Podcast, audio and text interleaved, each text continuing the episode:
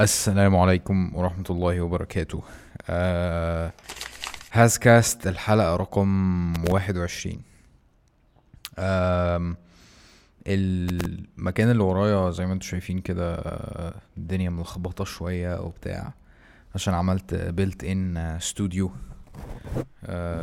studio تصوير آه، عشان استبرق وفي الفترة اللي فاتت اللي متابعني أو اللي متابع استبرق هيلاقي إن الدنيا active جدا على ال على انستجرام وعلى فيسبوك والكلام ده لأن أنا رجعت آه، بقوة آه، أبقى post daily وكده ورجعت تاني للروتين ال ال ال القديم خالص بتاع آه، وبدأت كمان أعمل vlogs على ال ال account بتاع استبرق وهيبقى فيه إن شاء الله يعني زي ال vlog بتاعي بس متمحور حوالين الشركة ومش أنا ال main character اللي فيه. آه، فمتحمس جدا للمرحلة دي وأتمنى تقولوا لي رأيكم في في اللي بيحصل هناك وفي الفيدباك يعني الفيدباك بتاعكم على اللي بيحصل على آه، على استبرق يعني. آم، الحلقة النهارده آه، يعني مش مش عارف أبتدي إزاي في إن أنا أوصف ال ال ال الشخص ده بس هو يعني من الناس المميزة جدا اللي جت أنا أنا بقول على كل الناس مميزة بس يعني أنا بالنسبة لي ده يعني ال الشخص ده اللي هو محمد حسام خضر آه يعتبر أعتقد يعني أول شخص فعلا يجي أنا معرفوش خالص من البداية آه يعني على المستوى الشخصي يعني معرفوش آه وكنت قاعد قاعدة معاه ال- القعدة دي كانت أول مرة فعلا نقعد أول مرة نتكلم أول مرة آه أحس إن أنا يعني هو طبعا أكبر مني في المقام وفي السن آه، وفي العلم وفي كل حاجة فكنت قاعد تلميذ جدا كنت قاعد بسأل جدا وبتعلم جدا آه، والحلقة مفيدة جدا بالنسبة لي وأعتقد هي عدت ثلاث ساعات. يعني يعني الحلقة دي آه، يعني يعني استعدوا ليها بقى جدا بقى وفضوا وقت كده أو شوفوا مشوار مثلا سافروا اسكندرية يعني شوفوا حوار كده اعملوه. عشان الحلقة يعني مليانة ملغمة جدا يعني. مين هو محمد حسام خضر؟ محمد حسام خضر لمعظمنا هيبقى معروف إن هو الفاوندر أو المؤسس بتاع الموقع اللي اسمه فتكات فتكات ده كان اللي هو ال- ال- الفورم أو اللي هو الموقع ال- المنتدى اللي بيخشوا ال- البنات والستات عليه عشان يسألوا بعض حاجات و... ويتبادلوا ال... ال... الوصفات والأفكار والكلام ده كله فهو المؤسس بتاعه وهو باعه بالفعل من من من فترة كبيرة يعني.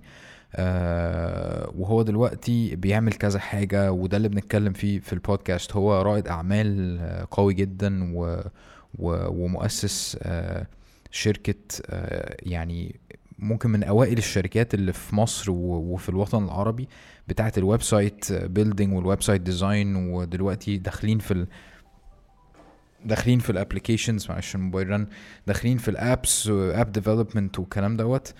ف... ف... فهو من من رواد الإنترنت أصلا في مصر ورواد ال websites والكلام ده كله.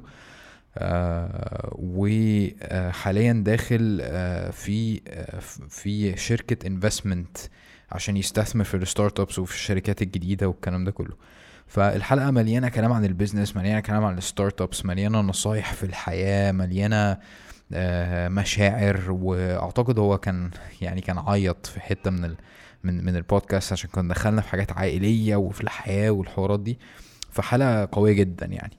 آم، قبل ما ابتدي الحلقة عايز أقول لكم عن ال sponsor بتاع آه الأسبوع ده وهو آه ال course بتاع محمد الغليظ اللي متابع ال آه الحلقات اللي فاتت. آه يعني لما بيبقى فيه sponsor دايما أنا بحب آه أتكلم عن الحاجات المختلفة اللي هو بيقدمها على مدار الحلقات. فاللي محمد الغليظ بيقدمه أو الشيخ محمد بيقدمه آه، عنده course اسمه أبجديات أونلاين بتتعلم فيه الأساسيات بتاعه الدين آه، من فقه وسيرة وسنة و- وحديث وتفسير. آه، وأنا شخصيا خدت ال course آه، لسه يعني على حسب أنت بتتفرج إمتى ال- ال term لسه خلصان أو بيخلص يعني ال- ال- ال- ال term التاني والأخير من ال course. فهو يعتبر online course أو أو أو دبلومه سميها زي ما تسميها بس هي حاجة حديثة جدا أو حاجة modern جدا من من من ال- الدروس الدينية ال- ال- ال- اللي بتأسسك آه، علشان تبقى مستعد إن أنت مثلا تاخد level أعلى من من من من من ده بعد كده أو لو أنت عايز تطلب علم فتزود بعد كده أو لو أنت عايز ال basics عامة آه، بتاعة دينك إن أنت آه، تبقى واخدها وتبقى عارفها كويس و و وت- وتكسبك ثقة في إن أنت تبقى فعلا عارف دينك مش مش مجرد التع... الحاجات اللي أنت اتعلمتها في المدرسة أو الحاجات اللي أنت أهلك قالوها لك أو أو الحاجات اللي أنت فاكر إنك عارفها عشان أنت مسلم وخلاص. آه، فعلا اتفاجئت جدا جدا ويمكن كتير منكم شايف إن أنا اسلامك فيجر بقى ومش عارف إيه وبتاع. بس لما دخلت واتعلمت مثلا حاجات في الصلاة وحاجات في الصوم وحاجات في مش عارف إيه في أساسيات آه، بتتفاجئ إنه هو ليه مش كل الناس عارفة الكلام ده. وأنا بتفرج على ال- لأن انت بتتفرج يعني على اونلاين يعني عليه وأنا بتفرج عليه ببقى متفاجئ اللي هو طب إحنا ليه مش كل الناس بتشوف ال- الحاجات دي؟ ليه مش كل الناس عارفة الحاجات دي؟ لازم كل الناس تشوفها. فانا ب recommend ال course ده جدا آه اللي هيدخل على ال link اللي في ال description آه ويحجز في ال course ويقول لهم إن هو من طرفي هياخد discount آه 100 جنيه على ال course. آه ويلا نبتدي الحلقة. على البركة. آه، ازي حضرتك؟ الحمد لله. عامل إيه؟ تسلم. آه أنا مبسوط جدا آه، ان حضرتك معايا لأن دي آه من ال آه، يعني من ال milestones الحلوة بالنسبة لي آه من حيث ان أنا آه آه، قعدت يعني أنا دلوقتي قاعد مع حد أنا شايف ان هو من ال core target بتاعي في ال- في البودكاست من حيث انه آه آه، يعني يمكن حضرتك ما بتجيلكش فرص كتير انك تطلع في الميديا و وت- وتعبر عن اللي انت بتعمله. أنا عارف إن حضرتك بتكتب على الفيسبوك عندك وكده. آه، بس حضرتك من النوع اللي بيشتغل وبيركز في شغله جدا مش كده. آه، إضافة إلى ال background بتاعتك والقيم بتاعتك. آه، ده بالظبط اللي أنا حابب آه، آه، حابب أروج له في البودكاست وحابب آه، النوعية دي من الناس تيجي وحابب أستفيد أنا شخصيا منها وهو ده الهدف الرئيسي بالنسبة لي الاستفادة الشخصية الأنانية بتاعتي يعني. آه، قبل ما نطلع لايف آه، حضرتك كنت بتقول لي آه، إنك كنت إنك بتحس دايما إنك زي بنجامين باتن. مش كده؟ أيوه صح. بنجامين باتن ده الفيلم اللي محدش لو حد فيكم ما شافوش يعني بتاع الراجل اللي هو لما كان بيبي كان راجل عجوز وكل ما بيكبر في السن كل ما بيصغر. فحضرتك ليه شايف كده؟ هي حاجة أنا مش عارف ال- المغزى بتاعها أو ال- ال- ال- المورال منها أو ال- ال- الحاجة اللي ممكن أستفيده منها أستفيدها منها.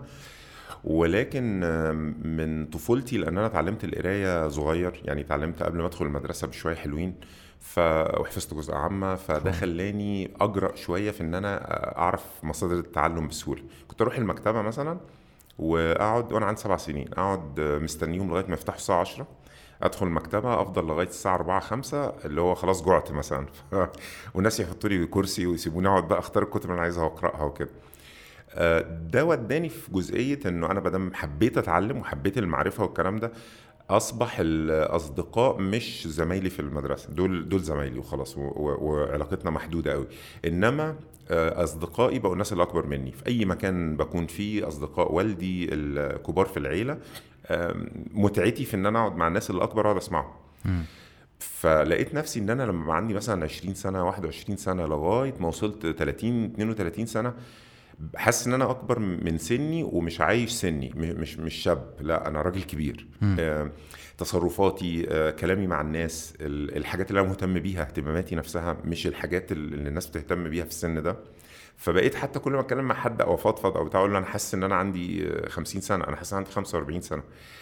الغريب بقى إن الموضوع قلب مع الخلفة الحمد لله المتكررة ومع ال communities الشبابية اللي أنا بتعامل معاها ك mentor بقى أو آه، ككاتب أو أو يعني كصديق حتى آه، اختلف اتعكس بقيت دلوقتي حاسس إن أنا شاب زيهم.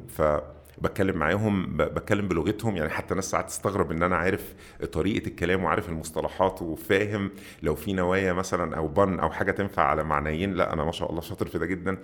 فدلوقتي لا أنا بقيت حاسس إن أنا آه، أصغر من سني جدا. و- وبالذات لما حد يشوفني فيقول لي لا أنا عمري ما اديتك 45 يعني عمري ما اديك 45 سنة. ف- فأنا حاسس إن أنا زيه في الجزئية دي بس مش فاهم برضو إيه إيه الفايدة من ده. ماشي. هل هل ده عائد مثلا للمسؤولية اللي حضرتك كنت بتتحملها وأنت صغير مثلا؟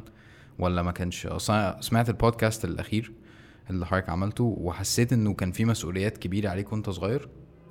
ده حقيقي شوية كتير لأنه آه، أنا الكبير بتاع سبع إخوات آه ولد وبعدين ست بنات. ف شاء الله. فما شاء الله قدر بالله ربنا حطني في مكان إن أنا يبقى ليا دور في إن أهتم بيهم. يعني الله يرحمها والدتي كانت آه، طبعا اهتمامها كبير بالدراسة بالصحة بالأكل بالشرب الكلام ده وبرضه بالتربية طبعا يعني. والدي نفس القصة لما بيرجع من الشغل اللي بيهتم بالدين بيهتم بالتربية.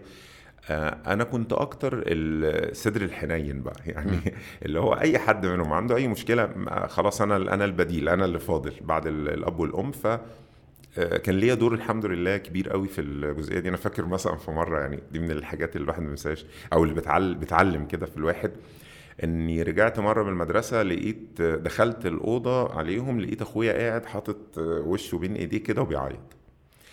أنا اتسرعت سرعة رميت الكتب دخلت عليه ماسكه من كده في إيه؟ في إيه؟ راح باصص لي وضاحك ورحت رازعه بالقلم. اللي هو عارف شعور مسؤولية طبيعي خلاص بقى بلت ان كده. ف... فانت ماشي ب...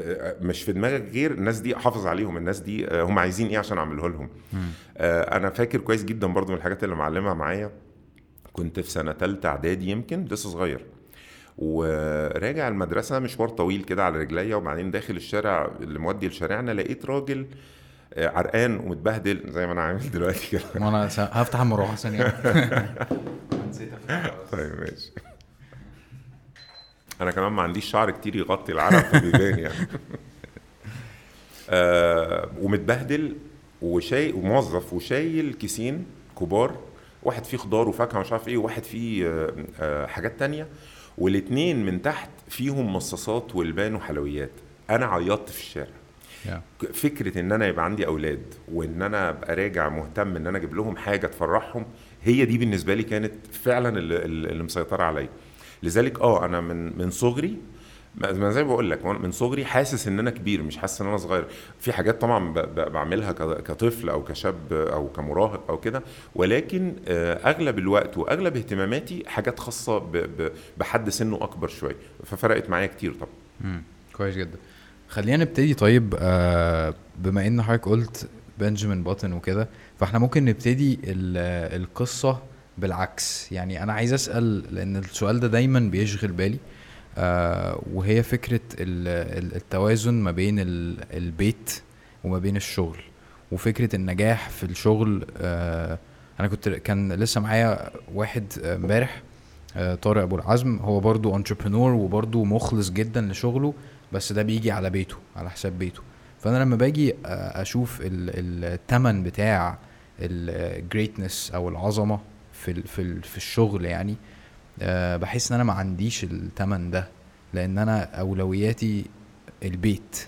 فرأي حضرتك إيه في في في الموضوع ده؟ يعني أنت جبت الخلاصة بس ال- ال- الخلاصة اللي تنفيذها صعب جدا اللي هي نظرية أكتر وعمليا مش كل الناس هيعرفوا ينفذوها.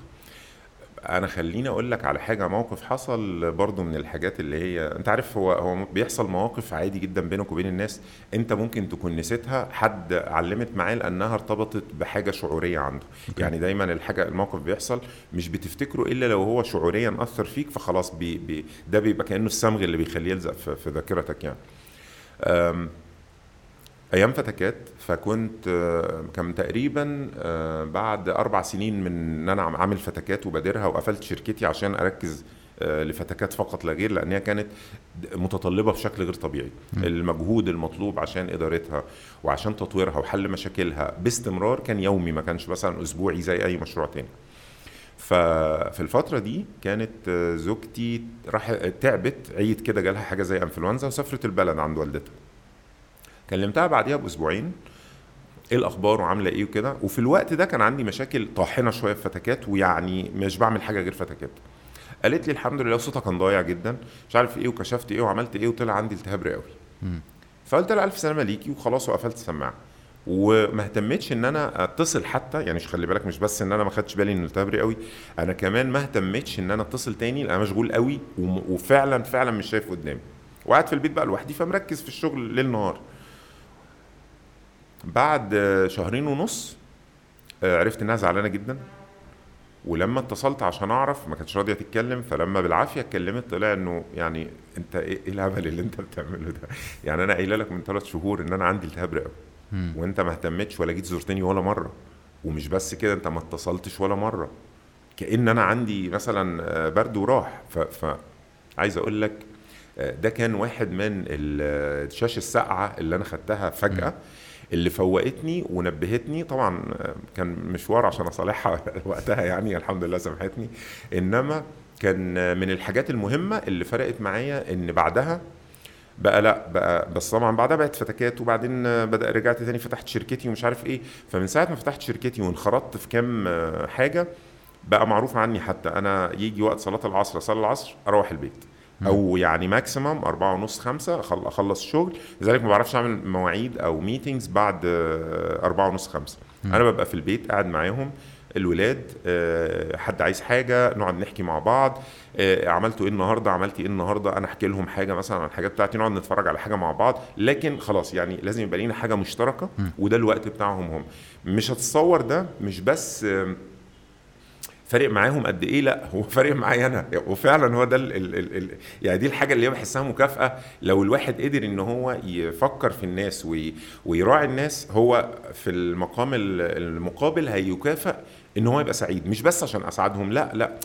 ال- البراكتس نفسه أو الممارسة نفسها غالبا بتلاقيها كمان أنت بتبقى سعيد فيها. مش بس هو مش بس سعيد عشان هم سعد مم، مم. فهمت. طب هل ده بيجي آه يعني حضرتك بتقول آخري أربعة ونص خمسة.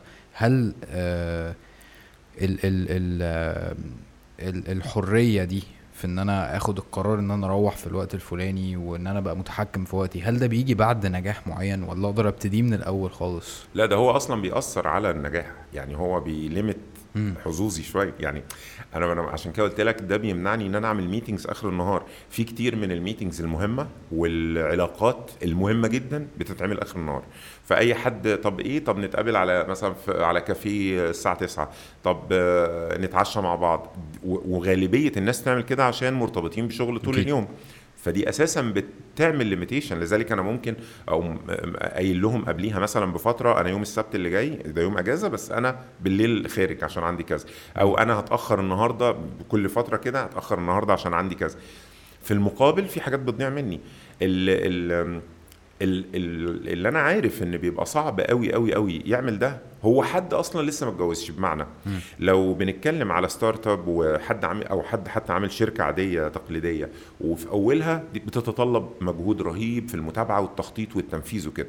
فدي حاجة أنا أنا صعب حتى إن أنا أنصح حد أو أقول لحد ينفع إن هو يعمل ده فيها. ولكن بما إن غالبا هيبقى يا إما لسه ما اتجوزش يا إما في بداية جوازه مش من الصعب إن هو يظبط ده إن هو يرتب مع آه، أهله ويقول لهم إحنا أنا مثلا دايما هتلاقوني باجي متأخر كذا بس ليكوا عندي يوم الجمعة والسبت إحنا. مع بعض خارجين آه، مش عارف إيه. برضو في النقطة بتاعت خارجين دي نقطة مهمة عشان موضوع الأزواج يعني. ال الواحد مننا بيتصور إن هو لو خرج مراته وولاده آه، في مرة كده مثلا weekend إنه ده كافي جدا جدا لمدة شهرين. ومش هزار بجد. أنا أنا متصور كده. وبيستغرب لما أو أنا بستغرب مثلا لما تيجي بعدها بأسبوع إحنا عايزين نخرج. طب ما إحنا لسه خارجين الأسبوع اللي فات. أيوه. وبعدين يعني إيه المشكلة؟ فالحتة دي مهمة. لو قلتها بسرعة. ده دي كانت في كتاب الرجال من المريخ والنساء من الزهرة. هو وضحها بشكل قوي ورائع الحقيقة وحقيقي. إن ال- الحاجات الحاجات اللي الراجل بيحس بيحسبها غير الست بتحسبها أو الحاجات الراجل بيحسبها بطريقة والست بطريقة. الراجل بيحسب كل الفيفرز اللي بتتعمل له وال- والجمايل اللي الناس خدمات اللي الناس بيعملوها له على إنها متفاوتة. يعني أنا لو واحد كافئني فجأة كده فاجئني بآيفون مثلا دي بالنسبة لي جامدة جدا. فدي مثلا ب 3000 نقطة لوحدها. لو حد كافئني بإن هو موظف مثلا زميلي ف- فجه بدري أنا اتبسطت إنه جه بدري عشان عندنا شغل وأنا قايل له ممكن دي تبقى ب 50 نقطه وهكذا بقى لو جيت تقول كل الحاجات. الست ودي الغرابة اللي إحنا مش هنفهمها غير لما بس يعني نصدق المعلومة وخلاص آه. ونستسلم لها. هي إن هي كل الحاجات عندها هي نقطة واحدة. و- وده سبحان الله من كرم ربنا ليه؟ لو عندها نفس الموضوع يبقى أنا لازم أجيب لها مثلا خاتم عشان تعيش عليه ثلاث شهور. ولازم أصفرها بره عشان تعيش عليها ثلاث شهور. آه غير كده لا أنا مش هينفع الحاجات الصغيرة مش هتفرق بقى. ما أنا لو جيت جبت وردة مش تفرق. فهمت. كرم ربنا في الحتة دي. إن أنت هتجيب وردة في مرة هتطير بيك آه، للسما. هتجيب في مرة شوكولاتاية بس من النوع اللي بتحبه لأن برضو من الحاجات اللي بيقفشوا عليها هي بتحبها بالبندق فأنت تجيبها سادة وأنت في دماغك إنها تحبها سادة فأنت الحتة دي شايك عليها بجد. آه مراتي كده. فاللي هو هي بتحب شوكولاتة نوع معين هاتها لها بقت بنقطة. أي حاجة هت... كلمة حلوة عدت اليوم. يعني في حاجات صغيرة جدا بتخلي اليوم يتعشى و... وده فعلا روعة. يعني دي, دي كده كرم ربنا إن إرضاء ال... عشان كده يقول لك كلمة توديهم كلمه تجيبهم ارضائها سهل جدا. بس ما اهملوش بقى. إحنا بنهمله سواء كسل نسيان وات بس بنهمله ساعات عشان متخيلين إنها حاجة عبيطة. لا والله ما هي حاجة عبيطة ده أنت لو مزعل مراتك لو جبت حاجة زي كده ك ice breaker بينكم وبين بعض الموضوع انتهى وهتعرف تتكلم. بس حط دي في دماغك. nice. حلو جدا. نصايح زوجية غير متوقعة. آه حلو جدا. طيب فكرة إنه إنك بتقضي وقت معاهم بي بيحدك. ما هو برضه أنا شاغل بالي فكرة ال- فكرة العظمة. يعني فكرة إنك تحقق آه، أقوى حاجة أو أحسن شركة أو كل الكلام ده. ما هو يمكن حضرتك واصل ال- اللي حضرتك فيها دلوقتي دي. آه، من من مثلا آه، عدم رغبة في في الحصول على كذا وكذا وكذا في مقابل ال- المشاعر اللي حضرتك حاس- حاسسها مع أهلك والفاليوز اللي بت- اللي بتحصل آه، عشان حضرتك عملت حاجة قبل كده. حضرتك فاهمني؟ فيمكن لو ده ما كانش حصل كان برضو لسه بتدور على حاجة أكبر في مجال العمل.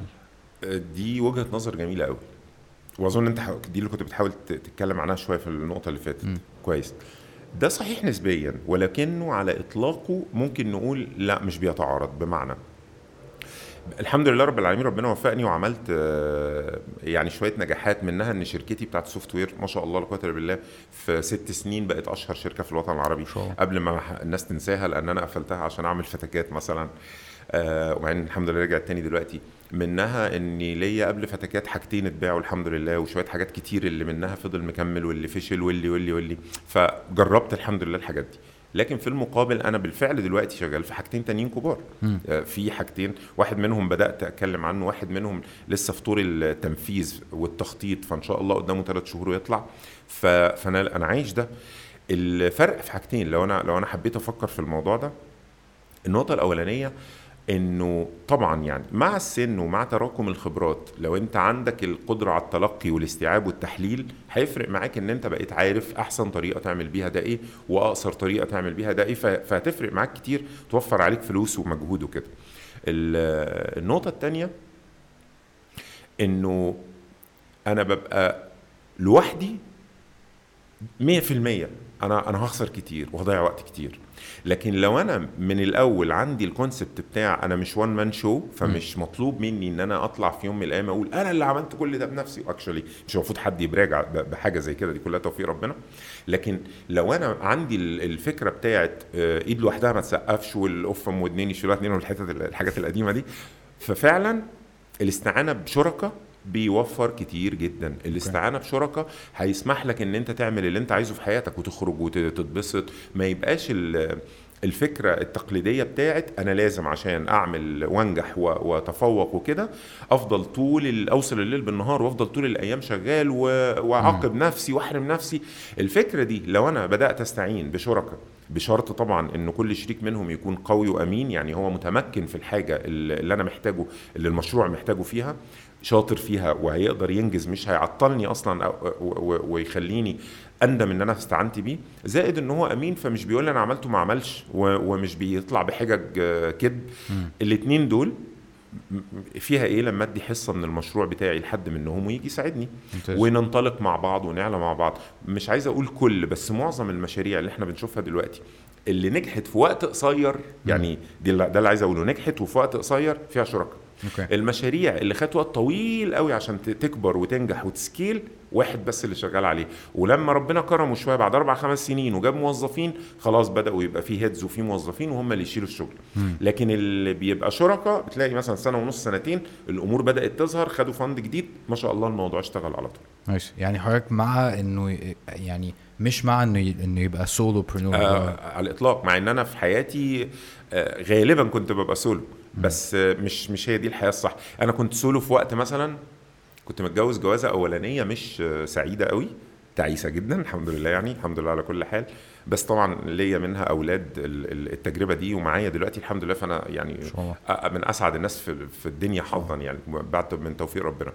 ففي الجوازة الأولانية دي عشان أقدر أعيش الثمان سنين اللي عشتهم كنت بنام من الساعة 11 الظهر لغاية الساعة 7 المغرب أو 8 المغرب أصحى وأروح مواصل لغاية الساعة 11 الصبح. مم. طول الوقت ده أنا قاعد على اللابتوب أو على الكمبيوتر كان في لابتوب ساعتها قاعد على الكمبيوتر طول الوقت ده. ما شاء الله قدر بالله كم الشغل. ما أنا عشان كده بقول لك أنا كنت بطولي وكنت أشهر شركة برمجة في الوطن العربي. ده من الأسباب. قاعد طول الليل بشتغل قاعد ما بعملش حاجة غير تركيز تام في إن أنا بشتغل وفاصل عن آه، الحياة اللي أنا عايشها. بس ده مش طبيعي. يعني آه ده مش طبيعي. okay. أنا أقصد كده إن أنا آه، آه، وصلت فهمت. لل extreme بتاع إن أنا أبقى solo founder وجربت ده وعارف ال- العذاب اللي ده فيه وعارف إن أنا والحقيقة إن ده حصل كتير حتى على على مستوى الكتاب والأدباء والفنانين إن دايما لما بتلاقي حد آه، عمل حاجة قوية وهو لوحده غالبا بيبقى عنده حاجة ناقصة ما عنده مشكلة. بيبقى. عنده تولست ليو تولستوي مثلا كان عنده مشكلة كبيرة جدا مع مراته وكانت مجنونة ويعني وقصة معروفة وكان تعيس بسببها. آه، بيتهوفن كان تعيس جدا آه، هو كان ظهر له من ال من ال أظن كانت السيمفونية الثالثه بس فضلت بقى معاه تزيد قصة ودانه لغاية لما في التاسعة كان خلاص بقى أصم تماما وكانت عاملة له مشاكل نفسية رهيبة. يعني كان بيمر بنوبات غضب غير طبيعية. وما شاء الله شوف واصل لو ينفع نقول ما شاء الله على دي يعني. واصل آه، لحاجة عاملة إزاي في ال repertoire بتاع ال classical music دلوقتي وهكذا يعني. كويس جدا. طيب أنا مش عايز أسأل أسئلة ساذجة خالص أو عامة بزيادة يعني ما, ما يبقاش ليها إجابات بس أنا دايما مهتم بفكرة الشراكة لأن أنا عندي experience سابقة من إن أنا كنت شريك مع my best friends يعني والحوار ما نفعش. آه، بس إحنا لازلنا أصحاب وإخوات وكل حاجة. فحابب أعرف من حضرتك آه، إيه إيه الطريقة اللي الواحد ي- مثلا يدور بيها على شريك مناسب ليه؟ آه، وهل يشارك اصدقائه ولا لأ؟ وهل في حاجات معينة الواحد يدور فيها على الشريك ده أو لأ؟ دي من النقط اللي هي يعني محورية في نجاح الواحد وأهم من نجاح الواحد نجاح علاقاته لأنه يا فرحتي بإن أنا عامل شركة مثلا ووصلت قيمتها دلوقتي ل 10 مليون دولار وأنا في الآخر خسران الاثنين أصدقائي اللي أنا بدأت معاهم. يعني دي دي بتبقى على الصعيد النفسي حتى لو الواحد فرحان بحاجة قدام الناس لكن جوه نفسه كده ولما بيقعد معاه عارف إن هو خسر كتير. وخصوصا لو هو السبب طبعا بيبقى يعني أسوأ. أم، في الجزئية بتاعت إن أنا أختار أصدقاء هو زي ما قلت بسرعة حتة قوي وأمين دي الحاجة الأساسية. آه، قوي النقطة بس إن أنا أرتبها الترتيب ده إن أنا أرتبها إنه حد قوي وبعدين أمين. أنا بحب جدا إن الواحد يشارك أصدقائه ويشارك حد من عيلته جدا جدا جدا. كويس. بس ما تبقاش هي رقم واحد يعني ما يبقاش أمين وبعدين قوي. طبعا حد من عيلته أو حد من أصدقائه ليه؟ لأنه الصديق أو الحد ال- القريب هيبقى هو مهتم كده كده بمصلحته زي أي حد. بس على الأقل مش هيرضى لي إن أنا اتضر. فهي دي حتة أمانة بقى شوية. ولو زودنا شوية عن حكاية على الأقل ما يرضاليش الضر يبقى هو بيتمنى لي الخير أنا كمان وغالبا هو هيبقى كده. فإحنا اذا الايند في الحتة دي وال- والأمور ماشية كويس. هو الراجل ده أمين ما عندوش أي دافع إن هو يكذب عليا ما عندوش دافع إن هو يقول اشتغلت وما اشتغلتش وما عندوش دافع إنه يضرني. من الناحية التانية اللي تيجي قبلها بقى إن هو يبقى شاطر. لأنه لو مش شاطر يبقى إحنا بنخسر بعض. يعني ما هو هيخسر معايا ما هو داخل معايا شريك سواء هياخد فلوس هياخد نسبة هياخد أي حاجة. في الآخر الشركة اللي بنعملها مع بعض ديت هو لو مش شاطر يبقى أنا أذيت الشركة اللي هو في الآخر أنا وهو. كفء يعني. بالظبط كده. آه. شاطر بمعنى كفء خبرة في الحاجة اللي أنا محتاجها. يعني تعال نقول سريعا أنا فكرت في المشروع سواء مشروع عادي مطعم أو شركة أو حاجة أو startup فكرة جديدة وقلت والله إحنا محتاجين حد يمسك ال marketing وحد يمسك ال IT وحد يمسك التشغيل okay. طيب بدور في ال marketing قبل ما أدور أنا هحط criteria فهقول أنا عايز لل marketing حد درس marketing. عشان يبقى فاهم marketing planning ويكون تخصصه أكتر digital marketing عشان خاطر هو ده اللي إحنا محتاجينه في المشروع زي مشروعك مثلا. ويكون اشتغل قبل كده حاجات للجمهور بتاعي اللي هو الناس اللي في مصر على سبيل المثال. خلاص كده؟ يبقى لما هدور هدور بال criteria دي. وأشوف مين من صحابي شغال آه فلان تعالى أنت اشتغلت إيه؟ وأقعد أفهم منه ال background بتاعته قبل حتى ما أتكلم معاه في مشروعي. okay. لقيت إن إنه مناسب وتمام التمام هقول له طبعا عندي الفكرة بتاعتي كذا وكذا وكذا okay. وكذا. يعني حضرتك دورت بعد ال criteria دورت في الدايرة القريبة الأول. ده دي الأولوية. okay. إن أنا أدور في الدايرة ال- إن أنا أدور في الدايرة القريبة الأول بعد ما أكون حددت ال criteria طبعا في تفاصيل كتيرة بعد كده آه، زي إن أنا مثلا قبل ما هتكلم معاه هتفق معاه الفكرة نفسها الحصة بتاعتها لمين. فدي شوية تفاصيل technical كده في الفيديوهات اللي أنا بطلعها بقى. كنت عملت فيديو قطعته لكذا حاجة قصيرة اللي هو اسمه الشراكة والشركاء في المشاريع التجارية حاجة كده. متكلم فيه بقى بالتفصيل عن إيه اللي اتفق عليه إزاي أدور إيه اللي اتفق عليه مع الشركاء قبل ما أحكي لهم الفكرة بعد كده نتفق على إيه نكتب إيه يعني شوية تفاصيل technical كتيرة طبعا يعني لو لو اتكلمنا فيها تاخد وقت يعني دي موجودة عند حضرتك؟ دي موجودة كاملة. مفصلة الواحد يقدر يشوفها ويعرف إزاي يكون شراكه ما ما يعني على بالظبط على قناة خضرو business okay ممتاز جدا. آه طيب خلينا ناخد خطوة لورا كده آه نربط بيها ال- ال- اللي فات. آه حضرتك اتكلمت عن عن العيلة واتكلمت عن الشغل واتكلمت عن فتكات وفكرة إن حضرتك عندك سبع بنات إخوات. آه دي اللي خلتك تفكر في ستة. فتكات. ستة. آه، أوكي. دي اللي خلتك تفكر في في فتكات ودي اللي خلت فتكات تبتدي عشان هم كانوا عايزين آه حاجة يكتبوا عليها. مش كده؟ حاجة آه، كان كانوا قاعدين آه، كنا في أجازة آه، 2007 مم. فإحنا بنتجمع كده كل أسبوع الحمد لله رب العالمين. ولقيتهم آه، بلو كده ج- يعني حزنانين مش مش سعداء. في إيه؟ قالوا لي الأجازة بدأت وإحنا بنبقى حاسين بنفسنا أكتر الصبح آه، في الدراسة لما بنجهز الاكل ونصحي العيال ونعمل مش عارف إيه ونتابع إيه ونذاكر لهم. في حياة. لكن في الأجازة مفيش حياة. إحنا قاعدين. ال- الوقت ده كان ال- الكمبيوتر الرجالة النت خلاص انتشر شوية. الفيسبوك لسه هيظهر جوجل مكتسح آه، برامج الشات بالعبيط. فيعني الرجالة كان عندهم مصادر الترفيه رهيبة جدا ومتنوعة جدا على الإنترنت. فالراجل قاعد على الكمبيوتر طول اليوم فعليا إحنا كنا كده. الست كانت بتكره الكمبيوتر تكره الإنترنت ومعتبرة إن هو ضره ضرتها في البيت. ده, ده, ده فعليا كان يقول لك ده قاعد طول اليوم على الكمبيوتر ده الكمبيوتر ده ضرتي فخلاص ده كان التعبير يعني. فأنا قلت لهم طب ما تخشوا على أي منتدى مثلا آه، خليجي نسائي؟ فقالوا لي لا مفيش نسائي مصري.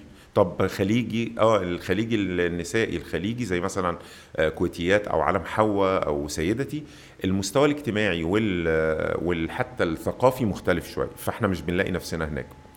طب هنا لا هنا كله مختلط مفيش نسائي فمش مش هنخش نتكلم ولد يبعت لي ومش عارف إيه. طب ما أعمل لكم منتدى؟ قالوا اعمل لنا. تاني يوم كنت ربنا كرمني بال يعني عملت بتاع ساعة ونص كده- لا actually ساعة إلا ربع آه، research كده في جدادي على أسامي عمال أحط criteria فبقول أنا عايز اسم طبعا اللي يسمعه يعلق معاه ويكون مصري ويكون ست ويكون قديم فلو اتشهر يبقى أنا ليا كريدت شوية كده بعد توفيق ربنا إن هو آه، أنا أحييت اسم آه، مصري قديم. ورابع حاجة إن هو. لو واحدة سمعته كان لسه برضو الناس مش شطار الستات لسه مش شطار في الكمبيوتر ما يعرفوش فيه. فلو واحدة سمعت الاسم تعرف تكتبه فوق في, ال... في الادرس بار من غير ما تخمن. كويس جدا. ما يبقاش في بقى همزة وحاء وعين والحاجات اللي بتتكتب 2 7 وخ... و... و... و... سبعة. 5 آه، آه. وسبعة وكده. وربنا كرمني وفعلا وصلت الاسم. فكلمت أنا فاكر كويس أنا كلمتهم. كل ما أكلم واحدة أقول لها إيه رأيك؟ في فتكات تقول لي إيه ده؟ ده بلدي قوي فاقفل الثانية إيه ده؟ ده كده. يوم كمان وهم كلموني قالوا لي الاسم معلق معانا. أنا كنت ركبت منتدى غيرت آه، عملت ريسيرش كده إيه الألوان المناسبة للستات فعرفت إن هم أشهر لونين كذا فعملت الألوان على طول. آه، غيرت اللغة كلها خليتها مخاطب أنثى مش مش ذكر. تعرف كل الحاجات زي فيسبوك مرحبا بك لقد أرسل إليك فلان كذا. فكل ده اتغير بقى إيه حريمي. وقلت لهم يلا يا جماعة والعنوان كذا وخلاص. بعد شهر أنا قاعد بقى في شركتي عادي. قلت أما أشوف إيه الأخبار ببص لقيت ما فيش حد مشترك غير أنا. اللي هو الاشتراك بتاع الأدمن اللي هو قالوا لي دخلنا لقينا فاضي فما عرفناش نعمل إيه. فرحت جايب حد خليته ي... مراته تشتري كتب حد معايا في الشركة وكتب تكون مش موجودة على النت قبل كده. وكلها حريمي كلها مثلا حاجات بقى في معاملة أزواج تربية أولاد طبخ كده. وبقت تكتب لي كام paragraph كده كل يوم. ما شاء الله شوية content مع جوجل مع كده. الناس بقت تدخل يلاقوا حاجة هم عايزينها يشتركوا عشان يردوا. فال community بدأت تتكون ولغاية ما اخواتي اقتنعوا ودخلوا هم كمان وفرق في حياتهم كتير قوي. وفرق في يعني الحقيقة ما شاء الله كتب عمل impact رهيب في في ال society بتاعت الستات. آه، اولا الست بقت تدخل على الكمبيوتر لها حاجة تعملها. مم. تدخل على الإنترنت لها حاجة تعملها. لدرجة إن بعد حوالي ثلاث سنين أو ثلاث سنين ونص بدأت أسمع منهم حتة إنه آه، الراجل بقى متضايق من قعدة الست على الكمبيوتر. فدي كانت عكس الموقف اللي هم كانوا فيه تماما. آه، فرق في حياة ناس بشكل مش طبيعي إدى ثقة للستات في حياتها في نفسها في حياتها. آه، خلى اللي ما كانوش يعرفوا في التجارة بقوا عارفين في التجارة وبيبيعوا. عندنا حاجة اسمها مول فتكات ما شاء الله ضخم جدا. خلى الناس اللي ما جربوش نفسهم في الإدارة يعني إحنا في ماركت بليس يعني ولا؟ في marketplace جوه آه, آه. آه. خلى الناس اللي, اللي عمرهم ما كانوا متصورين إن هم يقدروا ي handle وا إدارة. آه إحنا كان عندنا في يوم من الأيام 260 مشرفة. مم. ما شاء الله رقم كبير جدا. كلهم ما نعرفهمش من من قبل كده. فإن إن يكتشف ناس ويطلعوا يشتغلوا طبعا يعني من في مثلا بتوع 20 طلعوا ما ينفعوش لدرجة واحدة. كانت رائعة جدا وفجأة بين يوم وليلة طيرت لنا بتاع ربع المنتدى كمحتوى. يعني إحنا مرينا يعني المقاسي والتشالنجز وكده اللي مرينا بيها فتكات لا, لا توصف ولا تعد يعني. إنما في النهاية الحمد لله الحاجة اللي بدأت أنا عايز أفيد بيها آه، إخواتي ما شاء الله لا قوة إلا بالله فادت شعب بحاله يعني ليا صديق كويتي يعرفني من أياميها فبيقول لي آه، لسه من كام يوم كان متصل بيا فبيقول لي يا محمد أنا فاكر لما أنت في مرة بكلمك بقول لك يا أخي أنت قفلت الشركة ليه؟ ما تركز بقى في شركتك وناس بيطلبوا منك شغل وكده عملاء. فقلت له يا فهد. آه، بيقول لي أنت قلت لي يا فهد أنا ببني أنا ببني ببني مملكة. مم. فأنا استغربت الكلمة لما هو قالها لي في التليفون قال لي والله أنت قلت لي ساعتها أنا ببني مملكة. وعمال اظبط تظبط كل شوية البوليسي إن عشان تشتركي لازم تاخدي بالك من كذا وكذا. كل شوية إعلان فوق لأ مش هينفع نعمل كذا. آه أنا كنت حريص بشكل غير طبيعي على الموضوع يمشي إزاي جوه الناس تبقى قاعدة مبسوطة إزاي تستفيد إزاي. إيه الحاجات اللي ممكن تنغص على الناس عيشتها؟ نروح مطلعين بيها على طول قانون. يعني خدت خدت مجهود كبير الحمد لله. واو. أنا عايز بس الفت يعني نظر الشباب اللي بيسمعوا لأن البنات أكيد عارفين فتكات آه والولاد أكيد انت في فترة في حياتك سرشت على حاجة وطلع لك فتكات آه مصدر ودخلت وقريت فيه محتوى. ده أكيد ده حصل لينا كلنا. يعني أنا فاكر مؤخرا كنت بسرش على أسماء آه بيبيهات بنات عشان ربنا رزقني ببنت يعني إن شاء الله ربنا يبارك. الله يكرمك. من ست شهور. فبكتب يعني إيه أسماء بنات. فإيه مش عارف يا فتوكة مش عارف بصي على مش عارف إيه. وريكومنديشنز السنين بقى يعني. ما شاء الله. ففعلا زي ما حضرتك قلت هو فعلا فاد الناس فاد ناس كتير جدا. هو الفترة اللي اللي حضرتك كنت فيه في فتكات كان معاك كان كام سنة تقريبا؟ من 2007 لغاية 2014 يعني كام؟ سبع سنين؟ سبع سنين. سبع سنين. طيب وحضرتك بعته؟ آه. تماما يعني ما فيش شيرز فيه. وكملنا لا كان ليا 30% بس بعت يعني هي كمان اتباعت كلها على بعضها قريب. آه في 2014 بعت وفضلنا سنة كمان ندير فأنا يعتبر فضلت في فتكات 8 سنين. بعدين بعدها هم طلعونا من الإدارة وهم كملوا بقى الإدارة السنة بتاعت ال vesting ديت الأخيرة ولا؟ تقدر تقول كده آه. okay آه. حلو جدا. طب ليه ليه ليه حضرتك خدت القرار ده؟ إنك تبيع. قرار؟ إنك تبيع.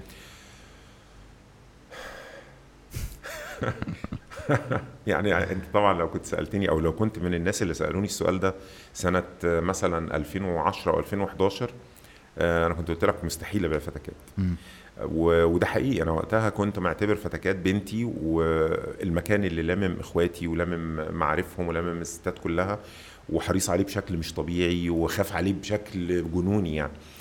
آه، بعد ثلاث سنين من إنه فتكات طلع بدأ ال investors هم اللي يكلموني. أنا ما كنتش عايز fund الحمد لله شغلي شغال وشركتي شغالة وبصرف على المشروع.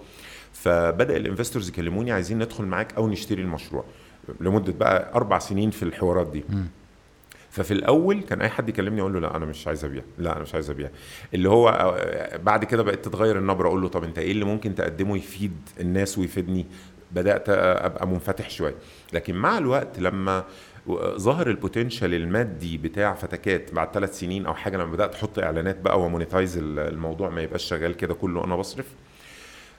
فظهر هو رايح فين أو يقدر يعمل إيه. الناس اللي جم بقى برضو بيتفلتروا بدري يعني حد جاي بي- بيهزر خلاص. حد جاي بيتكلم بجد وبيدرس وبيشوف بقى الحسبة بناء على الأرقام دي إيه خلاص أهلا وسهلا. فمع الوقت لقيت أنا ممكن حد ياخد ده يكمل بيه ويبقى مشاركني في نفس ال vision وأنا أفضل موجود وده كان شرط عندي. أنا هفضل موجود عشان أنا أنا اللي بدير أنا اللي فاهم في ده أكتر. وإخواتي موجودين مديرات كبار وفي 260 مشرفه ف زائد إنه لو أنا جاي لي عرض يخليني إن أنا آخد الفلوس اللي بتجيلي كل شهر دي أو مثلا السنوية بما يوازي 15 سنة ولا 20 سنة طب أنا كده بضيع وقتي ما أنا ممكن أبيع وأعمل حاجة تانية. آه، سواء بقى في نفس المجال أو مجال تاني بس غالبا مش بحب أعمل حاجة في نفس المجال بعد ما ببيع. واطلع افيد الناس سواء هم نفس الشريحة أو شريحة تانية وأكمل بقى رسالتي. يعني already أنا ليا التجارب دي قبل كده. بس فتكات كان غالي عليا غلاوة غير طبيعية ومميز طبعا. فلما جالي investor من الكويت وهو مصري أمريكي وقعدنا مع بعض واتكلمنا لقيته مشاركني جدا ال vision وفاهم الموضوع وعارف قيمة ده إيه. لأن كويس. هو مصري كمان ففاهم ده إيه. ده طمني جدا. مم. لما اتكلمنا كمان في valuation ولقينا إن إحنا م- متفقين في الأرقام ومش مغلبين بعض قوي ما, ما كانش بالنسبة لي غريب أو صعب إن أنا إن أنا أبيع خصوصا إن أنا ليا شراء ليا still شركة ف أو حصة بقى في في في الشركة دي فهقدر إن أنا أكمل آه، يبقى ليا ال input بتاعي يعني. valuation يعني تقييم للشركة. بالظبط. آه آه okay. تمام. فاللي حصل إن هو دخل اشتراه كله بس أنت كان ليك نسبة 30% okay. والدنيا مشيت إزاي بعد لما هو دخل؟ قعدنا سنة وبعدين بعد كده كان بدأوا يطلبوا طلبات م- معينة خاصة بالإعلانات وكده. إحنا كنا بنبقى حساسين شوية في الأجزاء دي. زي زي قصة مارك زوكربيرج مثلا إن هو بعد ما دخل معاه انفستورز قالوا له لازم نحط إعلانات وهو كانش عايز يضايق الناس. فطبعا. دلوقتي الموضوع اختلف شوية معاه. لكن الفكرة في كده الواحد بيبقى حريص على الناس ومش عايز يضايقهم. ده حقيقي يعني. فطلب شوية طلبات يمكن ما كانتش متناسبة قوي مع الناس وطبيعة الناس وال- والسكة اللي إحنا ماشيين فيها. فما ما ينفعش تتعمل فخلاص راحوا مجنبيننا إحنا كإدارة وهم مسكوا الإدارة. ال- في شوية حاجات اتعملت technical بعدها يا ريتها ما كانت اتعملت يعني غيروا ال design. غيروا طريقة ال browsing غيروا آه، حاجات كتير قوي في الشكل وفي ال وفي ال functions فبقى أوقات طويلة تيجي ال- الواحدة تدخل مش عارفة ت login تدخل مش عارفة تعمل registration فاللي هو أنت قفلت الباب. ده ده ده بوظ الدنيا شوية. آه، زود على كده انه اتقلب بقى صفحة واحدة فال traffic بتاعه ما بقاش قادر يتقاس كويس. يعني انت عارف الحاجة اللي بتبقى one page دي الناس عمالين ينزلوا تحت للأبد لو مش متظبطة قوي عشان أعرف ال analytics بتاعتها وأعرف الأرقام يبقى أنا فهي ده اللي حصل. ما بقاش آه، أقدر أعرف هم الناس شافوا كام صفحة حقيقي شافوا كام موضوع حقيقي وهكذا. بس فكل ده أثر على ال- الشغل أثر على المعلنين فالدنيا اختلفت بقى بشكل كبير قوي. هم دخلوا في 2014 أيوه. وقعدوا أو حضرتك قعدت معاهم سنة بالظبط. بعد كده. تمام. وبعد لما حضرتك مشيت هم كانوا الوضع ما كانش مرضي بالنسبة لك خالص يعني ال- ال website ما كنتش آه. راضي عنه. ده حقيقي. okay. حتى الآن. آه آه طبعا. آه. بالتأكيد. والحقيقة اتكلمت في الأول في الموضوع ده بس اللي هو يعني ما لقيتش إن في صدى قوي.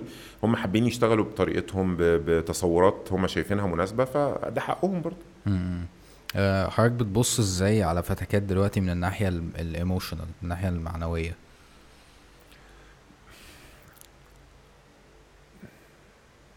كان في أسئلة المفروض نتفق عليها. ما ما أقدرش أقول لو رجع بيا الزمن هعمل إيه. فعلا ما أعرفش لأن أنا مؤمن إنه ومش مؤمن بيها كده وخلاص لأ يعني مؤمن من كتر الحاجات اللي حصلت لي إن مهما كانت الحاجة اللي بتحصل لك غريبة أو صعبة أو شكلها إنك مش تقدر تتحملها آه، إنما في الآخر هي هي خير 100% ما فيهاش موافق. شك. موافق جدا. ف... فأنا فأنا عمري في حياتي ما تصورت إن أنا لو رجع بيا الزمن هعمل حاجة غير اللي أنا عملتها نهائيا. أعرف- افرض مثلا كنت فضل معايا فتكات ما أعرفش كان إيه اللي حصل لي كان ما... ما... الله أعلم. يعني ما أعرفش إيه اللي كان حصل لي حتى قصاد ده لو هو فضل ناجح ما... مش عارف. إنما أنا ف... م- عايز أقول لك فعلا فعلا الحمد لله رب العالمين بيغمرني شعور بالسعادة إن ربنا حطني في مكان قدرت أعمل بيه impact على الناس مم. يعني الحمد لله المشاريع اللي ليا قبل كده برضو واللي ليا دلوقتي والشغل اللي أنا بعمله وزمايلي في الشغل والناس اللي, اللي بكتب لهم أو بعمل لهم فيديوهات على الفيسبوك وأصدقائي والناس اللي في ال ecosystem بتاع ال entrepreneurship كل دي حاجات آه، يعني الحمد لله لما لما الواحد بيقدر يسيب بصمة ويبقى له تأثير فيها بي بيبقى شعور جميل. ده, ده ده أكيد. شعور إن أنت عامل حاجة وعمال تقول يا رب تقبلها وخليها ابتغاء وجهك و و و وعندك أمل إن أنت تلاقيها يوم القيامة. وشعور كمان إن أنت مفيد. عارف قيمتك فانت بتفيد الناس بقد إيه؟ م. يعني أنا أنا دايما متصور قيمتك في حاجتين. الحاجة الأولانية أنت شاطر في إيه؟ يعني أنت لو مش شاطر في حاجة خالص يعني دور على حاجة وقت تبقى شاطر فيها. قيمتك التانية الكبيرة قوي انت بتفيد الناس قد إيه؟ في قصة كان بيقولها الشعراوي الله يرحمه. بس غريبة شوية. كان بيقول إنه في في في قرية كده كان حد عنده عجل والعجل ده كان مشهور جدا إنه أي حد محتاج أي حاجة بيعملها له. فيجي حد مثلا عايز يحرد فيستلفه من الفلاح صاحبه كان ما عندوش أي مشكلة ويحرد بيه ويرجع ومن غير أي مقابل. حد مش عارف عايز يعمل إيه يوصل إيه شغال. في يوم العمدة والعجل ماتوا. ما فيش ولا حد راح العزا بتاع العمدة والناس كلها راحت العزا بتاع العجل. لأنه هو اللي فادهم فحتة طبعا بغض النظر عن ده بيخليني إيه أو يعني. لكن الفكرة باينة. قيمتك انت عامل إيه فايد الناس في مغير إيه في حياة الناس فارق مع الناس في إيه. فمجرد إن إن إن إن أنا وص... يعني في مرة فتحت الباب مثلا وقلت يا جماعة ابعتوا لنا آه رسائل فتكات فرق معاكم في إيه. يا نهار مش فايت على الروعة اللي حصلت بدون مبالغة. أنا كنت كل يوم ممكن أعيط مرتين. أنا أنا مش من النوع اللي هو دمعته عزيزة والقصص دي. أنا لا بالعكس أنا حد عاطفي والحمد لله بفكر شوية. ولكن مش بسهولة إن أنا أقرأ كلام يخليني أتأثر بالشكل ده. لكن لما أقرأ حاجة مثلا رسالة من واحدة بتقول آه، بنتي كانت آه، مش ماشية في طريق كويس وأنا بحاول معاها وكل شوية واقول لها وصلي واعملي وربنا والكلام ده ومش فارق معاها بحاجة. وبعدين في يوم دخلت أعمل شاي رجعت لقيتها قاعدة على الكمبيوتر وأنا كنت سايبة فتكات مفتوحة على الشاشة. ألاقيها عماله تعيط. وبعدين تقوم تحضني وتبوسني. وتقعد الأسبوع اللي فات كله بتصلي وعارفة ربنا ومواظبة وتعمل وتسوي وقطعت مع صاحباتها. ليه؟ عشان شافت موضوع في فتكات بيتكلم عن آه، ربنا والتوبة وإن ربنا حليم ورحيم و و من غير ما حد يعمل أي مجهود. ومن غير ما أنا أعمل مج... أنا بس أتحت برضه عشان أبقى واضح. أنا زي ما يكون بس أتحت المجال اللي الناس يقدروا فيه يتفاعلوا مع بعض فالخير يظهر. يعني. أنا دوري كان إزاي أنشئ ده؟ إزاي أصونه؟ لأنه أصونه بقى بكذا بكذا معنى حتى في منه technically يعني. إزاي آه، احافظ على التوجه بتاعه ويبقى ماشي في طريق مفيد ما يبقاش ان هو فيه هبل و... و... وينساق يعني فيسبوك مثلا مش م. مش بقارن بس ان هو إزاي يبقى الأغلبية بتاعة ال content بتاعه مفيد فاللي عايز يعمل حاجة حلوة يعملها فالناس تتأثر يعني أنا جزء في الموضوع طبعا الحاجات دي كانت بتخليني إن واحدة تقول أنا طول عمري فاكرة نفسي فاشلة وجوزي مفقدني الثقة في نفسي وبعدين لما لقيت اللي مش عارف بيقولوا إيه فقلت طب أشتري كذا وأبيعه وبدأت وبقالي شهرين وأنا دلوقتي بيخش لي في الشهر كذا الناس حياتهم اختلفت ماشي. فطبعا يعني ده الشعور الأساسي اللي مش هضحك عليك وبدا يخفت شوية من عندي لأن أنا مهتم بحاجات تانية دلوقتي يعني برضه دي من النقط اللي هي آه، أنا بعاني منها شوية إن أنا عديت في حياتي على بتاع سبع ثمان passion ات كده. آه passion آه القراية بس الحمد لله عايش معايا بس بيروح ويجي. passion الشعر ده راح وأنا يعني حزين جدا عليه وبتمنى يجي وقت أبدأ أتفرغ تاني عشان أرجع له أكتب يعني.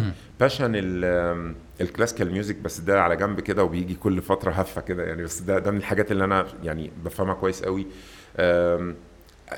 passion إن أنا أشتغل أعمل حاجة للمجتمع بتاع الستات. مش هتصور ده سبع ثمان سنين من حياتي. دي مش حاجة صغيرة ابدا إن هي تبقى مركزة على طبعا. على ف passion ال entrepreneurship اللي أنا فيه دلوقتي ما أعرفش هينتهي ولا هيكمل. فدي من الحاجات اللي بعاني منها إن مريت بحاجات كتير وكان عندي أكتر من شغف. أنا فعلا بتمنى إن أنا كل واحد منهم يبقى ليا حياة كاملة فيه حقيقي. بس طبعا يعني ده مش هيبقى ممكن يعني. Interesting.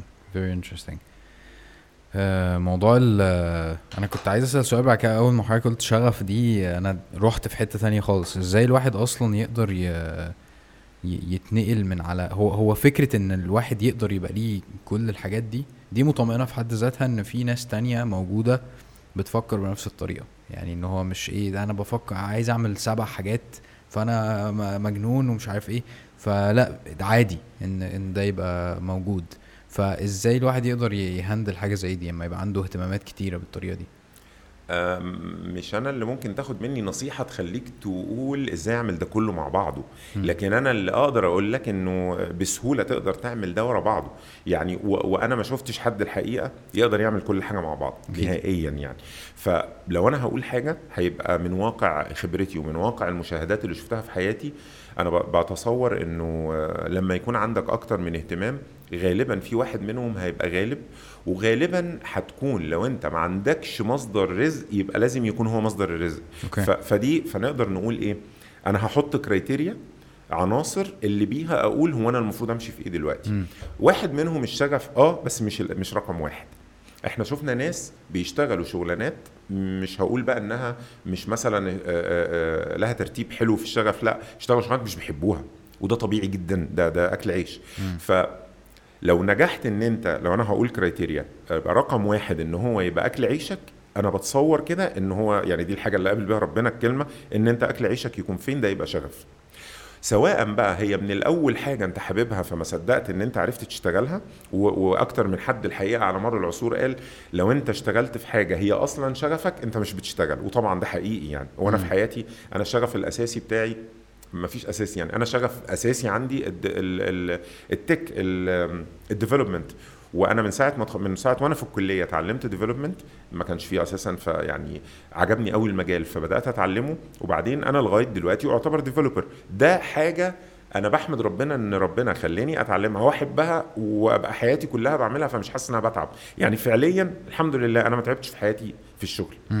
ليه بقى؟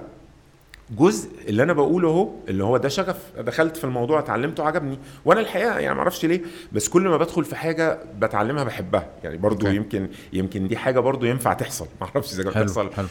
آه لكن في جزء تاني إن أنا أدخل حاجة وأنا أصلا ما عنديش شغف فيها. فاللي لسه كنت بقولها دلوقتي. يعني كنت بقول أول حاجة already عندك شغف وعرفت تشتغل فيه. تاني حاجة ما عندكش الشغف بتاع الحاجة دي بس هتشتغل فيها. مش صعب إن أنت تقلبها شغف. يعني أنا دخلت مثلا في فترة من حياتي مجال التسويق وأنا ما أعرفش فيه حاجة. كنت خلاص عملت بقيت developer سنة وسنتين قبلها في الكلية. بعدين لما قفلت شركتي في المرة الأولانية آه، رحت اشتغلت في كام حاجة. أولهم كان حاجة تبع كمبيوتر ما, ما كملتش لأن ما كانش مرتبه كويس وبعدين رحت تسويق. أما رحت شركة تسويق وتعلمت شوية في الأول وبدأت أتعامل لقيت نفسي إيه ده؟ ده المجال ده لطيف. طب ما أنا أتعلم بقى. هي برضو دي كلمة سر شوية إن أنا عشان أحوله شغف أنا هتعلم. مم. فاقنعت مدير الشركة إنه ما تديني course في القصة دي. لقيت course في ال British Council رحت خدت ال course في شهر رجعت ما شاء الله كنت متفوق فيه. ال marketing بقى حياتي. تكلمني في أي حاجة. أكلمك بقى بال four Ps بال seven seven مش عارف Es يعني اللي هي الحاجات اللي ورا بعض دي. وعايشها وعمال أدور عليها وعمال أتعلمها أكتر. ولما أروح لعميل ببقى لما قلبت sales برضه بعد كده أبقى منطلق وأبقى واثق من نفسي جدا. فعمال أكتسب. خلاص خلصت دي رحت حتة تانية. بقيت الفرصة اللي لقيتها إن أنا أبقى مدرس كمبيوتر وأعلم الناس برمجة وبتاع. فأنا فاهم في البرمجة بس مش فاهم في التعليم ما جربتوش. أول ما بدأت لقيت نفسي إيه ده ده الموضوع حلو حبيته جدا بقى passion هو كمان. فهي الفكرة لو عرفت أشتغل في ال passion حلو ما عرفش أشتغل في ال passion إن أنا أحول الشغل ال passion في حالتي كان بيتطلب إن أنا أتعلم. بس اللي هو أنا بدأت أعمل الحاجة شكلها لطيف بس أنا مش شاطر. طب ما منين كذا؟ أروح أحضر لها course آه، آه، لو في نت بقى دلوقتي المصادر بقت سهلة جدا أروح أتفرج لها على حاجات. أرجع شاطر في الحاجة وامارس واشتغل واجرب واغلط واشتغل أنا بقيت شاطر فيها وبحبها ومش مش حاسس إن أنا ببذل مجهود. أعتقد ان إن دي طريقة ممكن الواحد يعني لو حط criteria كده إن ال passion شغل ممكن إن هي تمشي شوية. كويس جدا. آه في كنت قاعد مع آه، باشمهندس وليد خليل. هو حبيبي ص- صديق mutual يعني ما بيننا. آه فكان آه آه، يعني ساعة ما حضرتك دخلت معاهم في في, الش في الشركة معاهم يعني endure آه فكان بيقول لي إنه حضرتك الوحيد اللي عملت ثلاثة exits ناجحين. آه exit يعني إن هو ان, إن أنت تبيع الشركة بتاعتك يعني. فواحدة فيهم كانت فتكات وواحدة فيهم كانت رتب على ما أظن. آه لا ألعاب شمس آه. وبنت الحلال. بنت الحلال كانت آه شراكة آه. مع حد. okay حلو جدا. آه أول واحدة كانت بنت الحلال أول حاجة عملتها صح؟ ده حقيقي. okay. آه أنا عايز أفهم هو كان قصده إيه ب exit ناجح؟ يعني إيه هو ال exit اللي مش ناجح؟ هو exit ناجح هو يقصد exit غالبا. بس هو مبدئيا وليد خليل عشان أنت جبت سيرته فما ينفعش نعديه كده. وليد واحد من ثلاثة اتعرفت عليهم في حياتي. هم دلوقتي بقوا أربعة تقريبا. أربعة اتعرفت عليهم في حياتي بي بيفيدك من غير ما ينتظر مقابل. مم. إطلاقا.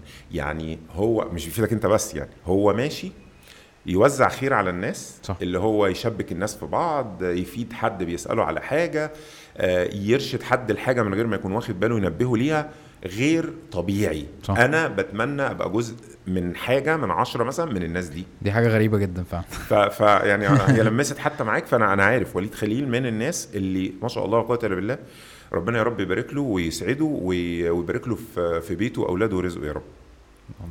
الحمد لله هو ربنا اكرمني جدا وده برضو يعني لازم ابقى قايل كده مش عشان لازم بس قصدي لازم أقول كده عشان هي حاجة حقيقية عندي إن أنا ما فيش حاجة عملتها أنا ال- اللي ليا أي فضل فيها.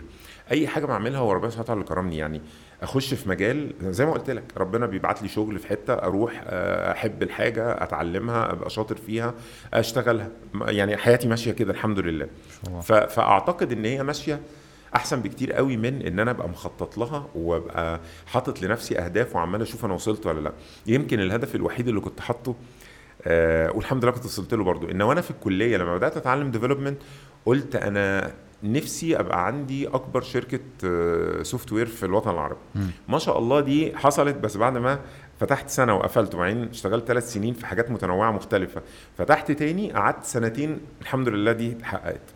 مم. غير كده لا أنا كنت في كل حاجة سايب نفسي كده اللي هو اللي ربنا بيجيبه هيبقى كويس. ربنا كرمني جدا في المشاريع اللي عملناها سواء بقى بنت الحلال كان معايا حد هو اللي جاي اقترح الفكرة أصلا الله يبارك له أحمد جلهوم. وما شاء الله لا قوه الا بالله بعد سنة بقى, بقى الموضوع profitable جدا وبقينا رقم واحد في المواقع الزواج في الوطن العربي. بعد سنة كمان آه، اتصلت بينا شركة ونيجوشيشن وبتاع وإيه بعنا ال- ال- المشروع. في وقت كان لسه حتة ال acquisitions والبيع وكده مش معروفة قوي مش متعرف وال-. و- وعدد المشاريع اللي طالعة بقى من الوطن العربي كمان مش كبيرة. يعني برضو دي نقطة تانية النجاح في الوقت ده كان أسهل من دلوقتي. مم. لأنه أنت دلوقتي في منافسة كبيرة قوي في حاجات كتير بتقدم نفس اللي أنت بتعمله حتى لو بطريقة تانية. فعشان أنت تنجح في صرف جامد هيتعمل في تخطيط جامد في شركاء لازم يقعدوا يشتغلوا في ناس لازم تبقى شاطرة جدا في مجالها. في الوقت بتاع 2004 ده آه، الدنيا كانت مم. أسهل كتير. صح. آه بعد كده ربنا أكرمني برضو وعملت ألعاب شمس. ده ده بالذات يعني سريعا كده كان يعني ضحك شوية في حتة إنه أنا لقيت مروان ابن أختي عنده ست سنين هو وقتها وبعدين في تجمع العيله لقيته قاعد على الكمبيوتر وكتب ألعاب في جوجل. وبعدين دخل على أول موقع بعدين راح راجع دخل أول كل شوية يدخل ويعمل back قلت له أنت بتعمل إيه؟ قال لي في موقع بدور عليه أنا عارف شكله. لقى فعلا دخل لقى موقع أسود قال لي هو الموقع. ده. لونه أسود كده. فاسمه كان صعب شوية يتحفظ فعلا. دخل داس على لعبة وقعد يدوس على حاجة. قلت له أنت لعبتها قبل كده؟ قال لي لا أنا بس بقعد أجرب الأول لغاية ما أعرف تتلعب إزاي. فأنا الحقيقة رجعت البيت واشتغلت. ثلاث أيام كنت مطلع حاجة اسمها ألعاب شمس وعامل لها design وعامل لها كل حاجة بس أخدت شهر عشان أعبيها ألعاب. الفكرة كانت إنه بما إن الطفل مش عارف يوصل للموقع اللي هو بيدور عليه طب ما أعمل له حاجة اسمها سهل. فعملت ألعاب شمس. وال domain كان سهل قوي s h a dot m s يعني شمس. فأي حد هيحفظه.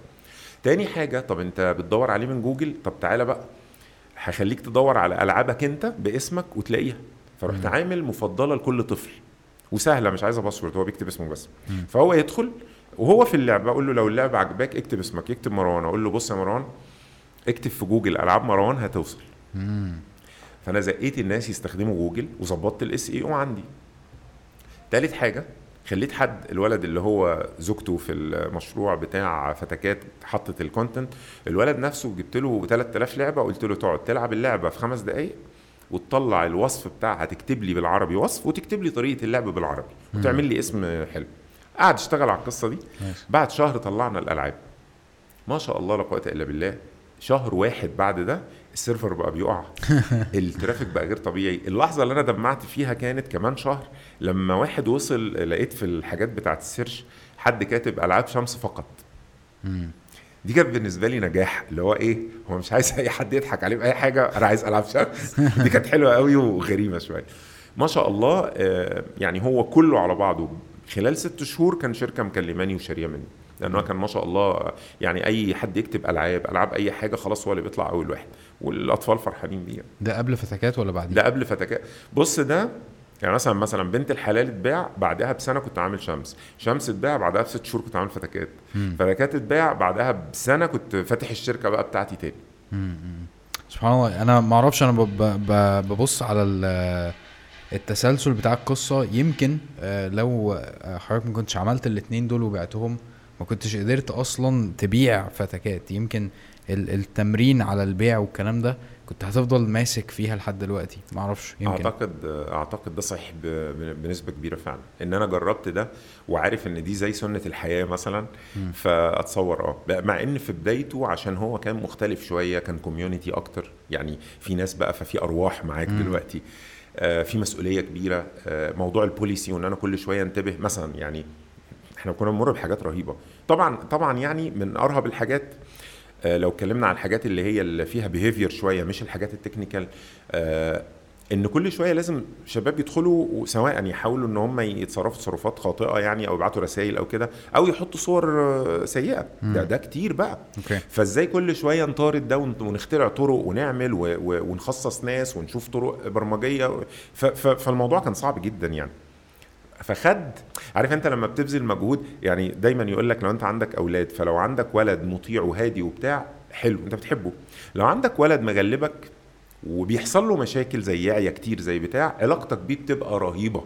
لأنك انت انفستد بذلت مجهود كبير قوي معاه وبذلت وقت وبذلت ممكن فلوس فبقى غالي عليك جدا. اللي هو غير حد طالع كويس طبيعي لوحده. فيمكن يكون هو ده إن أنا بذلت مجهود حقيقي مش طبيعي في فتكات. طب هل الواحد أصلا ما يجي يبتدي أصلا عندي ال ال وكنت بتكلم في ده مع طارق برضو آه أنا لما باجي أعمل حاجة بحط فيها كل ال بحط فيها نفسي كل حاجة عندي والقيم بتاعتي وأفكاري والكلام ده كله. ففكرة إن أنا أوصل في يوم إن أنا أبيع الشيء ده آه يعني حاجة مش مش قادر أتخيلها خالص. رغم إن أنا وبرضو من كلامي مع مع باشمهندس وليد يعني إنه أول حاجة عملها معايا لما جينا نتكلم قال لي أنت هتروح إحنا هنقعد 10 أيام ما نتكلمش وأنت هتديتاتش نفسك خالص من ستابرك أنت مش ه... يعني ستابرك دي مش بتاعتك أنت هتبيعها هتتخلص منها هتقفلها هت... هتعزل نفسك عن ستابرك دي خالص. فال exercise ده ساعدني شوية إن أنا أبعد عن ال... ال... ال... التعلق الشديد اللي كان عندي ده. بس هل من أهداف الواحد لما يجي يفتح شركة إن هو على الأقل يبقى مهيئها إن هي ممكن تتباع في يوم من الأيام؟ مش شرط قوي. يعني خليني أقولها لك بطريقة تانية. هو خليني أقولها لك الأول technically وبعدين نتكلم فيها ك... كحياة يعني. technically لو أنت دخلت معاك venture capital أو angel investor أنت هتبيعها. okay. يعني لو انت اللي هيستثمر معاك حد عادي من اللي هو متعود يشتري أراضي يشتري شقة يشتري مطعم يبني حاجة ده ده واخد على إن هو هيبني الحاجة عشان تبدأ توصل ل break even في وقت ما وتعمل أرباح فهياخد منك أرباح. وفي يوم من الأيام والله كبرت قوي بقى حد حب يشتري حصته وحد حب يشتري دي في بظروفها ولكن هو داخل عشان الأرباح. حلو. ده غير خالص مجال ال startups في ال startups لو لو بنتكلم بقى إن angel investor دخل شريك معاك أو venture capital اللي هي بيبقى عندها صندوق استثماري وتدفع منه بتلم من الناس فلوس تدفع لل- لل startups ده مش بيبقى أصلا الاتفاق إن أنت تدي له أرباح سنويه مش عايز مش هو ده الموضوع. ده داخل معاك عشان أنت startup هتكبر بسرعة هتصرف كتير فغالبا مش هتبقى profitable قريب أو حتى لو بقت profitable كله هيخش في ال في ال في الاستثمار فيها مرة تانية. ده داخل عشان في يوم من الأيام في حد أقصاه مثلا 10 سنين ولو ناس ساعات بتزيد عن كده في حد أقصاه 10 سنين المفروض إن هو الشركة تتباع عشان هو يرجع له الفلوس. بتاعته بالعائد عليها. okay. فهي فده رقم واحد ودي الحتة ال technical في الموضوع. الرقم اتنين الحتة اللي مش technical اللي قاله وليد أو ال- ال exercise اللي معاك ده لطيف جدا ويمكن يعزز ده وي- وي- ويسرع المفهوم شوية عندنا حتة إنه not defined by what you do آه، ك كبرودكت بمعنى. أنا ما أقدرش أقول ابدا أو يعني لو إحنا بدأنا نستوعب الكونسبت ده هيفرق أنا أنا ده من الحاجات اللي أنا عايش بيها الحقيقة. إنه أنت دلوقتي عندك ابن وابنك اسمه كذا وشاطر في المدرسة و وبتفتخر بيه قدام الناس كل حاجة. انت مش محدد بيه. انت بيجي اوقات تحس إيه ده أنا ابو فلان. لو مثلا هو بيتكرم في حاجة انت قاعد مبسوط له أنا ابوه مثلا. في الحقيقة دي مش موجودة. انت مش بتتحدد انت انت كيانك ونجاحك وشخصيتك وحياتك مش متحددة بابنك. أوكي. نفس القصة في الشغل. فتعال نشوف حاجة زي آه، رئيس مجلس إدارة شركة كبيرة قوي. هو ما ينف... لو لو حط في دماغه إن هو شخصيته و... وال... والاحترام اللي بيناله واللي بيحدده هو إن هو رئيس مجلس الإدارة والحقيقة ده بيحصل فعشان كده هكمل لك بي... ده اللي بيخليه لما بيقال أو يخرج معاش بيحبط مم. وبيجيله اكتئاب وبينعزل عن الناس وما بيصدق إن حد يتصل بيه عشان يعني يفتخر ويقول لك ده فلان جالي ده فلان عمل ده فلان شعر. ليه لأن هو فشل في إن هو يفصل يعمل ال detachment اللي انت قلت عليه. يفصل ما بين شغله وما بين نفسه. نفس القصة في مشروعك. إن ما ينفعش إن أنت تبقى defined بمش... يعني أنا مثلا صحيح لغاية دلوقتي ناس مسجلاني على الموبايل محمد فتكات أو حسام فتكات أو كده. ده اللي خلاني عملت brand خضر بالمناسبة خضر و business لأن وبدأ يتقال خلاص خضر دلوقتي. ليه؟ لأن ماشي أنا محمد اللي عمل فتكات. طيب ما هو مش هفضل بيها. ما أنا already بعتها مثلا. ماشي أنا founder فتكات وهفضل كده. بس في نفس الوقت مش هي دي اللي بتحددني. ف... فكون إن هي تفضل لازقة سواء من منظور الناس هيبقى ده معناه إن الناس شايفيني دايما ده اللي عامل الكوميونتي بتاعت فتكات اللي شاطر في الحتة دي. اللي بيتعامل مع الستات بمعنى كويس طبعا مش, مش مفهوم وحش يعني. ف- فخلاص أنا مزنوق في الحتة دي طبعا ده مش صح. وفي نفس الوقت زي ما قلت لك أنا لو بعت فتكات أو حصل أي حاجة لا قدر الله فشلت حتى. طب ما أنا بعد كده لو أنا مربوط بيها ورابط نفسي بيها قدام بيني وبين نفسي معناها إن أنا هبقى تعيس جدا طبعا. في حياتي فالفصل ده مهم. نفسيا قبل ما يبقى إن حقيقي في إن أنا أبيع ولا ما أبيعش. لا المهم الأول إن أنا أبقى فاصل فعلا. وجات الفرصة فأنت مستعد إن أنت تبيع؟ دي دي وما حتة جاتش تانية. فأنت آه. دي حتة تانية بقرارها بقى. مم. يعني افرض إن جات الفرصة وانت شايف لا ده في بوتنشال أعلى ده أنا ممكن أوصل لأحسن من كده. أو جات الفرصة وانت شايف إن ده تحول دلوقتي بقى شركة عادية أنت عايز تورثها لاولادك ما إيه المشكلة؟ براحتك. ما دام ما دخلش معاك angel investor أو أو venture capital طبعا. okay حلو جدا. آه عايز أتكلم عن النقطة بتاعت ال investment دي بس آه عايز الأول آخد خطوة لورا تاني لو إحنا ماشيين على التسلسل بتاع بنجامين باتن يعني. آه أول حاجة حضرتك عملتها كانت آه Internet Plus تمام؟ الشركة اللي حضرتك قلت إنك قفلتها ورجعت فتحتها تاني. آه دي كانت الأول حضرتك بتعمل websites وده اللي خلى إن فتكات يتعمل وإن أنت يبقى معاك ال- ال skill بتاع إنك تعمل websites دايما وتفكر وت- وتطبق بسرعة جدا يعني. آه وأصبحت ودي ودي كانت كلمة برضو مثيرة للاهتمام جدا في البودكاست اللي أنا سمعته آه اللي هحطه في ال description أكيد إن شاء الله. آه أما حضرتك قلت إن أنا حسيت إن حلمي كان صغير. ده حقيقي. ده معناه إيه؟ دي من الغلطات اللي أنا وقعت فيها بدري مع إن الحقيقة سمعت حد اتكلم في الموضوع ده وأنا صغير يعني بحكم إن أنا قعدت مع ناس كبير آه، كبيرة كتير. إيه ده؟ أنا ملاحظ أنت بتحرك إيدك هنا ده عادي كده؟ آه، في أريحية في الحتة. ماشي. مع اني حد قالها لي مرة قال لي لازم آه، حلمك يكون كبير dream big يعني start small بس think big و dream big فانا غلطت الحقيقة. أنا أنا طالب في الكلية. لما أجي أتخيل يعني هذا اللي حصل بقى في وقتها. والنت لسه بيقول بسم الله الرحمن الرحيم في مصر اللي هو سنة آه، 92 أول أول ما بدأ بقى ويعني موجود في الجامعة بس وفي ال IC وكده وفي RITSEC بتاعت مجلس الوزراء. آه، 93 94 اتعرفت على العالم دوت وبدأت أدخل بقوة وأعلم نفسي. أنا أنا قعدت آه، ليلة بعد ما أهلي الله يبارك لهم اشتروا الكمبيوتر بالقسط وبعد ما خدت اشتراك النت من عمي. يا رب ده ما يضرهوش يعني في الجامعة الأمريكية. ودخلت لأول مرة فخلص صوت المودم اللي هو الغريب بتاع زمان ده وأنا لقيت شاشة سوداء وال C ومكتوب نقطتين وبتنور تطفي آه دوس أنا زي دوس كده هو كان Unix بقى. أنا ادوس enter تنزل السطر اللي بعده.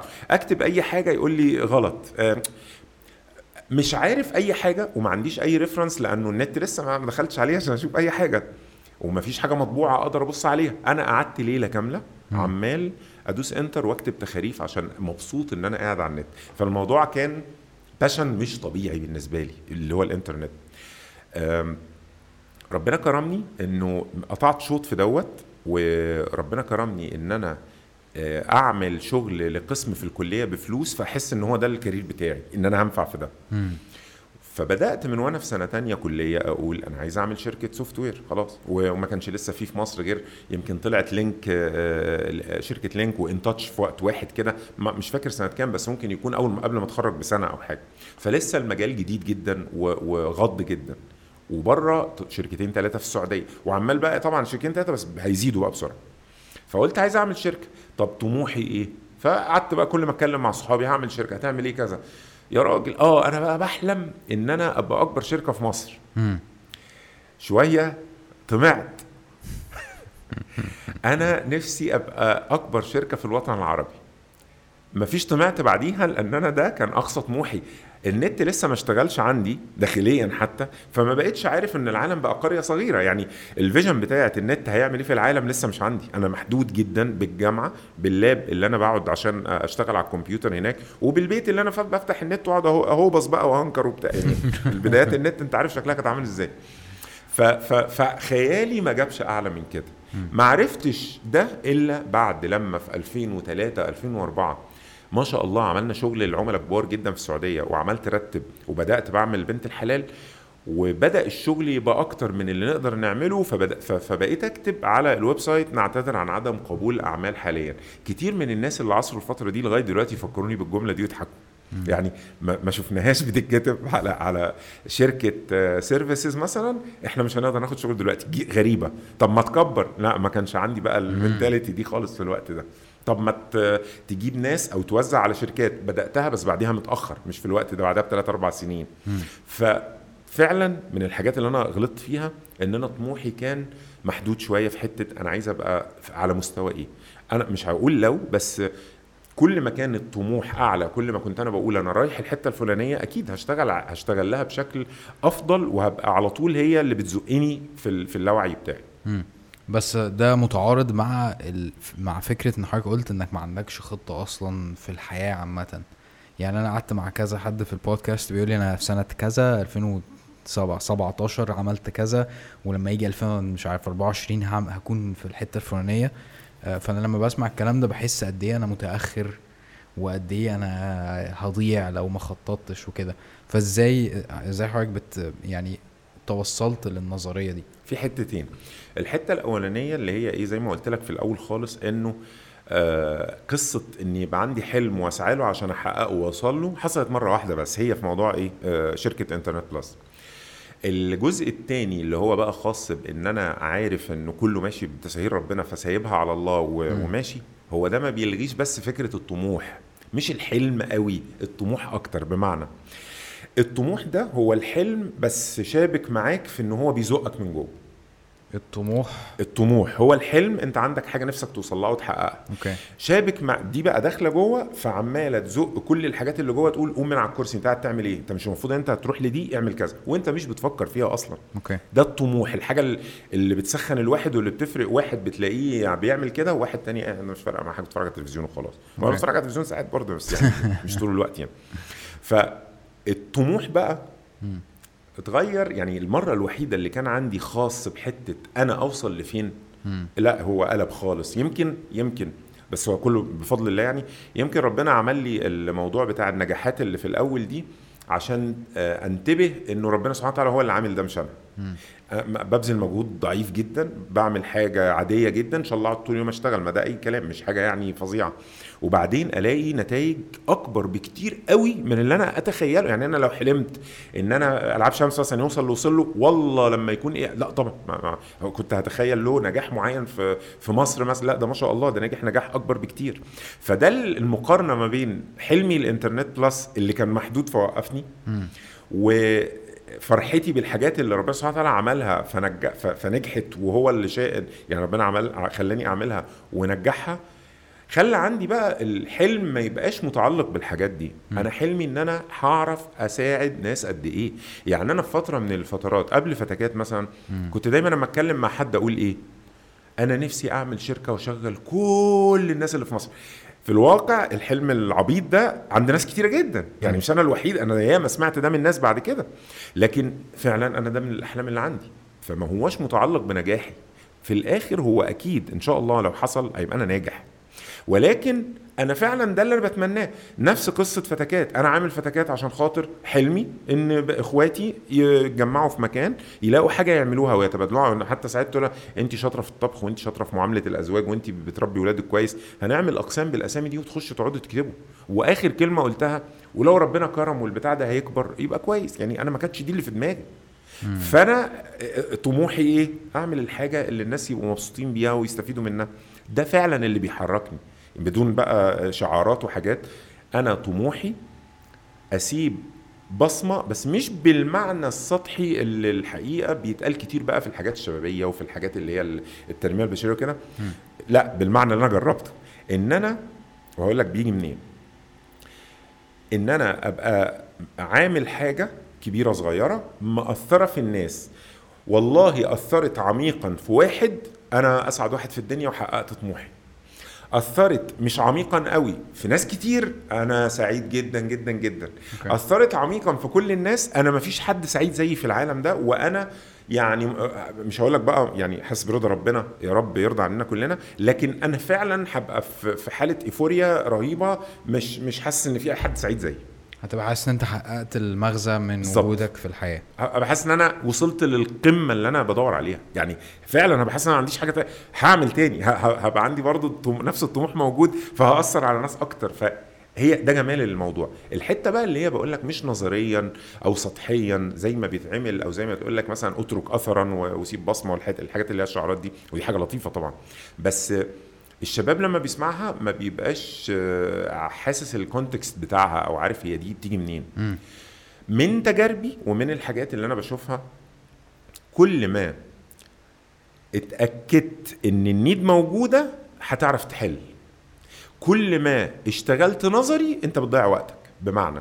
في كتير من ال programs وال- والحاجات الشبابية وكده هي اسطمبة. إحنا بنعمل يعني الشباب وهنتجمع ونعمل كذا ونتطوع نعمل كذا ونقعد السبع أيام أو الثلاث أيام مش عارف إيه ونروح نزور هنا وهنا. خلاص فهي حاجات محفوظة programs متحددة. دي مبنية على needs موجودة من زمان معروفة واتدرست وكل حاجة وخلاص بتطبق systematically رقم واحد ال needs بتتغ... ال... ال... ال... ال needs التعبير عنها والطبيعة بتاعتها بتتغير مع الوقت. okay. فدي نقطة مهمة إن هي تراعى في إن أنا أدرس النيد لسه موجودة بنفس الشكل ولا هي اتغيرت وأنا محتاج أدرس ده بشكل مختلف أخد بالي منه. نمرة اتنين النيدز بتتنوع وبيظهر لنا حاجات جديدة إحنا ما كناش شغالين عليها أولى. فأنا ما ينفعش إن أنا أفضل شغال بنفس النمط بتاعي في كل مرة وما أجيش أقعد أدردش مع الناس لو أنا مفترض إن أنا مثبت الحد اللي مستفيد مني مثلا. فتعالى آه، أنا بتعامل معاه هفضل أتعامل معاه 100 سنة مش مشكلة. أنت إيه أخبارك وبتعمل إيه؟ و و و أدور على نيد أحسها أهم من اللي أنا بعملها أشتغل عليها. يبقى أنا فعلا هسيب أثر بجد مش مش يجي بعد كده يتقال إيه مؤسسة كذا عملت إن هي ذبحت مش عارف كام عجل وزارق و... وعملت كام بطانية. رائع. ومطلوب وكل حاجة بس أنا بتكلم دلوقتي مع الشباب مش مع المؤسسات دي اللي بيتطوعوا واللي بيساعدوا. ابذلوا مجهود في إن أنتوا تبقوا كرييتيف شوية. ما تشتغلش في الأسطمبة اللي أنت محطوط فيها. ما يبقاش كل مجهودك أنت رايح تنظم ال event حلو. ويمكن تستفيد شوية soft skills ما قلناش حاجة. وهتفرق مع الناس. خليك creative حتى في وانت بتنظم مش هقول لك بقى غير انك ما تنظمش حتى وانت بتنظم اتحرك في اتجاه الناس اللي موجوده أنا أنا الحقيقة أنا بقول كده أنا اتعاملت مع ناس بينظموا الأغلبية ناس عادية لكن أنا اتعاملت مع فئة كده قليلة أنا كنت سعيد جدا من اللي هم بيعملوه. لأنه مش مش اللي هو لا حياتك كذا طب أجيب لك حاجة لا ده العادي. لكن لما تتعامل مع حد فتقول له إيه؟ هو ليه الناس أنا هديك مثال معلش ليه الناس على ال stage بيتكلموا English والناس اللي هنا كلهم بنسبة 100% آه، مصريين؟ فيقول لك عشان في واحد من ال speakers English آه، جاي من ألمانيا. طب ما ليه ما تحطلوش هو السماعة بدل ما أنتوا بتوزعوا سماعات على الناس ومش كل الناس خدوا سماعات؟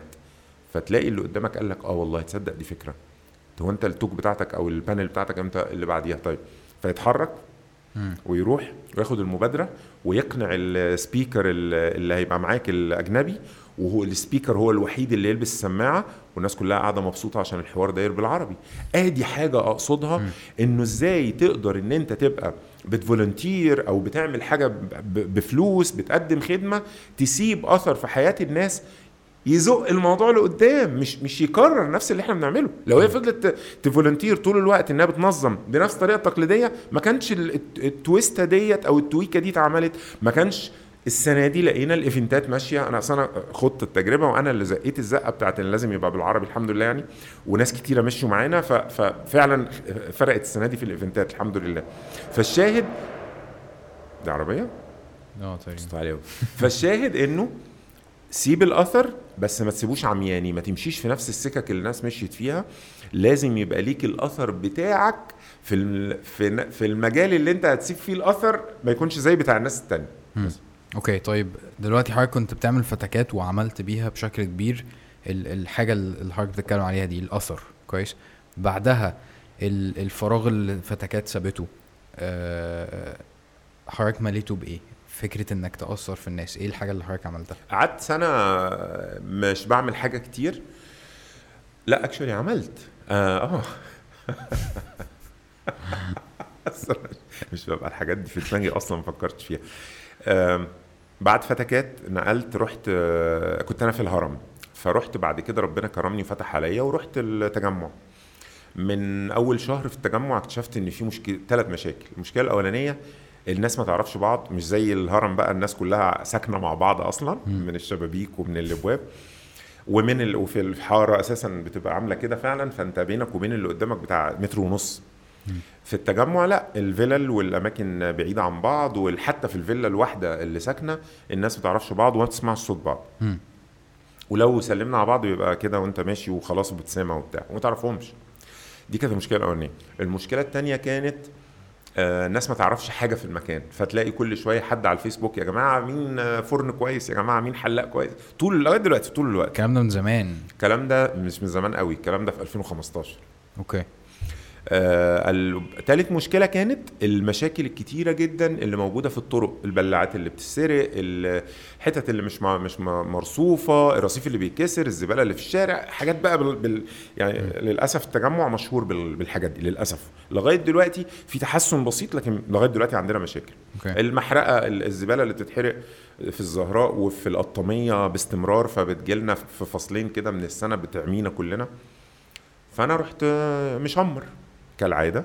ورحت عامل أول حاجة دليل القاهرة الجديدة وصرفت عليه وجبت ناس نزلوا مسحوا الأماكن. بقى عندنا 3000 مكان في فترة قصيرة ما شاء الله. الدليل خد مجاله وناس كتير بقوا بيستخدموه بقوا بيبعتوا لنا وبيشكرونا على اللي بنعمله. بس أنا وقفت لأنه أسباب كده يعني منها إن أنا لقيت عشان update ال maintenance cost هتبقى عالية قوي. آه، في شركة جت قالت لي هناخد كذا ونمسح لك كل الحاجات تاني فلقيت الموضوع بيزيد فوقفت شوية وسبته زي ما هو كده. هو ما كانش بيجيب فلوس؟ آه لا حاجات بسيطة قوي إعلانات وبتاع بس مش أرقام يعني. فيا دوبك كان بيغطي نفسه فأنا ما حسيتش إن هو إيه آه يستاهل أطور أكتر من كده فسبته زي ما هو شغال دلوقتي. الحاجة التانية عملت آه، حاجة اسمها Neighbor Finder تطبيق وخليت إن الناس يدخلوا يختاروا الحي بتاعهم من التجمع إيه هواياتهم إيه بيشتغل إيه ويتعرفوا على بعض عن طريق الحي. يعني أنت بت... زي الفيسبوك كده بالظبط. بس انت بتدخل تشوف مين في أو اكشن انت مش بتشوف. انت بتضغط زرار يقول لك مين اللي موجودين في الحي بتاعك على طول مش بتدور على حاجة. كل واحد تفاصيله. تقدر تبعت له request لو هو لقاك interesting هيبعت لك approval وتتكلموا مع بعض. والناس بقى بت share كل حاجة مع بعض على. كده. وايفنتات ومش عارف إيه. ده كان ال potential بتاعه عالي جدا وما شاء الله اشتغل حبة حلوين. لأن أنا كمان في الوقت ده قبليها بسنة كنت عملت group على الفيسبوك اسمه أخبار القاهرة الجديدة وما شاء الله هو تاني أكبر واحد آه، في الجروبات اللي هي الاجتماعية بتاعة الفيسبوك في المنطقة. مش عارف 40000 واحد أو 45000 واحد دلوقتي. فخدمت من ده على ده والناس راحوا. آه، اضطريت أقفله بعد سنة لأن هو مشي مشي مش كويس. فأنا بالنسبة لي يا إما هدخل أشوف الرسائل اللي بين الناس لأن الناس عمالين يبعتوا لي ريبورتات. يا إما هقعد أراجع الرسائل بين الناس ودي فيها اقتحام خصوصية شوية ما أحبش أعمل كده. يا إما إن أنا هاخد بالشكاوى مباشرة خصوصا بنت بتشتكي من ولد فه block الولد. فلما مشيت في السكة دي شوية اتعمل جروبات على الفيسبوك بتشتمنا. كانت مش أول مرة إحنا اتشتمنا على الفيسبوك كتير في فتكات مثلا يعني. فأنا وقفته تماما. يعني حتى كان القرار غريب إنه في, نظر الناس إنه طب ما هو بيشتغل وهيمشي واحتمال يجيب لك فلوس قدامه كده بس أنا ما أقدرش أشيل ذنب إن أنا موفر حاجة أنا عارف هي بتستخدم في إيه دلوقتي فقفلت يعني. وتالت حاجة عملت app. آه كنت بأمل إن الجهاز يتعاون معايا فيه.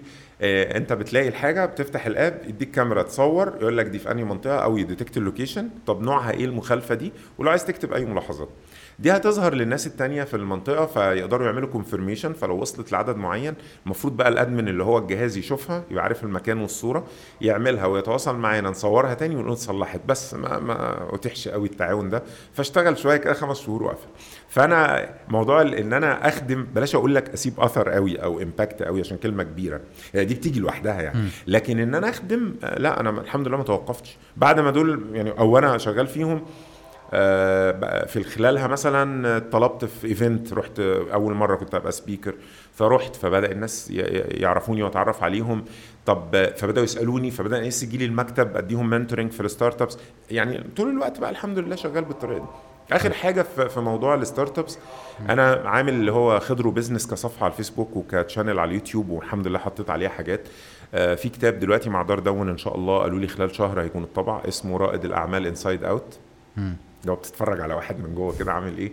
آه، بس تقريبا دي الحاجات اللي أنا يعني دي الحاجات اللي هي في القصة بتاعه ال impact في الجزئية دي يعني. okay.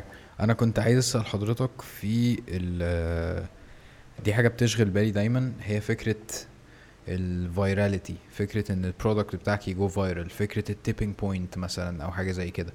آه، ده حصل في حاجات كتير من المشاريع اللي حضرتك كنت فيها تمام؟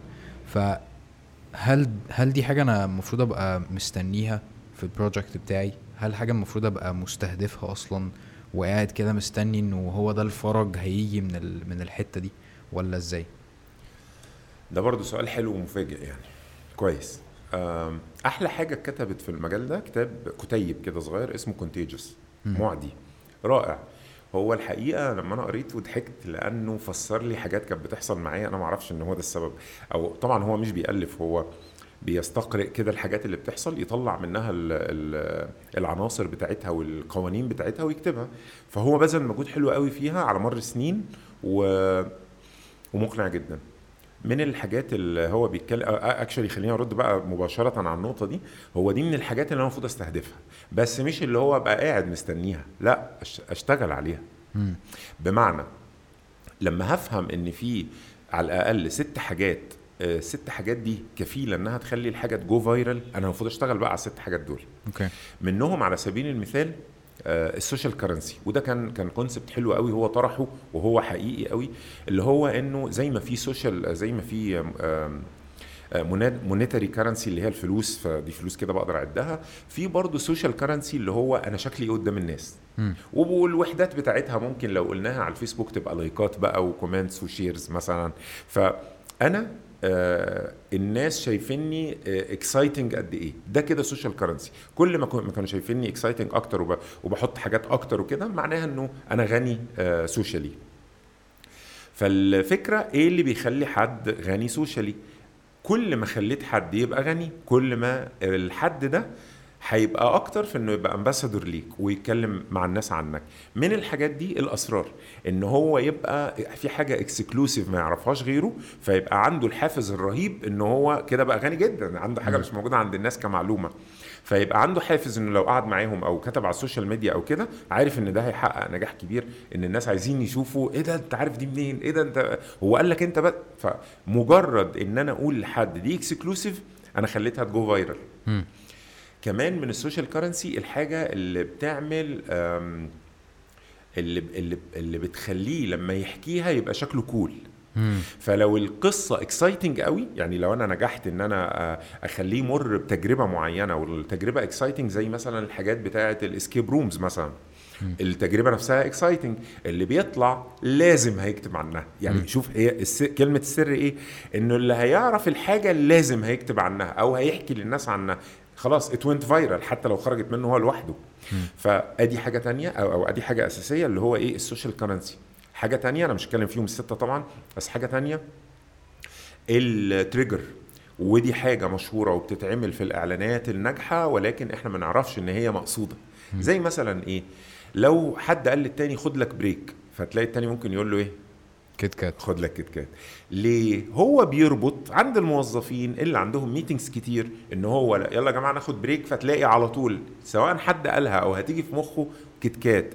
it went viral إنه قدر يأثر في مخ ناس كتير وقدر يخلي إن حد يقول الكلمة قدام ناس. فلو حد ما يعرفش كيت كات لو افترضنا إيه كيت كات ده؟ اتكلم عنه. فقصة trigger يعني إن أنا هربط actually أقول لك على حاجة أنا عاملها في الشغل بتاعي يعني خضر و business أنا ليه كاتب خضر و business عشان يبقى أنا في خضر فالناس عرفت اسمي بدل فتكات مثلا. بس كمان و business فاتربطت ربط مباشر بال business إن أنت بتاع ف... فبدأ بدأت ألاقي ناس يكتب يقول لك إيه لو عايز مش عارف إيه تقرا مثلا يقول إيه مين يا جماعة بيكتب في حاجة. وكلامه كويس أتابعه فتلاقي حد بيقول له؟ لو عايز حاجة في ال business يبقى خضر و business. فخلاص هي trigger خضر يعني business أو لو هو سمع business هيقدر يربط بيها خضر نفس القصة ففي بتاع ست حاجات كلهم هم متجمعين في كلمة أنا مش فاكر كان هو عامل اختصارها إيه الحقيقة دلوقتي كان منها story منها triggers وهكذا ففي ست نقط لو أنت ركزت واشتغلت عليهم منهم ال story طبعا دي حاجة قوية قوي هتقدر تعمل الحاجة إنها ت go viral okay. بس في المقابل لو أنا يعني في المقابل ما أقفش لو أنا يعني لو أنا الدنيا didn't go viral أو ما حصلش tipping point أصلا الواحد دايما بيبص على ال ال نتيجة وجود الن- النت بقوة الأيام دي.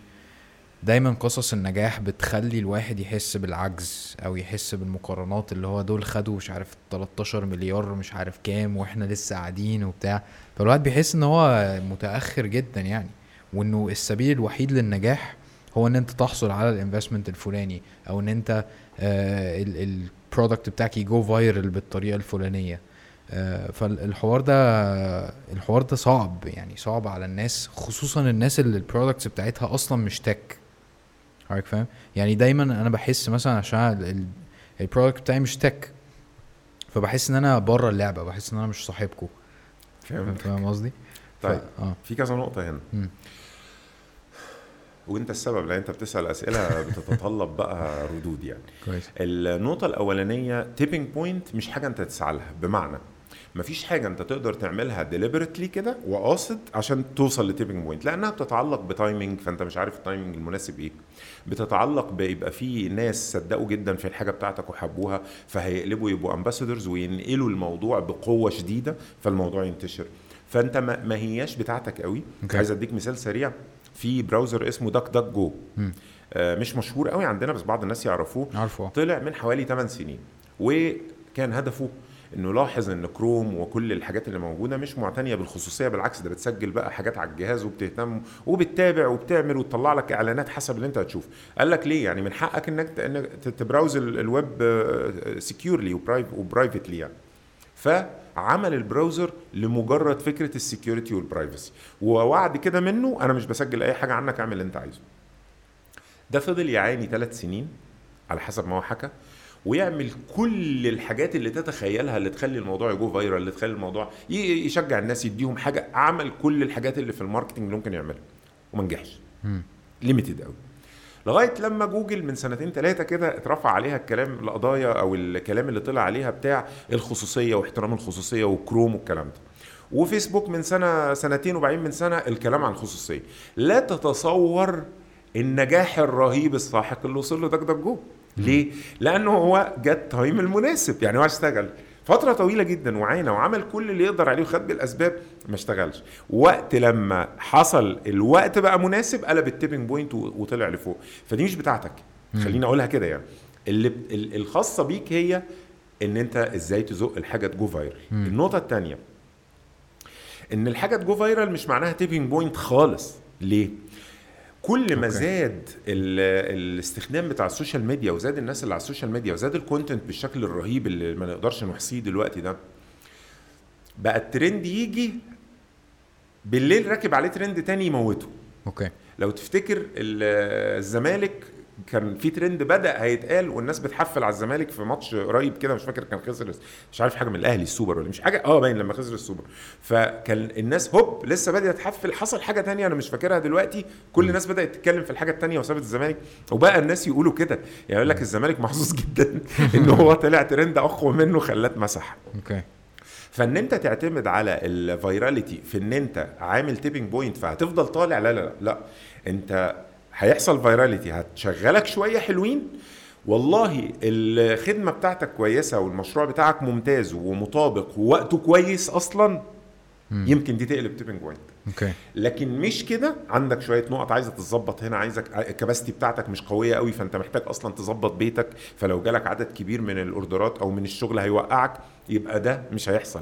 هيتحرك شوية وبعدين الناس هت lose interest لأنه الموضوع مش مهم ليهم دلوقتي ك timing فخلاص هترجع تاني زي ما كنت. مم. يبقى عندك شوية عملاء أكتر شوية بس مش بالشكل اللي أنت متخيله.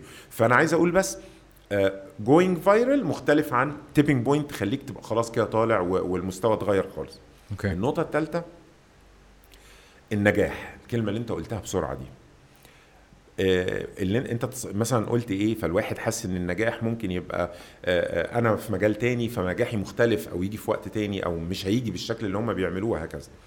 بس أنا ليا آه، آه، يعني تعريف شوية أو ملاحظة على قصة النجاح. ليه؟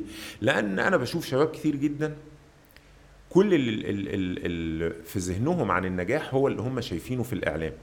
شايف إن الناجح معناها إن هو حد مشهور سواء بقى مطرب أو لعيب كورة اللي هم المثالين المشهورين عندنا طبعا أو ال- الساقط أو الهايف دلوقتي. يعني بنشوف ناس بقى اللي هو ما ينفعش يطلق عليه إن هو مطرب وبيتشهر شهرة غير طبيعية وبي- وبيتعزم في كل الإيفنتات حتى في ال AUC يعني بقت تستضيف ناس غريبة جدا. مش بتكلم عليهم بس بقول لك حتى مكان كبير زي ده ومشهور و prestigious لا بقى بالنسبة له برضه ماشي مع الترند بتاع إنه أنا عايز حد مشهور وناجح. ناجح اللي هو بمعنى مشهور. okay.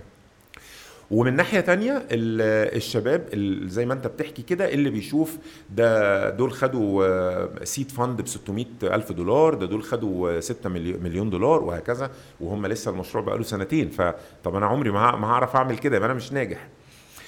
أنا بكره تعريف النجاح على إن هو أي حاجة من دول. okay. أنا بعتبر إن النجاح ده بالمعنى اللي بيتقال اللي هو نقدر نقول عليه فلوس كتير شهرة كتير مشروع كبير مش عارف إيه دي كلها نتائج بتاعت ربنا سبحانه وتعالى تماما. إحنا ملناش علاقة بيه فما ينفعش حد يجي يقيمني بيه. آه، دي دي حاجة بقى بالنسبة لي مسلم بيها. في المقابل النجاح هو إن أنا مانيش زي بقية الناس اللي قاعدة ما بتعملش حاجة. النجاح هو إن أنا اللي إحنا قلناه في الأول خالص أنا تع... أنا دخلت في مجال اتعلمته كويس ولسه بتعلمه طبعا يعني مفيش حاجة اسمها اتعلمته وقعدت. اتعلمته ولسه بتعلمه وبشتغله. شكرا جزيلا هو ده المطلوب منك. مم.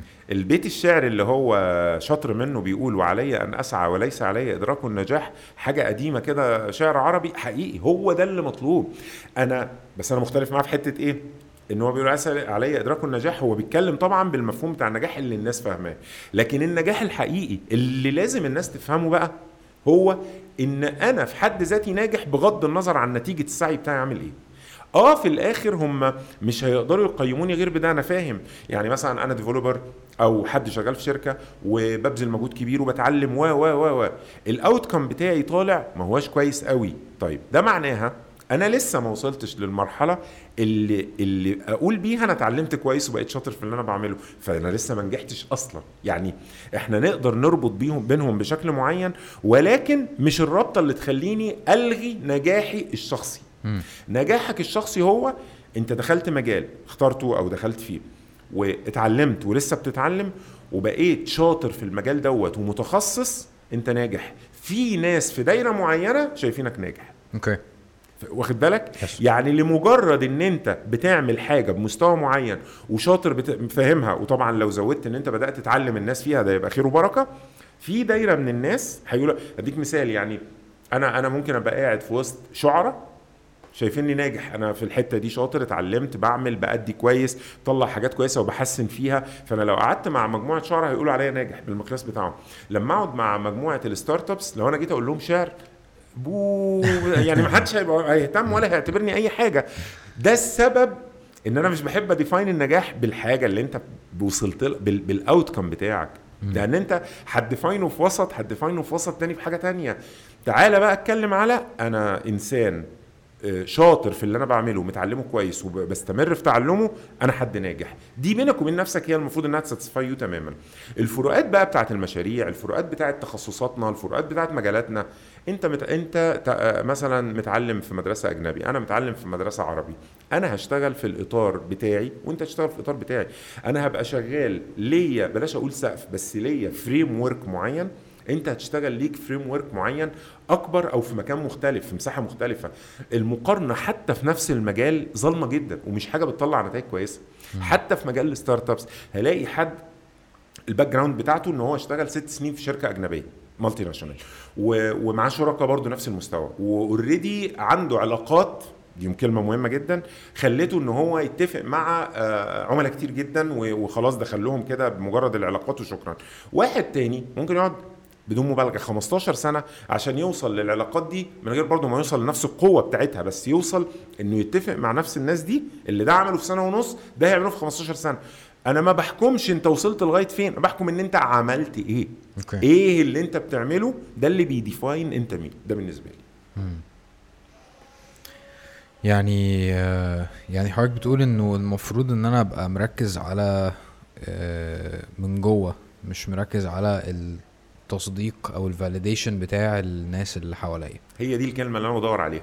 ما تستناش فاليديشن من حد يقول لك أنت ناجح ولا مش ناجح. م. أنت بينك وبين أنا كنت ببقى مثلا يعني ده مثال. أنا كنت آه، في فترة من حياتي سكنت في المرج. أنا من النوع اللي هو تحطني في أي مكان أعيش. يعني آه، ما شاء الله ادابتبل جدا وراضي جدا. الحمد لله. متربي كده يعني.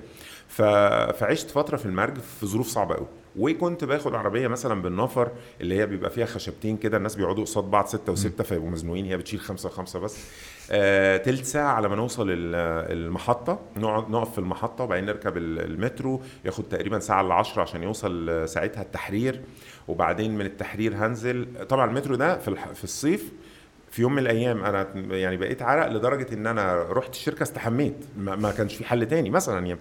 انزل التحرير ما كانش المترو بيوصل الدقي وقتها اركب مواصلة للدقي وبعدين امشي من الدقي لغاية ما اوصل الشركة دي الفترة اللي أنا اشتغلت فيها شوية مثلا في ال marketing. أنا كنت بدف... يعني بيني وبين نفسي أنا سعيد جدا وناجح. مفيش حد برايا بيقول لي كده. بالعكس أنا كان عندي المهندس اللي فوق مني على طول مش هقول بيغير مني مش لازم اوصل للدرجة دي ولكن تعامله معايا ما كانش بيبين ابدا أنا مستواي إيه. وحاول إنه يعني يضيق عليا شوية في حتة ال course اللي باخده مثلا في ال marketing وأنا كانت حاجة أنا متشوق ليها جدا.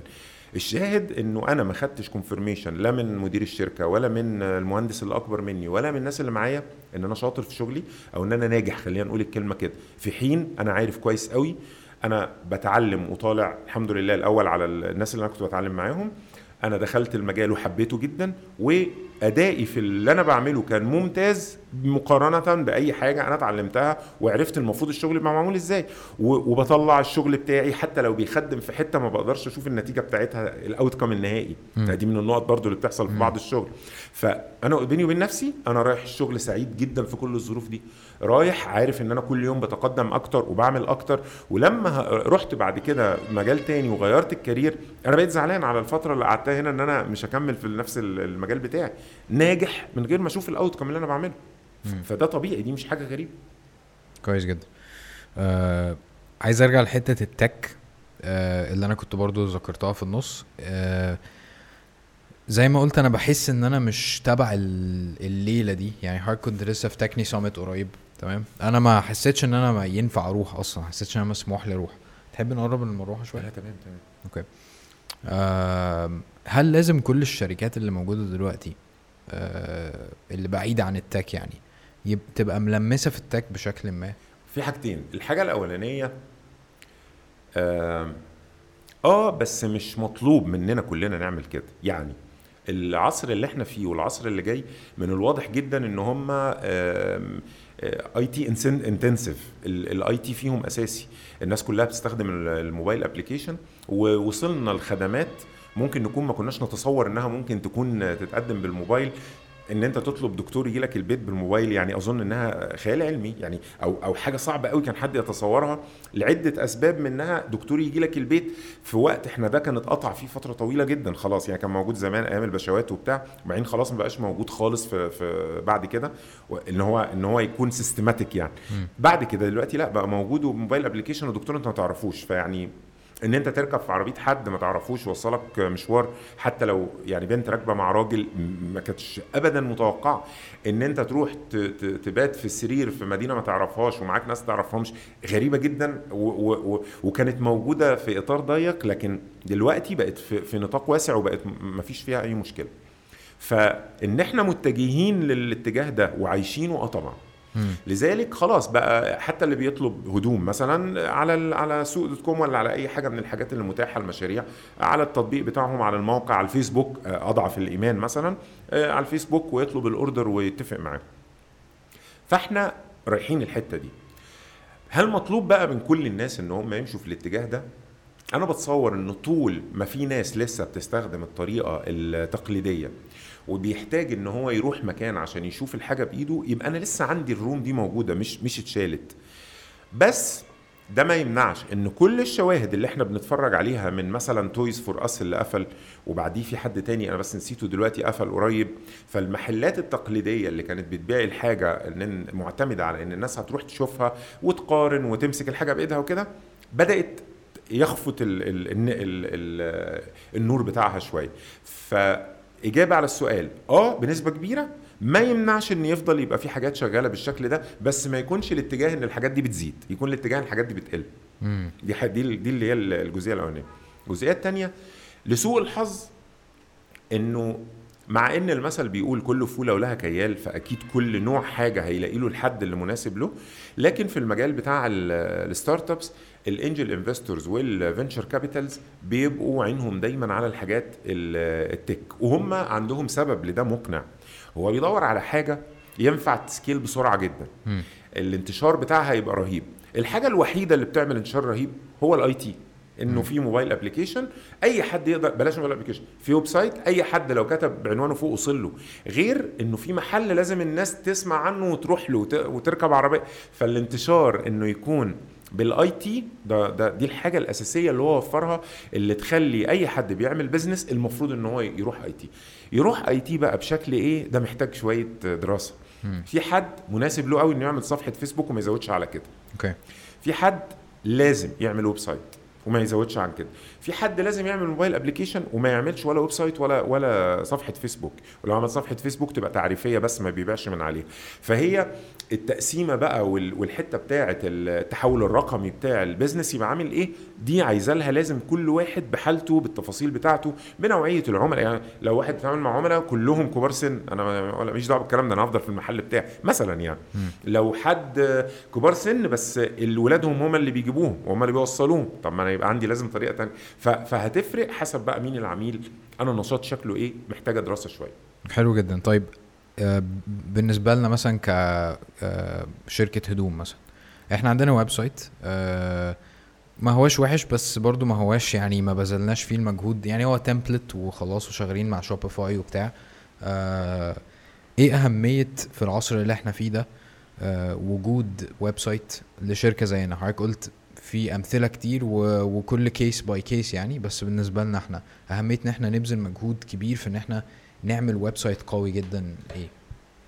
شوبيفاي website قوي جدا. فأنت كده already آه، عامل حاجة بتأدي الغرض. فاضل يمكن إن أنت تربطها ب mobile application وفي solutions جاهزة وفي ما وفي شركات زينا يعني ممكن يربطوا لك الشوبيفاي ب mobile application فتبدأ تعامل مع آه، قاعدة بيانات الناس وتنتشر أكتر شوية لأنه ال website ما هواش رقم واحد في ال conversion لل e-commerce في حاجات آه زي ما قلنا لكن أنا بتصور إنه في الهدوم الناس بقت بتستسهل دلوقتي سوق جوميا وأمازون وكده على الموبايل م. في الأول كان صعب يعني عايز أقول إن في أول الموبايل كان صعب شوية لأنه الموقع بيبقى فيه تفاصيل أكتر وصور أكبر وكده دلوقتي اتجه الموضوع أكتر بسبب الفيسبوك وال marketplace بتاعه والناس اللي بتبيع على الفيسبوك اتقلب الموضوع إنه الموبايل بقى بيستخدم أكتر في الحتة دي م. آه الملاحظة بس اللي عايز أقولها المهمة أنا بنصح إن محدش يبدأ إنه يبيع من على الفيسبوك بمعنى مم. لو أنا عندي حاجة وعارف إن أنا eventually كده في يوم من الأيام لازم هروح أعمل لها website أو mobile application ما ابتديش أبيع من على الفيسبوك وأقول أنا كده بعمل validation للفكرة لأن أنا لو عملت ده اللي بنشوفه إن 90% من الحالات ويمكن أكتر ما بيعرفش يحول الناس. خلاص الناس استسهلت بقى عندي العملاء بقوا عارفين الطريقة بيبعتوا لي وبيستنوا ارد عليهم وبيبعتوا بأكد عليه وبيبعتوا لي فصحيح إنها رهيبة ومكلفة على الإدارة ومش scalable يعني مش بتسمح بقى إن إحنا ننطلق انطلاقة كبيرة بس العيب الأساسي كمان إنه أنت مش هتعرف تحول الناس ويروح حتة تانية لأنها أسهل على الناس.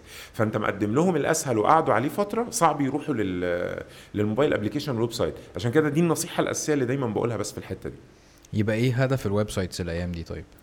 ال website هيبقى حلو لحد واخد على ال website أكتر والحقيقة لسه في ناس برضو ما هو خلي بالك إيه إحنا بنقول ال- ال- الترند أو الحياة والعالم ماشيين في الحتة دي.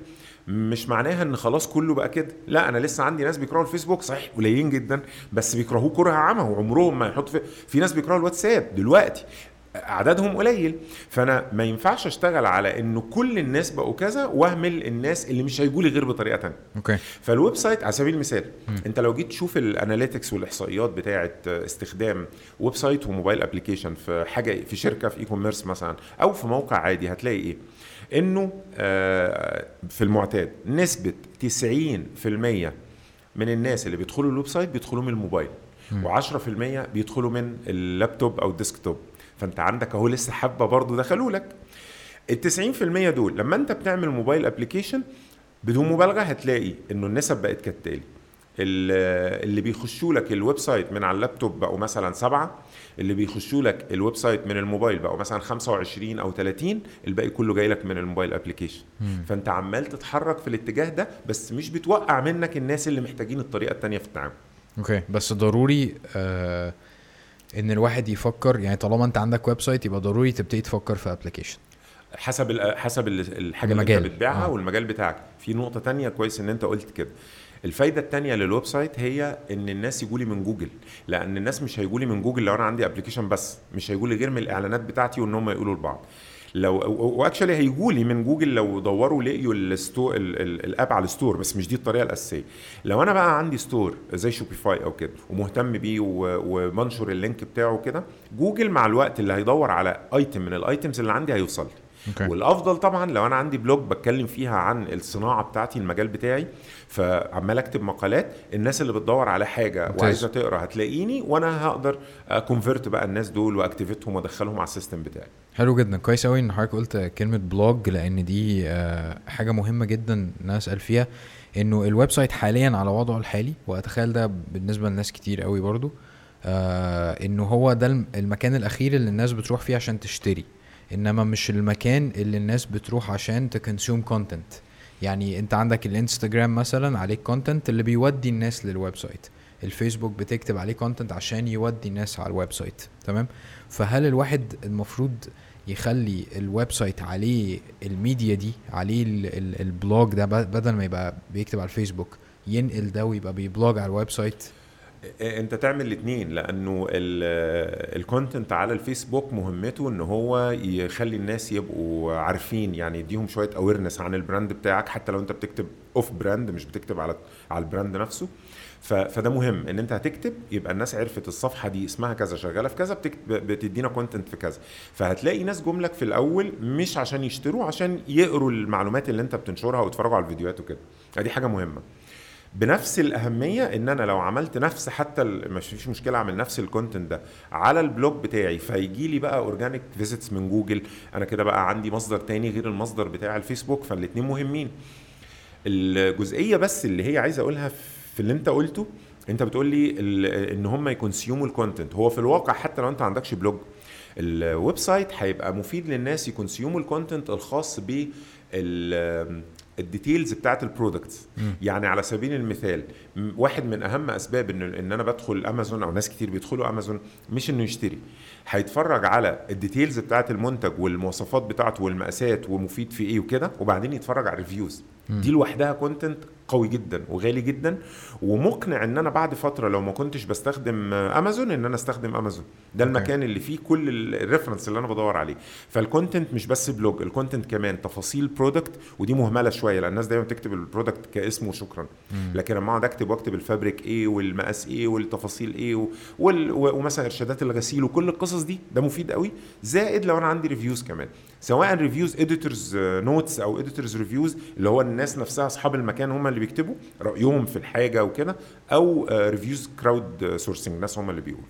okay حلو قوي طيب لو حد لسه بادئ أو أو بادئ بقاله مثلا ثلاث سنين ولا ايا كان وعايز يعمل website تمام؟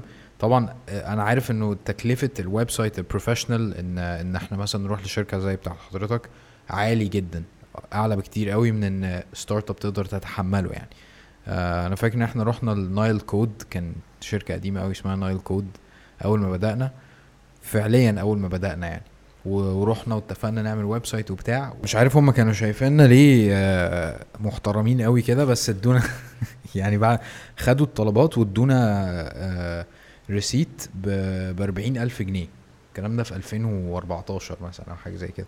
فايه إيه أحسن طريقة إن الواحد يعمل بيها؟ هو كان e-commerce كان e-commerce طيب مع يعني 40 ده كويس قوي في الوقت ده. والله؟ أيوه طبعا. طيب. بص هي ال... ال... دي- في نقطة مهمة. التكلفة أو أو دايما بسمع السؤال ده والمفروض إن أنا أكتب عنه قريب إن شاء الله. دايما أسمع سؤال هو أنتوا الأسعار بتحسبوها إزاي في السوفت وير يقول لك أنا مثلا شغال في مجالي مجالي آه، صناعي فأنا عارف الحاجات بتتحسب إزاي. عندكم أنتوا ده خدمة فبتحسبوها إزاي؟ الناس ما تبقاش عارفة.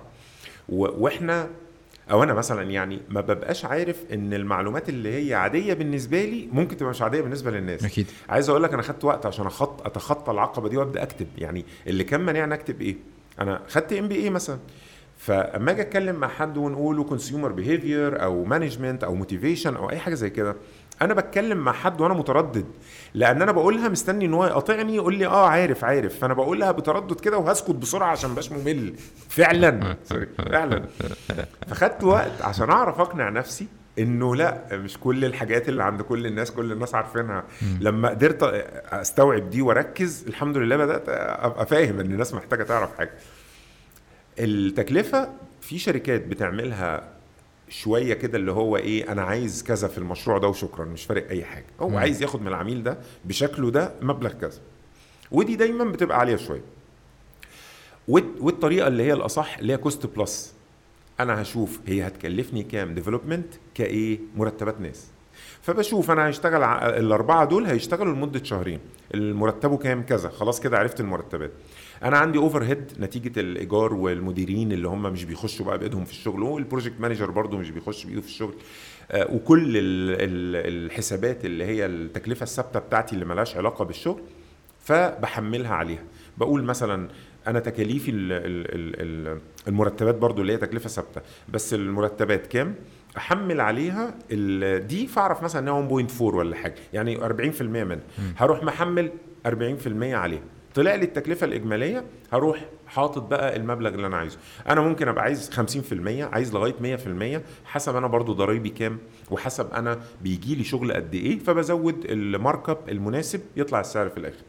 دي الطريقة بتاعت إن حد يحسب ال... لذلك أنت لو طلبت من شركة ولو استغربت السعر ممكن يعملوا لك ال breakdown ليها كده فتبقى عارف الدنيا ماشية إزاي. على صعيد آخر لما الشركة بتبقى في أولها ولسه مش عارفة هي هتوصل لفين ويبقى عندها كام واحد ومش عارف إيه وعايزة تجرب أكتر ت validate من الأنسب بقى إن هي تدور على حد freelancer يعمل لها يركب لها WordPress وعليه WooCommerce مثلا ولا حاجة آه، مش هياخد شهر مثلا و design مناسب يشتريه ومش هيكلف حاجة خالص تقريبا يعني. نفس القصة Shopify انت ممكن تشترك Shopify الأول وتجرب اللي انت بتعمله ما تدفعش حاجة. وبعدين لو احتجت الحاجات ال premium تدفع 15 دولار و 40 دولار وتكمل في الموضوع. لغاية لما توصل لمرحلة ال solution اللي معاك ده مش مناسب للي انت بتعمله. مم. بدأ يبقى عندك تطلعات ولو رحت ال freelancer تاني أو نفس الشخص عشان تقول له طور لي هنا هيبوظ لك الدنيا. يعني بيحصل كده كتير. أكيد صح. أو مش هتلاقيه أو هياخد وقت طويل. فساعتها مناسب تروح لشركة. وتشوف ادي requirements بتاعتي وتاخد عليها سعر وتنفذ. أو تعمل in-house development لو انت عندك الموضوع ده هيبقى مستمر مش ان هو شهرين ثلاثة وخلاص لا انت قايم على tech فالموضوع هي- هيتطور معاك وهتفضل تطور طول العمر مناسب ان انت تجيب فريق ويبقى له إدارة بقى عندك خاصة مش انت اللي بتديره وتمشي في الموضوع ده. ده برضه أنا قلته في فيديو على فكرة قريب آه، آخر حاجة عملتها. دي دي الجزئية بتاعت أنا أبدأ إزاي؟ أنا أنا أبدأ بحاجة مش محتاج أصرف فيها فلوس كتيره أصلا عشان أجرب. بعد كده بصرف. Okay. ممتاز جدا. آه طيب عايز أسأل حضرتك عن ال الخطوة اللي حضرتك فيها دلوقتي هي Endure إن حضرتك دخلت شريك في في في investment firm مش كده؟ آه بت يعني بت بتشوفوا ال startups أو الشركات اللي تستحق ال- الاستثمار أو أنتوا شايفينها ناجحة وبتستثمروا معاها مش كده؟ حضرتك خدت الخطوة دي إزاي وليه؟ طيب أو أساسا أنا دلوقتي managing partner مش شريك شريك يعني managing partner اللي هو حد بيساعد في الشغل يعني. يعني ده, ده التعبير اللي بيطلق على ال- الناس اللي بيكونوا ماسكين إدارة الشغل في ال في ال venture capital هي اسمها كده managing partner فهي مش حاجة خاصة قوي أو لها معنى كبير قوي. دي أول حاجة. تاني حاجة اللي حصل إنه علاقتي كانت بوليد خليل آه، أنا ما اعرفوش غير من يمكن سنتين يعني أو سنتين وشوية بس أسمع عنه كتير قوي قبلها. فاتبسطت لما قعدنا مع بعض. وبعدين اشتغلنا مع بعض آه، شغل خاص بشركته وبشركتي تعاوننا في الشغل وتوطدت العلاقة. فبرضه اتعرفت بطريق فهيم. وبعدين بعد ما يعني قعدنا مع بعض كذا مرة طلعت فكرة من طارق إنه نعمل accelerator. دي كانت ال- البداية اللي بيها دخلت Endure وساعدت شوية في ال- في الحاجات اللي بتتعمل ولكن أنا تركيزي أكتر يعني حتى دلوقتي مش بساعد في الحاجات بتاعة ال scouting وال sourcing بيجي لي حاجات وكل حاجة بس مش ده شغلي بقى دلوقتي. أنا من دلوقتي بجهز لل accelerator إن شاء الله اللي هتطلع واللي هتكون آه، معمولة Endure هي يعني أنا شريك مع Endure فيها وإن شاء الله رب العالمين يمكن كمان ثلاث شهور ولا حاجة تبقى تشوف النور. يعني إحنا عمالين نفرش دلوقتي ونعمل وعملنا المصطبة اللي الشباب هيقعدوا عليها وبتاع. فربنا ييسر ويتم على خير. Nice accelerator دي يعني حد بيجي ي pitch الفكرة بتاعته ولا إيه اللي بيحصل بالظبط؟ Accelerator آه حد إحنا بنعمل آه، دعم لمجموعة من المشاريع اللي بنشوفها كويسة وبن invest فيها وناخد حصة ويبقوا معانا نديهم mentoring ونربطهم بشبكة علاقات كويسة.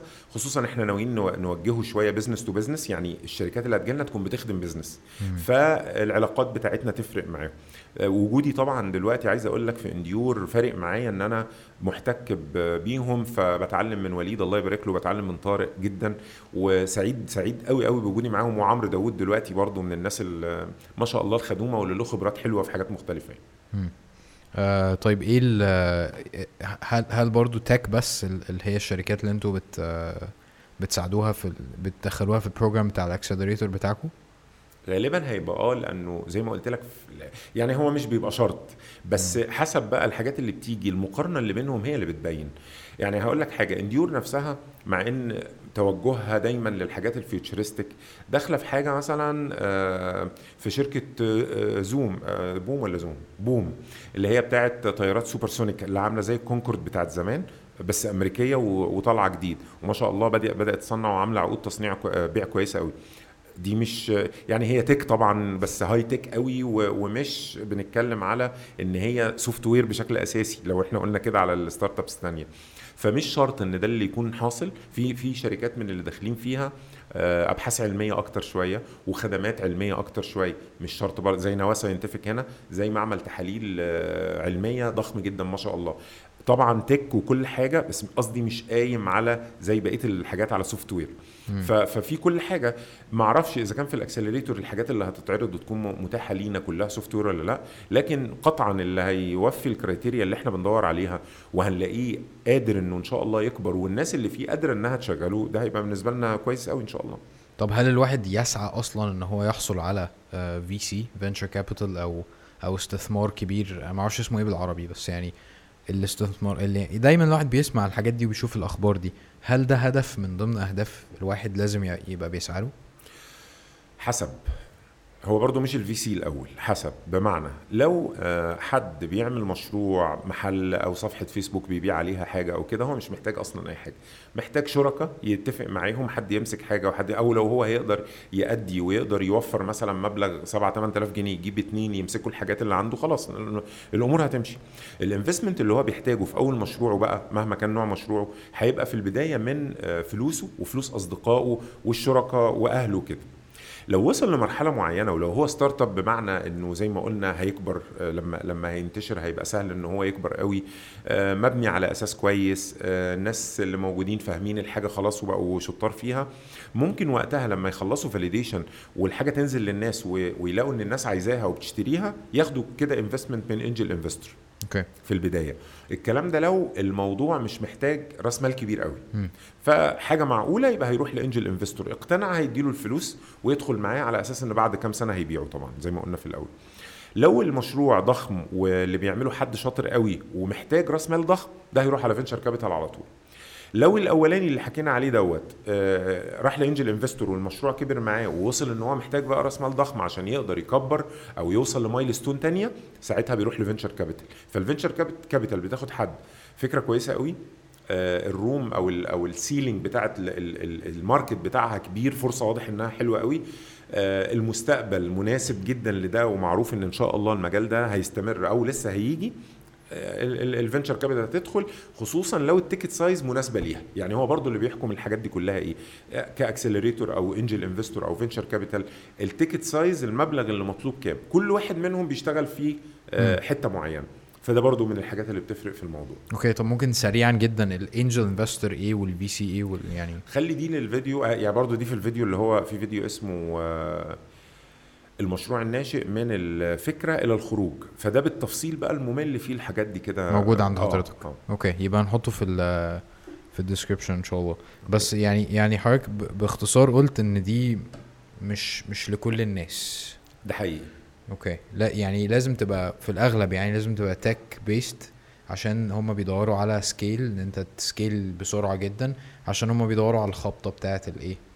البيعة دي. بالظبط. انت لو حطيت نفسك مكان حد منهم هتلاقي ان انت مطلوب منك تدور على الفيسبوك اللي جاي أو مثلا امازون اللي جاي. فعشان تقدر تلاقيه انت لازم تدور على احسن فرص موجودة. مم. فبيبقى عندك criteria يعني ان شاء الله في فيديو جاي بإذن الله يمكن يكون بتاع الأسبوع ده أو اللي اللي بعده هيكون هو المستثمر بيدور على إيه في المشروع. فبشكل أساسي عندك الفكرة وعندك السوق وعندك الشخص ال- أو الأشخاص اللي بينفذوا. كل واحد منهم بيبقى حاطط له كده في ذهنه وطبعا دي بتختلف من واحد لواحد. ال criteria اللي بيدور عليها. والله لقى الشخص credible شاطر بيعرف يتصرف آه، ما بيستسلمش بسهولة. تعال أدي حاجة. الفكرة بتاعته آه، جديدة نسبيا فيها innovation في أي جزء من أجزاء التنفيذ التوصيل ال IT أي حاجة. طب تعال عندك موانع منافسة؟ طب ده حلو قوي يبقى أنت كده الناس مش بسهولة هتنفذ آه، أو هتقلدك. فسوقك هيفضل ليك شوية. حلو قوي تعالى برضو. كل العناصر تتجمع. أنا أنا بشبهها ساعات إيه إن أنا عندي ميزان بس كفة منه مايلة. يعني مم. كفة نازلة تحت كده. الميزان الكفة دي هي الاطمئنان والمكسب والكفة دي هي ال risk. فال startup بطبيعتها risky دي فكرة أساسا لسه هننفذها والفلوس هتطير. يعني والفلوس لازم برضو ال- ال startup بطبيعتها بتحرق فلوس كتير قوي. لأن أنا عمال أجرب. أنا هعمل إعلان واصرف فيه فلوس إن شاء الله 20 دولار. وبعدين يفشل لأنه ما عرفتش ا target الناس اللي هيستخدموا المنتج بتاعي. اقوم وقف ده وعامل إعلان تاني و target فيه أحسن شوية. فأنا عمال طول ده ده مثال. يعني ما بالك بقى بالتنفيذ بتاع ال IT ما بالك بالتشغيل بالاتفاقات مع الناس اللي أنا هتعامل معاهم وأغير الاتفاق يعني مواضيع كبيرة جدا. كل دي بتكلف فلوس. ف آجي ألاقي ان إن أنا محتاج فلوس كتيرة جدا إن هي عشان ال startup عشان أقدر أصرف عليه وأقدر أنجحه. يجي هو يفكر يقول طيب أنا عايز بقى أنتقي مين أفضل ناس في دول عشان خاطر لو أنا نقيت أربعة جامدين جدا عندي فرصة إن واحد فيهم يعمل حاجة مش كلهم هيموتوا. Okay. إنما في الأصل لا الميزان بيقول إيه؟ هي أصلا ال startup risky واصلا هي بتصرف كتير واصلا نسبة فشلها 95% يعني أو 90% أو مهما تكن الأرقام. فأنا داخل كمستثمر بقول ال risk عالي قوي عن ال- الاطمئنان. تعالى عبي لي بقى الكفة دي. فنقول زي ما قلت من شوية ال- ال- الفكرة عاملة إزاي والسقف بتاعها وممكن عدد كبير من الناس طيب دي هتعمل كده شوية. الناس دي قادرة تشيل وخبرة وكذا سنة خبرة في شركاتها يبقى هنعمل اوريدي الفكرة طالعة من إن هم كانوا محتاجين حاجة فوفوها فلقيوا إن هي نجحت فهينفذوها مع ناس تانية مش هم بس فكروا في الفكرة وخلاص. فهفضل أحط هنا حاجات وهنا حاجات. لقيت دي طبت كل عشان كده بقول لك هي بتفرق من مستثمر لمستثمر إيه اللي يطمنه أكتر. مم. ممكن مستثمر ما يبقى مكتفي أنا أعرف واحد بيكتفي إنه يقعد بس يبص مع على البني آدم عامل إزاي. مش مهم أي حاجة تانية. حتى حجم الفرصة عاملة إزاي مش فارقة. هو اطمن لده إن هو يقدر يشيله ويعمل. والفكرة بتاعته إيه؟ يقول لك حتى لو دي فشلت أنا عايز أفضل معاه المرة الجاية فأنا عايز حاجة. مم. هيعمل حاجة تنجح. ف... فأنت عندك بقى مدارس في الحتة دي كتير يعني. مم. Okay. ممتاز جدا. آه طيب أنا عايز أسأل حضرتك عن ال content العربي لأن حضرتك عندك background قوية في العربي والشعر آه والقرآن وحضرتك آه زي advocate كده لل content العربي وبتحب الموضوع ده فهل حضرتك شايف إنه في في الزمن اللي إحنا فيه ده اللي بيعمل project هل يسعى إن هو يعمله بالعربي أنا بتكلم طبعا على مصر. وما إلى ذلك يعني. ولا يستسلم لأن العالم كله إنجليزي ونعمل بالإنجليزي يعني أنت بيبقى عندك اختيار وأنت داخل اسم الشركة ال content آه، موجهه لمين كل الكلام ده. فهل أميل ل... للعربي ولا أستسلم للإنجليزي؟ آه، أنا بعتقد إن that case by case يعني ال context هو اللي بيحكمني مش إن هي قاعدة كده وأمشي بيها. أنا ممكن في حاجة اشتغل عربي وفي حاجة تانية اشتغل English يعني أنا زي ما قلت لك مثلا لما أنا عملت Neighbor Finder لاهل التجمع عشان يتعرفوا على بعض ما سميتوش حاجة عربي سميته. Neighbor Finder في المقابل فتكات ألعاب شمس بنت الحلال إنه كان اسم مشترك. آه، أي حاجة من الحاجات دي أنا أنا عاملها عربي وصيدلاني اللي أنا بقى شغال فيه دلوقتي كلها عربي. و- وأنا حاسس أو عارف يعني متوقع إن هي موجهة صح للناس اللي هتستخدمها. okay. آه، فهي الفكرة في كده. الاسم مثلا هو أنا مين الش... يعني actually ليا مواضيع برضو في على الفيسبوك أو في صفحة خضرو business على اختيار الاسم يبقى عامل إزاي. فالاسم من ال criteria بتاعت اختياره هو موجه لمين؟ ولما هيوجه لهم هيحسوا إنه هو مناسب ليهم ولا إنه دوني عنهم شوية ولا أعلى من مستواهم؟ يعني أنا مجرد إن الاسم يبقى آه، سواء عربي أو إنجليزي بقى أعلى من مستوى الناس اللي أنا بقدم لهم الخدمة ده مانع كبير جدا. لو مش عارف ينطق الاسم. يعني دي اتكسرت شوية بأوبر شوية يعني. فالناس بقت تقول أوبر بس بيقولوها بطرق مختلفة شوية. ساعات. بتضحك ده مش إهانة ليهم طبعا. بس قصدي بتتنطق بطرق تانية. كريم لا الناس كلها عرفت تقول كريم. فأدي مثال سريع. وكريم في الحقيقة ال- ال market share بتاعه في مصر أعلى من ال market share بتاع أوبر عكس دول تانية كتير. فده مثال إنه الاسم مناسب للفئة دي ولا مش ممكن لو عملت اسم عربي لفئة آه، class A في مجال معين يطلع إن هو مش مناسب فأنا لازم أقلبه إنجليزي عشان يبقى أنسب ليهم شوية. فهي بتفرق الاستخدام. نفس القصة في ال content أنا بكتب هو أنا موجه لمين؟ لو أنا بكتب عايز brand نفسي بره مثلا وأبقى ليا أو أفيد بلاش أقول ليا ومكاسب بس أفيد الناس اللي بره هكتب English طبعا. لو أنا بكتب ومركز أكتر أنا عايز أفيد الناس اللي هنا لأسباب أنا شايف إن هنا أهم و و و أنا هكتب بالعربي عمري ما اكتب بال English okay. بس هاجي في حتة دي دي برضه نقطة هاجي في حتة المصطلحات مش هعربها. ودي لها سبب مهم قوي يعني أنا دايما ناس يقول لك إيه طب أنت ليه بتقول كله عربي أهو بس بتيجي بتقول validation وتقول MVP وتقول مش عارف آه، مصطلحات بقى كتير جدا يعني. ده لأنه اولا مفيش كلمة بالعربي بتوفي لي دي استخدمت فأنا لما أقولها الناس هيفهموها. يعني أنا لو جيت أتكلم ورحت قايل إيه؟ التحقق وكل شوية أقول لك التحقق. فأنت بتعمل بتوصل لمرحلة التحقق في المشروع بتاعك اللي فاهم startups مش هيبقى فاهم أنا بقول إيه. okay. وهيفصل مني. ده رقم واحد. رقم اتنين عشان حد ياخد من الفيديو أو من المقالة ويروح يتعلم أنا هبقى بظلمه لو عملتها بالعربي. لأن أنا لما اكتب التحقق هو عايز يدور عليها عشان يتعلمها. ما أنا ما أنا في ال MBA مثلا مش رايح مش رايح بس اتلقى أنا رايح برجع بقعد اشتغل على على جوجل وعلى Investopedia وعلى كل الحاجات ال- الأجنبي عشان خاطر اطلع من ال references الحاجات اللي تزود لي المعلومات. أنا يا دوبك باخد قشور في في مصر. okay. فبزود بقى نفسي بإن أنا أفهم دي بتتعمل إزاي دي المدارس اللي فيها إيه؟ وبلاقي طبعا فروقات رهيبة وبلاقي حاجات إحنا واخدينها مثلا إن في ثلاث طرق لأ ده في سبع طرق يعني حاجات كده. فلو أنا دارس ده حتى خلينا أديها لك على مستوى ال MBA لو أنا دارس ده وهو قايل لي مثلا آه، زي ما تعمل خلينا نقول budgeting حساب تكاليف الفترة المقبلة مثلا فأنا هكتب حساب تكاليف الفترة المقبلة هلاقي references عربي ضعيفة شوية.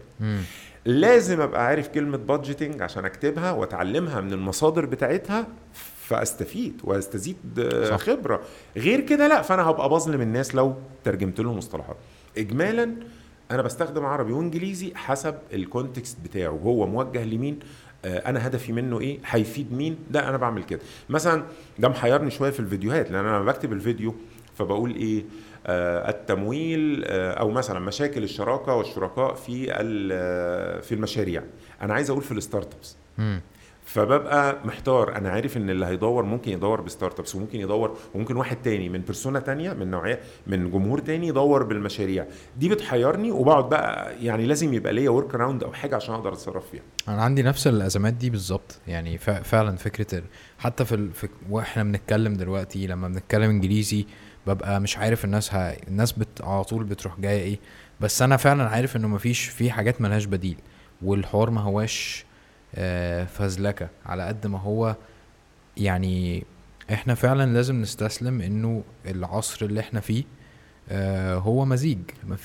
هقول لك على. هقول لك على حاجة يمكن تقرب الموضوع أسرع والناس اللي مش يعني اللي مش شايفة النقطة بالشكل اللي لسه متكلمين فيه تشوفه آه، الناس اللي اللي هي المسلمين بره الدول العربية لما بيجوا يقولوا الصلاة والزكاة والصوم وكده ورمضان حتى اللي مش مسلمين. يعني خلاص هي دخلت في الفوكابولري بتاعهم وبقت كلمة ما بيكتبوهاش بترجمة. لازم يستخدمها الصلاة لازم يستخدمها ظهر يعني انت لو داونلودت تطبيق من تطبيقات مواقيت الصلاة حتى اللي موجه للأمريكان مش هتلاقي الصلوات مترجمة. مش هتلاقي. الظهر ده جاي له وقت نون مثلا صلاة نون مفيش كده.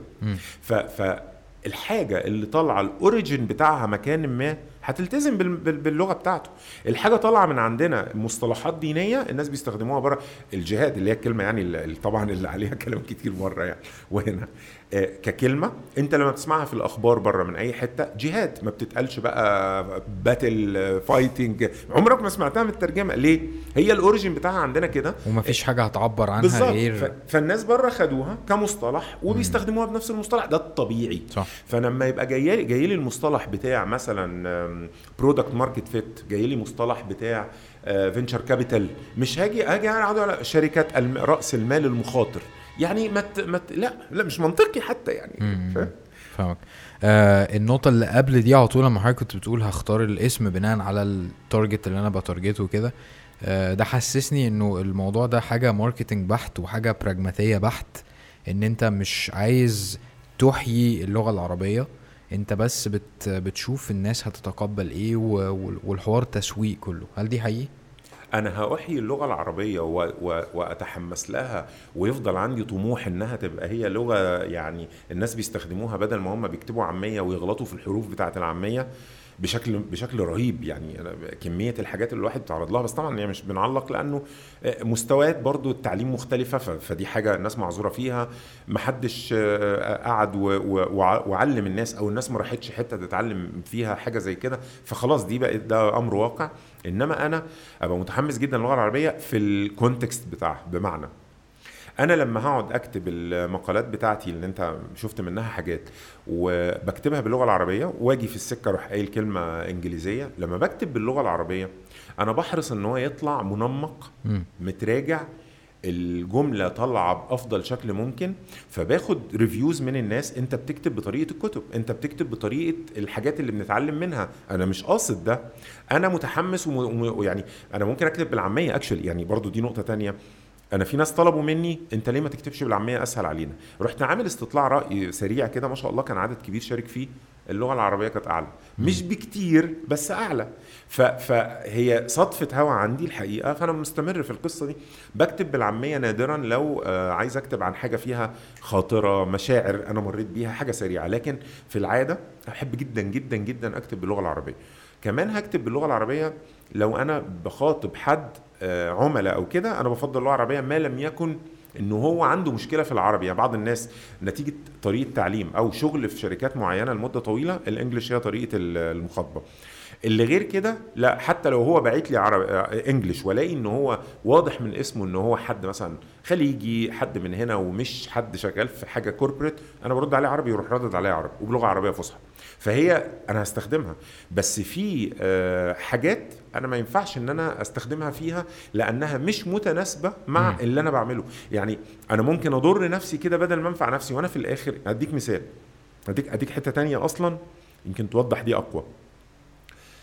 آه، ساويرس لما اتكلم عن النقاب بشكل مسيء أو عن الرسول صلى الله عليه وسلم ساعة الأزمة صلى. بتاعة الصحيفة اللي عملت كاريكاتير. فهو علق تعليق وكان حاجة واضح فيها إنه بيهزر جدا يعني آه، من كام سنة كده آه، قبل ما ما تتباع تبقى أورنج وقتها لو تفتكر اتعملت حملات مقاطعة غير طبيعية أثرت على ال business بتاعه وصل الموضوع إن مدير الشركة بعد سنة في يناير اللي بعدها كتب قال يعني زي استعطاف أو كده إنه يا جماعة أنتوا ما تستجيبوش للدعوات دي لأن ده بيضر الشركة وبيضر الاقتصاد ومش عارف إيه. وفي فعلا أرقام أنا كنت قدرت أوصل لها لما دورت على الحاجات دي أنا كنت بكتب مقالة في حتة في الحتة اللي أنا أقولها لك دلوقتي. فده أذى الشركة أذى كبير. ولغاية دلوقتي في ترسبات لسه عند الناس وانطباعات إنه أورنج كده يروح باصص لي عامل لك كده. مع إن عادي يعني شركة زي كل الشركات. السبب في ده إن هو طلع قال رأيه. طب ما هو له حق يقول رأيه. وبالعكس ده يعني ممكن يبقى حاجة طلع لو قلنا إنه مش بيهزر حتى يعني أو لو اتكلم في حاجة تانية حاجة هو سعيد إنه بيعملها وحقه إنه يعملها صح كده لكن لأنه هو واجهة الشركة بتاعته ما ينفعش يعملها ده اللي أنا بتكلم فيه بقى. أنا بقى كالانيك بتاع بتاع أوبر اللي اتعمل عليه هوجة جامدة جدا واترفض من. من إن هو يبقى رئيس مجلس الإدارة من الأسباب إن هو وافق يبقى مستشار ترامب لما بقى مستشار ترامب الناس كلها عملت دعوة مقاطعة delete Uber ده كان الهاشتاج ونزلوا عملوا سلاسل بشرية قفلوا بيها ال headquarters بتاعه والناس ما عرفوش يخشوا الموظفين والسبب إن هو خسر خسائر جامدة لغاية لما مع شوية فضايح جنسية وحاجات تانية فاترفض. فالشاهد لما تيجي تشتغل business أنت بتشتغل business مش بتكلم خالص في ال ethics والأخلاقيات طبعا بتكلم في ميولك و- و- وبلاش انتماءاتك حتى خلينا أقول حقوقك هتختلف أول ما تبقى أنت الواجهة بتاعت ال business. وأول ما تخطط لل business. بت- بتتكلم business أنت اللي بيحكمك دين واخلاق وأخلاق. مش بيحكمك أي حاجة تانية أنت متحمس لها. أنت متحمس إن أنت تشغل آه خلينا نقول إيه مثلا مثلا ال ال آه، خريجين المعاهد الفنية والمتوسطة. لكن الشغلانة اللي أنت بتعملها الشغل اللي بتعمله ده لو شغلتهم الشركة تقف. okay. م- لسبب فهمت. أو لآخر لازم هتشغل ناس خريجين جامعة والعكس صحيح طبعا. بس. very nice كويس جدا. أنا فهمت. أصل أنا دايما بعاني من ال- من الحوار العربي ده وبحس إن أنا متحمل عليا جامد قوي إن أنا المنقذ بتاع حضرتك فاهم قصدي؟ والناس بتبص لي البصة دي إن أنت مش عارف إيه ولازم العربي ومش عارف إيه. بس أنا أصلا أنا مش كده. يعني أنا أصلا آه ال ال الأسهل بالنسبة لي هو الموضوع التاني. فالكلام اللي حضرتك قلته إنه الكونتكست وإن أنا أتحرر من دوت وخلاص طالما أنا في الحتة دي يبقى أستخدم أنسب حاجة ليها آه بتهيألي ده كلام آه كلام قوي جدا ومهم جدا يعني. آم، كنت عايز أسأل حضرتك عن آه ال ال ال overthinking حضرتك كنت قلت كده قبل ما نطلع live أصلا. حضرتك قلت أنا بقعد كتير قوي أفكر. فأنا مثلا أنا أنا ده بيحصل لي بس مش قبل النوم. يعني يعني مثلا مراتي ممكن تقعد ما تنامش تمام؟ فحضرتك تغلبت عن على ده إزاي؟ آه أنا كنت وأنا صغير يعني لغاية مثلا وأنا في الكلية لغاية لغاية ما كنت في كلية وبتخرج كنت زي الناس اللي هي بتشتكي إن هي ما بتعرفش تفصل خالص وإن دماغها شغالة على طول 24 ساعة. عمال أفكر في الحاجات اللي حصلت في الحاجات اللي ممكن تحصل اللي أنا قلقان منها. تبعات كل حاجة على كل حاجة تبعات كل حاجة على حياتي. إيه إيه السكك اللي ممكن أمشي فيها في حاجات مختلفة؟ ليه عملت كذا مع فلان ومين فلان عمل كذا معايا؟ وهكذا. فعلا كنت بقعد ساعات ساعة ساعة ونص مش عارف أنام. وبالذات إن هي كانت فترة آه، نشاط رهيب بالنسبة لي. أنا كنت ساعتها في الكلية فشعر مسابقات ثقافية آه، رحلات يعني قضيت الجامعة أصلا بطريقة مختلفة شوية عن طريقة الدراسة يعني. ودي برضو من البشانات اللي عديت عليها. ف لغاية لما آه آه اكشلي في الفترة دي يعني هو كله طالع من حتة أنا أنا أنا شايل هم أنا أنا متحمل مسؤولية. فده لدرجة يعني حاجة تضحك شوية. أنا كنت لو لو واحدة في العيلة أنا أنا مثلا عندي ساعتها ممكن 15 سنة قبل حتى أخش الكلية. فعندي 15 سنة فواحدة تتطلق من العيلة قريبتنا من بعيد بنت عمة خالة مش عارف إيه. وعندها في الوقت ده مثلا 32 سنة. أنا 15 سنة يعني. اللي هو لسه بدري أصلا ولا بفكر ولا ولا بفكر في جواز فعلا. أنا أفضل شهر بفكر أنا هضحي أقسم بالله أنا هضحي بنفسي عشان أتجوزها عشان التعاسة اللي عايشه فيها. فقيس على ده بقى أي حاجة تتخيلها. يعني أي حد عنده مشكلة مادية أنا اللي بسعى عشان أدور له أجيب له فلوس مش إن أنا مثلا أجيب حد يجيب له فلوس أنا اللي أدي له فلوس إزاي أدور كده؟ طبعا لغاية الراجل اللي نصب عليا وأنا عندي بتاع 18 سنة كده وطالع من الجامع فجاه سلم عليا السلام عليكم وعليكم السلام أنت صليت معانا في البتاع؟ آه.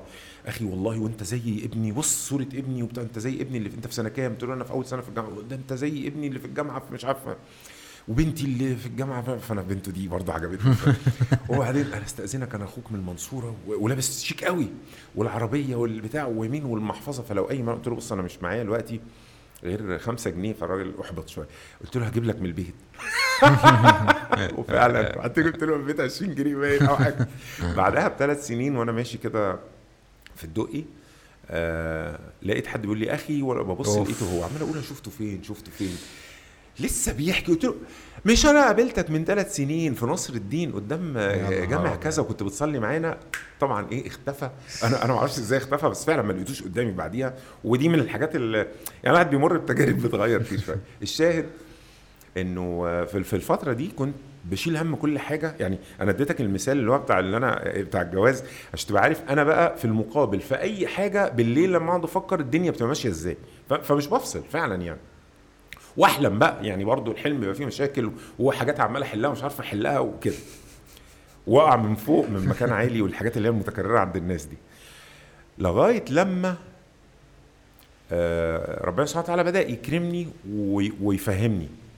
اللي هو الحاجات عماله تحصل حواليا أنا وقتي بيضيع ومجهودي وبأرهق جسديا ونفسيا.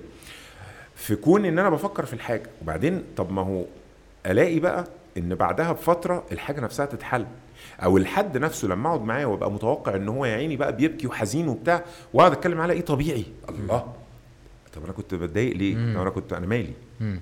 مع الوقت ومع كرم ربنا سبحانه وتعالى لقيت نفسي وصلت لمرحلة كده وهقول لك حصلت في موقف الحقيقة يعني بس وصلت لمرحلة إن لقيت نفسي بقول لنفسي وأنا ساعات بقعد أكلم نفسي وساعات بشتم نفسي الحقيقة بقى. فلقيت نفسي بقول لنفسي أنت مش ربنا. وركزت شوية فانتبهت هو أنا ال... أنا أنا حتة حد مخلوق كده محطوط ربنا حطه اختبار وبيقول له المفروض تعمل كذا وما تعملش كذا ومديله شوية إمكانيات وصلاحيات محدودة على قد الجسم اللي معايا على قد الحاجات اللي أعرف أعملها بالجسم والمخ ده وشكرا جزيلا ما عنديش حاجة تاني والعلاقات بتاعتي. يعني الإمكانيات اللي متاحة ليا. لما ألاقي الحاجة ينفع إنها تتعمل أكيد مش بتاخد مني وقت طويل في التفكير. خلاص الناس ما إخواتي محتاجين إيه كذا كذا كذا هروح أجيبه لهم. مثلا آه أمي إيه متضايقة من إيه كذا أنا هعرف أتصرف؟ آه هتصرف. ما خلاص عادي يعني سهلة جدا. حد مزنوق في حاجة هعرف أتصرف مش مشكلة. فدي مش تاخد وقت. فاذا نوعية الحاجات اللي ربنا خلقني وأقدر أعملها مش هي الحاجات اللي بتخليني overthink ابدا. وال overthinking مصيبته إن هو spiral مش حاجة اللي هو أنت هتفضل بس ماشي كده لغاية ما تحس إن في حل أو تقف عند عند deadlock فتنام. لا لا لا لا ده spiral اللي هو بت بت overthink بتروح لح- لحتت سودة بقى. يعني اللي هو كذا فيحصل كذا فمش عارف أحل فيحصل كذا فمش عارف أحل ففلان فهيعمل فالدنيا فالناس فال وتلاقي نفسك بتلف بت- بتنزل. ما دي مصيبة ال overthinking إن هو بيودي الاكتئاب يعني لو ما تسيطرش عليه بيودي لحتت مش كويسة. فلقيت نفسي إن أنا طب ما هو أنا اللي في استطاعتي بعمله وبالتالي مش هو ده ال overthinking طب أنا ب overthink ليه؟ عشان في حاجات أنا مش بقدر أعملها. طب أنا مالي؟ هي بقى الكلمة جت من هنا أنا مالي. أنا آه أتعاطف.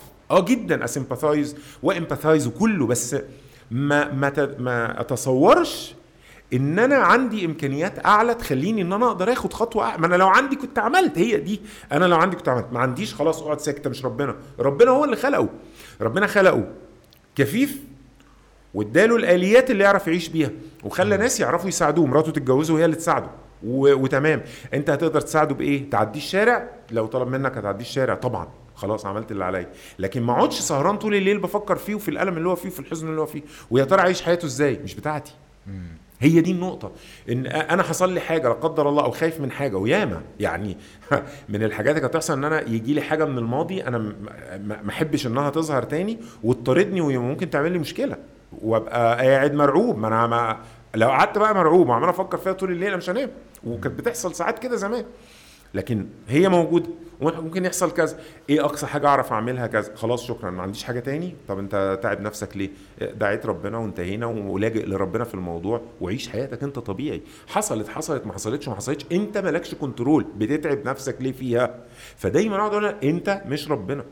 في مرة من المرات دي فرقت معايا كتير بس هي بعيدة شوية عن ال overthinking بس بتاعت أنت مش ربنا. كنت قعدت من الشغلانة اللي هي بتاعت التدريس في ال course في ال center لأن الراجل الراجل اتفقت معاه ساعتها على 300 آه، جنيه في الشهر. وقلت له معلش أنا ظروفي إن أنا ما عنديش شغل تاني دلوقتي فهاخد مرتبي كل أسبوع قال لي ماشي. ف 300 على 4 طلعت كام كده؟ 304 بكام؟ قول 400 مثلا ف 404 لو, لو عشان نسهل الحسبة ب 100 جنيه. فأنا باخد في الأسبوع 100 جنيه. عملت شغل عند الراجل ده في منتهى الروعة ورحت بدأت أدي ناس دروس كمان. يعني الناس كانوا سعداء جدا الحمد لله وحبيت أنا الشغلانة دي. بعد شهرين أو حاجة قال لي باشمهندس محمد نعم قال لي آه، بس عايز أنبهك لحاجة. قلت له اتفضل. أنا أنا أنا بقول ده هيقول الناس مبسوطة. وقال لي قبل كده الناس مبسوطة فأنا متوقع بقى. قال لي إحنا متفقين على كام؟ قلت له 400 مثلا. قال لي طب أنت بتاخد دلوقتي الشهر 100 قلت له آه. قال لي ما هو آه، آه، في الأسبوع. قال لي طب ما هو الشهر فيه أربع أسابيع فأنت بتاخد كده إيه أربعة في بتاع ماشي.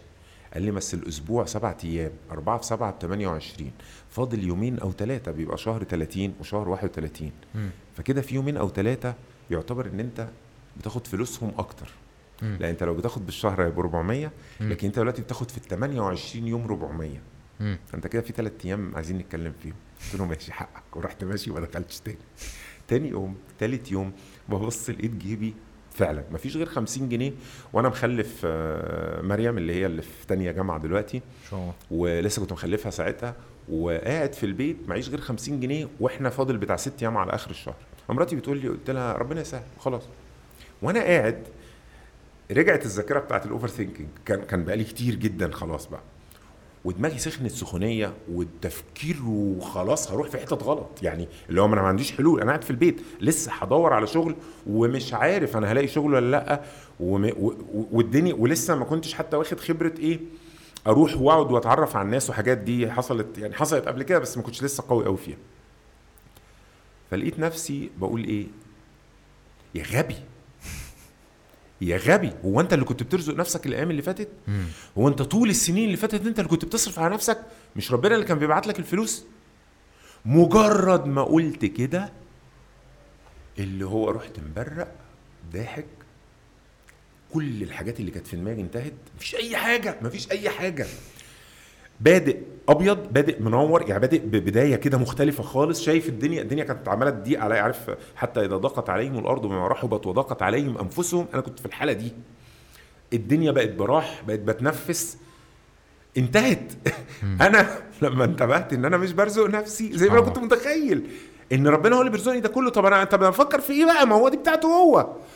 والله العظيم ثلاثة أنا نمت وصحيت أقسم بالله يجي لي ميل لشغلانة تبقى بداية العصر الجديد بتاع الشركة أنا كنت قفلتها بقى في الفترة دي. سبحان الله. العصر الجديد بتاع الشركة والراجل أخش معاه شراكة في شغل الأول ما يبقاش فيه فلوس. وبعدين يقول لي قلت له بس معلش ما عنديش كمبيوتر. قال لي خلاص أبعت لك فلوس أقسط لك اشتري وأقسط لك فلوس اللي بتاع. قلت له حاضر. فبقيت يا دوبك معايا مفيش فلوس هي بس أنا بروح بقسط الكمبيوتر جبت كمبيوتر بدات اشتغل واثنين بيكلموني فاعمل لهم شغل فيخش فلوس. بس لسه مش مش مبلغ. بعد أسبوعين اتنين الراجل ده يتصل بيا يقول لي إيه؟ المحامي بتاعي الراجل بتاع المحامي بتاع الراجل ده مش بتاعي. بيقول لي دلوقتي ده مش عدل أنت مشارك الراجل ده هو اللي يعمل الشغل وأنت هتدفع الفلوس الراجل ده المفروض ياخد مرتب مقابل إن هو ده الشغل الوحيد اللي بيعمله في حياته. وفعلا رحت سايب الحاجات التانية واخد مرتب من الشغلانة دي وبدأ الموضوع ما شاء الله لا الا بالله يكبر لغاية لما بقى حاجات تانية. فدي حتة أنت مش ربنا دي فرقت معايا كتير والحمد لله كل ما أجي يعني الشيطان كده يضغط ولا نفسي تضعف شوية أقوم منتبه لها وأروح شاتم نفسي شتيمة كده سواء أنت غبي أو حاجات تانية وأركز وأبتسم وأضحك وأهدى جدا الحمد لله. نايس ما شاء الله. دي محتاجة تدريب. ولما بتتكرر بتبقى جميلة جدا لأن أنت في كل مرة بتفتكرها بتفتكر كل النعم اللي فاتت بتفتكر كل المحن اللي مريت بيها واللي ربنا كرمك فيها. طب أنت ده بيزودك بقى اللي هو طب أنت ليه تاني بقى؟ عشان كده بشتم نفسي حاجات أعلى شوية ساعات. هو ال ال الشركة إيه وضعها دلوقتي؟ Internet Plus الحمد لله شغالة كويس. آه، كنا هن هن expand في فترة بس كانت الظروف ما مشيتش قوي. فالحمد لله إحنا شغالين حلو و... و... ورجع تاني الاسم دي خامس سنة. فاحنا اسمنا اللي كانت ناسا خالص أنا بقول لك الناس كانوا بي- بيجوا لنا وإحنا كاتبين مش. مش هنعمل شغل. فأنا كنت قافل من 2008 بعد فتكات بسنة لغاية 2015 أو 14 من من آخر 14 فتحت تاني. ما شاء الله لا قوه إلا بالله اسمنا بدأ يتعرف مرة تانية دلوقتي. يعني بدأ الناس يجوا على الاسم نفسه دلوقتي. نايس. غير غير ما شاء الله قدر الله الحاجة الفظيعة اللي حصلت إنه آه، دي الفترة في موظفين دلوقتي أكتر من الأول. آه، لما حد بيسأل على الفيسبوك أو يسأل الناس عن الشركة عشان يجي يشتغل لو هنعمل له interview مرة ال- ال feedback للناس على group في الفيسبوك بتاع الوظائف كان overwhelming لدرجة إن الناس تصوروا اللي ماسكين ال group إن ده كلهم ناس تبعنا فراحوا حاذفين ال post. لكن كان عجيب لدرجة الناس بيقولوا هو الشركة دي في مصر؟ هو صاحب الشركة دي في مصر؟ ليه يا جدعان؟ هو في إيه؟ يعني كتر الناس اللي شكروا ما شاء الله كتر بالله كان كان جميل قوي nice ما شاء الله. هو حضرتك بتسافر بتسافر كتير؟ آه مش كتير قوي بس بسافر. آه رحلات شغل يعني ولا؟ معظمها شغل. يعني جت فترة يعني كنت لغاية السنة اللي فاتت آه الحمد لله على طول بروح عمرات. أنا بالنسبة لي العمرة دي يعني بتبقى حاجة برضو بتفرمطني وبتشحنني شحنة قوية قوي يعني. آه وإن شاء الله هرجع تاني. بروح مثلا آه، Endeavor بيبقى عندها حاجات فبروح مع Endeavor سواء حاجات بقى متعلقة في شغل software كمان بالذات ده لازم أكون موجود فيه. آه، أو حاجة تبع ال accelerator. وده بشكل أساسي يعني. لو في event بره برضو بروحه لو حاجة شخصية يعني هروحه بصفتي كمحمد حسام بروحه برضو okay. طب حضرتك ليه مختار تقعد في مصر دلوقتي أصلا؟ هو أنا يعني أنت كده بتقلب على المواجع لأن إحنا كنا أربعة أصدقاء أعزاء في شلة من زمان قوي من أيام الكلية ومن بعد الكلية. فإحنا بنتكلم على بتاع مثلا 22 23 سنة دلوقتي. كلنا كنا عايزين نفضل قاعدين في مصر كلنا عايزين نفضل قاعدين في مصر فعلا ومربوطين بمصر بأهلنا وكده. اتنين مننا آه، واحد السنة اللي قبل اللي فاتت طلع كندا وواحد آه، السنة دي لسه من حوالي ثلاث شهور أو حاجة طلع أستراليا هجرة. ففاضل اتنين. عايز أقول لك إحنا مش بنتقابل مخصوص عشان ما نبصش في عينين بعض يعني اللي هو إحنا اللي فاضلين وهم مشيوا سابونا وكده مش إن هم مشيوا سابونا إن إحنا إن هم وحشنا جدا. آه مش بفكر جديا إن أنا أسيب مصر لكن بفكر إن أنا أسيب مصر ساعات لكن مش جديا مش اللي هو هاخد أكشن وهرتب وهعمل وأطلع لسه مش واصل للقرار ده آه كوني بعمل حاجة مفيدة ومانيش ومانيش مضغوط قوي ومانيش عارف إيه اللي ناقصني قوي بره ده فارق معايا. يعني, يعني- عدم آه عدم معرفتك آه يعني في. صديق مثلا راح كندا شهرين عشان حاجة كده. وظبط نفسه وبعدين رجع. أول حاجة كتبها على الفيسبوك الكلام ده أول امبارح. قال أنا دخلت مونت هو يعني عارف نفسه بقى. أنا دخلت مونت وبعدين فاضل 50 جنيه دخلت بيها ال- الكافتيريا اللي في جنيه؟ 50 جنيه هنا. آه هنا آه. أول ما رجع. آه أوكي. فدخلت الكافتيريا وجبت آه، قهوة وطلعت. رحت رميها في الزبالة. دي أول حاجة كتبها ف... فأنا يعني برضو من نعمة ربنا عليا أنا لما اتربيت آه، أول فترة كانت في السعودية 10 سنين. فالفرق مش كبير قوي من السعودية لهنا. وأنا كنت صغير برضو يعني أنا جاي آه، على تانية إعدادي خلصت هناك أولى إعدادي من وأنا عندي أربع سنين أو حاجة لغاية أولى إعدادي. ف الفترة اللي هي قعدتها ما كنتش كبير قوي إن أنا أشوف ألاحظ فروقات. زائد إن حقيقة الأمر مفيش فروقات كتيرة. الوقت اللي أنا كنت فيه هناك كانت صحراء أكتر شوية ما كانش مم. زي دلوقتي. أنا بتبسط لما أروح دلوقتي طبعا ال- التطور اللي هناك. المدينة بالذات أنا بعشق المدينة لله في لله وأنا كنت متربي فيها طبعا بس بعشقها جدا. آه نفسي أتدفن هناك نفسي أعيش هناك وأتدفن هناك. يا رب يا رب. و... والناس اللي في المدينة غير كل الناس اللي في أي حتة سواء صحيح. في السعودية أو في مصر. صح. الناس اللي في المدينة مختلفين أنا بحب جدا أقعد معاهم. فيعني ده ده ده أمنيتي.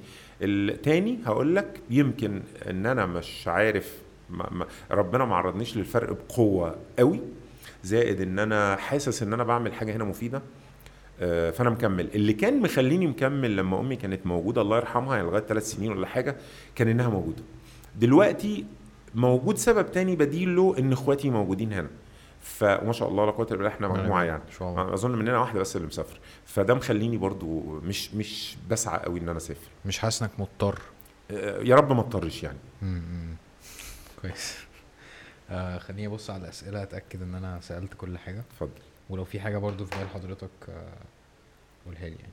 كان في حاجة اتكلمت عليها قبل كده مع الشباب بخصوص المصطلحات. يعني انت لو تفتكر القصة اللي اتكلمنا عليها من شوية بتاعت إن أنا بستخدم مصطلحات انجلش في النص وكده. ففي كتير شباب بيتكلفوا شوية. إن هو إيه عايز يقعد مع انفستور فيحسسه إن هو جامد فيروح قايل كلام. فغالبا نسبة 100% بيتهرش وش. بيبقى الكلام أصلا طالع مش مظبوط قوي أو مستخدم في مكان غلط أو كده. أنا ال- النقطة اللي تهمني مش ده مش بقول له روح اتعلم انجلش بالعكس. عايز أقول حاجة. لما تقعد مع ناس سواء انت قاعد مع ناس أو أو يعني مستثمرين وحاجات كده أو انت قاعد حتى مع زمايل ليك هم اشتغلوا في حتة تانية أو كده وتلاقيهم بيستخدموا مصطلحات اوعى تعتبر ده دليل على السوبريوريتي بتاعتهم ولا ال- الدونية بتاعتك. يعني ملوش علاقه والله العظيم ثلاثة ملوش علاقة. كونك مش عارف المصطلحات اللي أنا بقولها معناها أنت ما اتعلمتش الحاجات اللي أنا اتعلمتها. بس. شكرا. معناها أنت اتعلمت في مدرسة آه، مصري وأنا اتعلم أو حكومي وأنا اتعلمت في مدرسة لغات. الحقيقة هو أنا اتعلمت في مدرسة آه، حكومي طول عمري يعني. وكلية الهندسة جامعة القاهرة زيك. فأنا كل تعليمي عربي. فمعناها وأنا لغاية دلوقتي بقول مصطلحات غلط ساعات بس عارف معناها يعني بستخدمها في مكانها وعارف معناها. مش بتمنظر بيها. فاختلاف التربية رقم واحد في ناس بيبقوا آه، من you أول يوم هو عايز ابنه بيرطن إنجليزي عادي حقه مفيش مشكلة. يعني قصدي مش أنا مش. معترض عليه قوي مع إنه العربي لازم يتاخد سنين الأول ثلاث سنين قبل ال English عشان ده بيفرق في طريقة التفكير كمان. ولكن آه، ناس متربية غير. في community غير. في مدرسة تعليم مختلف. اشتغل بعد كده في شركة غير اللي انت اشتغلت فيها. خبراته اللي هو بيكتسبها غير. الناس اللي بيتفرج عليهم على على اليوتيوب عشان يتعلم منهم غير. صح. مصادر التعلم واحد بيخش على ال mentor واحد بيخش على يوديمي وكورسيرا. مش بقول مين حلو ومين وحش بقول حاجة عربي وحاجة انجليزي. مش متوقع إن إحنا كلنا نبقى فاهمين مصطلحات. ده كله كوم بقى وفي كوم تاني. أنا شغال في مجال مثلا ال IT انت شغال في مجال ال fashion. عندك مصطلحاتك وأنا عندي مصطلحات. اللي actually ماهيش بس English ده كمان هيبقى عندك مصطلحات عربي أنا ما أعرفهاش وأنا عندي مصطلحات عربي أنت ما تعرفهاش. نقعد نتكلم مع بعض. لو أنا قلت في وسط كلامي مثلا أي حاجة تيجي في بالي زي مثلا إيه agile versus waterfall أنت فهمت حاجة؟ آه لا. طيب. الشل... الشلال. آه بس ما فهمتش. صح. طيب فرق معاك حاجة حسيت إن أنت أقل مني؟ ده اللي أنا جاي أغيره بقى. لو أنت حسيت يعني ده اللي أنا جاي أغيره. ده term عندنا إحنا أنت مالك بيه. مش هتتعرض له ولا تحتاجه. فما تبقى قاعد معايا وتلاقيني بقول agile waterfall يا إما لو أنت توسمت فيها إن أنا إنسان محترم هتقول لي معلش دي يعني إيه؟ شكرا أنا هقولها لك بمنتهى الأريحية. لو أنت توسمت إن أنا مش إنسان محترم اوعى تسألني لأن أنا هحرجك. يعني مم. ممكن يطلع مني نظرة مش حلوة بتاع فأنت تحس إن وده تصرف غلط مني طبعا يعني. مم. فأدي حاجة. أو إن أنت تسكت اللي هو أنت عدى عليك ال term أنت عارف إنه اتقال في سياق الشغل بتاعي مش الشغل بتاعك خلاص أنت مش فارق معاك تعرفه أصلا.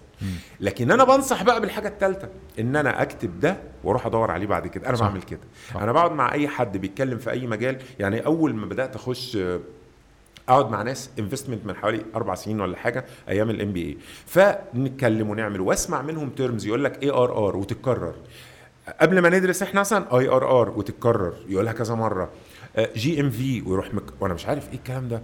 أو NPV ولسه ما درستهاش فأنا مش عارف معناها إيه. فاللي مع... معايا ناس من شركات already ده شغلهم. أنا ده مش شغلي. أنا مش مكسوف إن هم بيقولوا كده. أنا عادي بالنسبة لي. ولا حاسس إن أنا أقل منهم. بس أنا مستني. الكام كلمة اللي بيتقالوا بقعد أكررهم. أروح أروح داخل أو actually وأنا موجود. أنا أنا كنت بستخدم جوجل على الموبايل في الدراسة لدرجة إن قاعد جنبي كان صيدلي من الزقازيق حبيبي قوي. قال لي تعبير رهيب. دراسة ال MBA ولا؟ في ال MBA قال لي خضر أنا عايز أسألك سؤال. قلت له اسأل. قال لي بجد مش هزار. قلت له قال لي أيام الثورة لما النت فصل أنت كنت بتعمل إيه في حياتك؟ اللي هو كتر ما أنا معتمد إن أنا بتعلم عليه. يعني مم. أي حاجة عايز أعرف دي إيه طيب؟ فتلاقيني أول بأول أول بأول عمال أزود. دي سهلة أي حد يعرف يعملها. فما تسمع مصطلح. لو هو أنت ما عداش عليك قبل كده عشان نتيجة دراسة ومهم ليك روح ادرسه. وما تتكسفش. ومش شرط تقول قدام اللي بيقولها. دي نقطة تانية مش شرط إن أنا أرد على اللي قدامي بمصطلحات. أنا بيتكلم معايا ناس ويقعد يرطن مصطلحات. أنا فاهم ثلاث أرباعها مثلا وفي ربع أنا مش فاهمه لأي سبب. ممكن هو يكون بيقوله أصلا بنطق أنا مش فاهم مش عارف ألقطه. أنا برد عليه عادي براحتي. عايز أقول مصطلح عشان جاي في السكة هقوله. مفيش هتلاقي كل كلامي عربي أو انجلش مش مش مش مشكلة. الموضوع بسيط جدا. صح. استخدام المصطلحات ما بيقولش إن أنت حد مثقف. بيقول إن أنت حد خدت تعليم معين وشغال في حاجة معينة. لا أكثر ولا أقل. nice. عايز سقف حبيبي. nice. برضو كنت كتبت كنت كتبت من فترة حاجة لأن أنا عشان ما شاء الله عدد ال followers وال friends زاد عندي قوي. فبيظهر عندي آه، كتير ال events الحياتية بتاعتهم.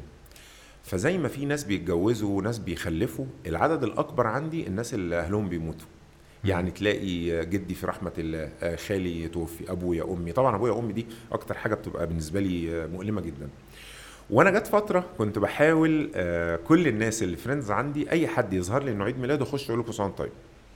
ما قدرتش أكمل. يعني ولذلك برضو الواحد حس بعظمة ربنا سبحانه وتعالى اللي خلق الخلق اللي آه. من من من شوف من إمتى ولغايه يوم القيامة واللي بيدبر لكل واحد رزقه وبيجاوب لكله بيستجيب لكل واحد دعائه. فيعني آه، ولله المثل الأعلى يعني جل الله تعالى. آه، فبدأت أهتم أكتر لأن الحقيقة اللي بيبقى في حالة حزن بيبقى محتاج سبورت نفسي أعلى. فبدأت أهتم كل ما الاقي حد حصل عنده حالة وفاة لازم أقول له البقاء لله وربنا يصبركم وكده. بس انتبهت لحاجة الناس بتيجي تعمل الثانوية فيجي يقول لك إيه الله يرحمك يا أبويا مش عارف إيه مرة أربع سنين ابني مش عارف إيه إيه في حد مثلا عندي آه تقريبا دي سادس سنة يتكلم عن ابنه. وطبعا هي صدمة طبعا أنا عارف وأنا عارف الشخص وعارف الصدمة اللي مر بيها في الأول وكل حاجة. زائد إن ساعة لما والدتي توفيت الله يرحمها ده كان ألم فقد الله رهيب. بالنسبة لي. وأنا ليا كمان ابن كان توفي بعد شهر من ولادته كان توأم مع حد. فأنا برضو شفت ده وحق وحماية. أنا حماية لما توفي. أنا كنت بحبه لدرجة إن تقريبا أنا الوحيد اللي عيطت على المقابر عنده بصوت عالي. الرجالة كلهم ساكتين لأن في البلد فما فيش حاجة اسمها راجل يعيط. لا أنا كنت مش قادر أمسك نفسي أصلا. فأنا مريت بده يعني كتير. آه، حد من عندنا يعني أنا شفته. إن هو كان ما قدرش يتخطى ال- التروما دي مم. الصدمة بتاعت ال- الفقد. ولما ركزت في الحاجات اللي بتحصل لقيت ضمن العوامل إن هو كان حاطط على ال- الموبايل الصورة الصورة. امم فأنا رحت كاتب حاجة كده كان فيها شوية نقط اللي هو لو أنت مريت بال- بعد الشر بألم فقد إيه الحاجات اللي هتخفف عنك؟ يمكن يكون من أهمهم لو قدرت. وأنا بقول ده وعارف إن ده controversial قوي controversial قوي والناس هتخالفني ومش كل الناس تبقى مع عاجبها الكلام ده. بس لو قدرت ده عن تجربة. امم أنا عملت كده عندي. تمسح أو تجنب أوف. التسجيلات والصور والفيديوهات أنت الموضوع هيمر عليك أسهل بكتير قوي من إن هو يمر عليك والحاجات دي عندك وأنت كل شوية بتسمعها. الفكرة إنه الناس بتربط ده ساعات بمفهوم الإخلاص. الإخلاص مش إن أنا أبقى لازم أكون فاكره. الإخلاص إن أنا دايما أدعي له ولو قدرت ازوره أزوره. شكرا جزيلا. لأن أنا مفيش أي حد بيحاسبني من الناس اللي حواليا إن أنا فات 20 سنة وكل شوية أقول الله يرحمك يا فلان يا أخويا ده كان كذا كذا كذا وأعيط. ده مش منطق. ما ما يعني وإلا كنا شفنا الإكستريم ده كتير في حياتنا. كنا أنا ليا زمايل مثلا في, كل الحتت اللي كنت فيها أو في شركتي كان ده الطبيعي بقى إن إحنا كل شوية ألاقي الناس بيعملوا كده. ده مش مش مش حقيقي. واللي واللي ابنه واللي أبوه واللي خاله واللي جده واللي اصحابه عادي أنت لازم هتتخطى ده. وطبع الحياة والفطرة اللي إحنا عليها إن إحنا بننسى. وإحنا عارفين إن الإنسان من النسيان. ده ده حاجة في اللغة العربية. فأنت أساسا بتنسى. ده الطبيعي بتاعك. ما تقعدش تفكر نفسك. يعني حضرتك آه ممكن أقول حاجة. يعني حضرتك بتقول إنه جزء كبير من إن أنت بتقعد تقول الله يرحمه وتعيط ومش عارف إيه وبتاع جاي من حتة آه إن أنت حاسس بالذنب؟ بالظبط كده. بالذنب حاسس أكتر إن هو عم يعني خليني أقول لك الذنب والذنب قدام الناس ودي الحتة الرخمة في الموضوع. بالذنب لو أنا رابط فكرة الإخلاص والوفاء بإن أنا أفضل فاكر واحد. مم. فإيه يجي يقول لك مثلا لا أنا ده فاكره ده الله يرحمه ده مش عارف إيه. ويبقى متأثر شوية من جواه ليه؟ إن هو نسيه لمدة شهرين وما جاش على باله. مين اللي قال إن ده الإخلاص والوفاء؟ وتعالى هنا هو ده هيفيده بإيه؟ مم. الله يرحمه مش هيستفيد منك بأي حاجة غير أنت تدعي له فيفاجئ إن هو طلع درجة زيادة في الجنة فيقول يا رب هي دي بتاعت إيه؟ يقول له فلان دعالك أنت عايز إيه أكتر من كده؟ هو ده الإخلاص اللي هو أصلا هيحبه منك. يعني لا يفرق معاه أي حاجة. هتقعد تقعد تفتكره؟ عمل إيه باللي أنت بتفتكره؟ هتدعي له؟ هو ده اللي هو عايزه. ومش أي حاجة تانية. فأنت مش مطلوب منك تطول فترة إن أنت تفتكره. صح. مطلوب منك إن أنت كل ما تفتكره تدعي له. شوف الفرق عامل إزاي. أوكي. مش أفتكره عشان أدعي له بقى ولا أي حاجة. لأ إن أنت تنسى. بس لما تفتكره تدعي له لأن أنت مش تنساه. أنت هيحصل موقف هيجي سيرته. هيحصل موقف حاجة فيها ذكرى مشت... أنا أقول لك حاجة. أنا لغاية دلوقتي هو فات كذا سنة. كل مرة أنزل بيها من الطيارة لمصر وأخش كده بقى وأمشي في الهولز بتاعت ال- المطار وأتحرك وأعمل أنا بقى لازم يعني يعني أتأثر. ليه؟ ده الوقت اللي أنا لازم أروح رافع الموبايل فيه وأكلم أمي أول واحدة أقول لها يا أمي أنا وصلت وت- وتقول لي هندسه تقعد تسمعني كلام جميل وأنا أقعد أقول لها وحشتيني وأول مشوار هعمله هيبقى عليها. أروح نازل من ال... من أوبر أو لو حد جاي يوصلني على أمي أسلم عليها وأبوس إيدها وأروح بيتنا. لك أن تتصور حد بيعمل ده سنين طويلة جدا ويجي فجأة ما يتعملش. ف... ف... ف... ف... أنا بقيتش أحب السفر قوي. واخد بالك. ما آه. أنا ما أنا هعمل يعني ما أنا مش مش المفروض أفكر نفسي لكن أنا لما بفتكر بدعي لها وبزورها طبعا الحمد لله على طول. فده اللي مطلوب منك. ما تجبرش نفسك ت... لا عشان تحس لا عشان أنت حاسس بالذنب في نفسك إن أنت نسيته لا أنت مش تنساه. فمش عش... ما تحسش ما تحسش نفسك بذنب لأنه مفيش ذنب. ولا مطلوب منك شرعا إن أنت تفتكره. ومن ناحية تانية ما تحسش بالذنب قدام الناس إن يقولوا ده نا- ده ده جاحد ده ناكر للجيب ده ما صدق مات ونسي ده ما بيتكلمش مفيش الكلام ده. الكلام ده قديم يعني كان موجود في أعراف معينة وفي أوقات معينة بس خلاص مش هو ده مش هو ده الصح أصلا فمش المفروض إن إحنا نتجه له حد توفي ليه ان ان إن أنت كل ما تحبه أكتر ويوحشك ادعي له. هو ده دي الحاجة. واتكلم عن مناقبه جدا. يعني دي من الحاجات برضو الجميلة اللي هو بيسموها حفل تأبين أو حاجة بس من غير ما يبقى حفل تأبين. أنت لو جيت قدام حد وقلت والله والله يرحمها وكانت وكانت وكانت اولا كله هي... هيلاقي سبب إنه يدعي لها حتى اللي ما يعرفهاش. ثانيا أنت خليتها قدوة. فالناس لو عملت حاجة هي كانت بتعملها يمكن يروح لها ثواب منها. أنت أنت, أنت استفدت جدا كده. حاول ما تحتفظش بحاجات. أنا طبعا لما قلت ده مرة الناس اللي هو يعني إيه أمسح وطبعا بالذات ال- الستات والبنات وكده يعني إيه إن أنا أمسح الحاجة؟ أنا مسحت ده من على يعني أنا كان أنا كان يعني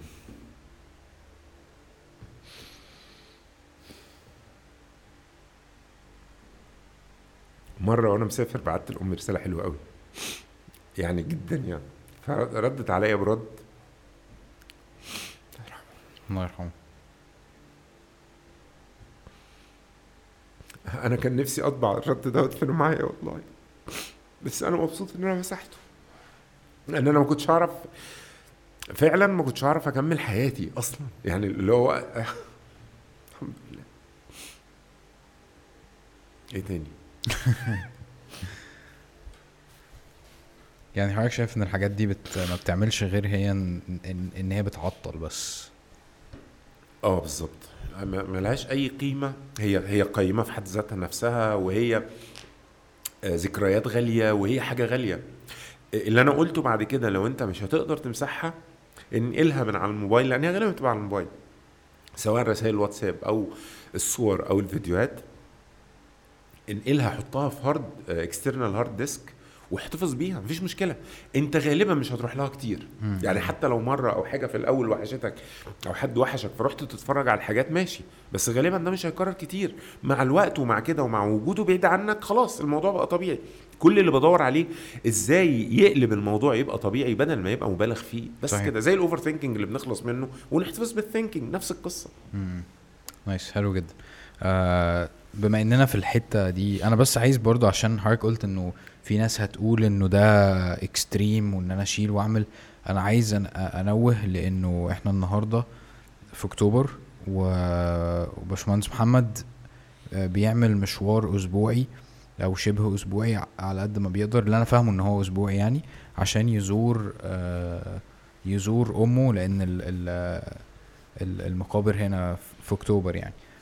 فهو رغم إن هو بيقول امسح واعمل بس هو محافظ على روتين معين بيضمن إن هو يقدر يكمل حياته آه، بالطريقة ال- ال- المناسبة ليه بالطريقة اللي هو عارف إن هي تخليه يعرف يكمل يعني.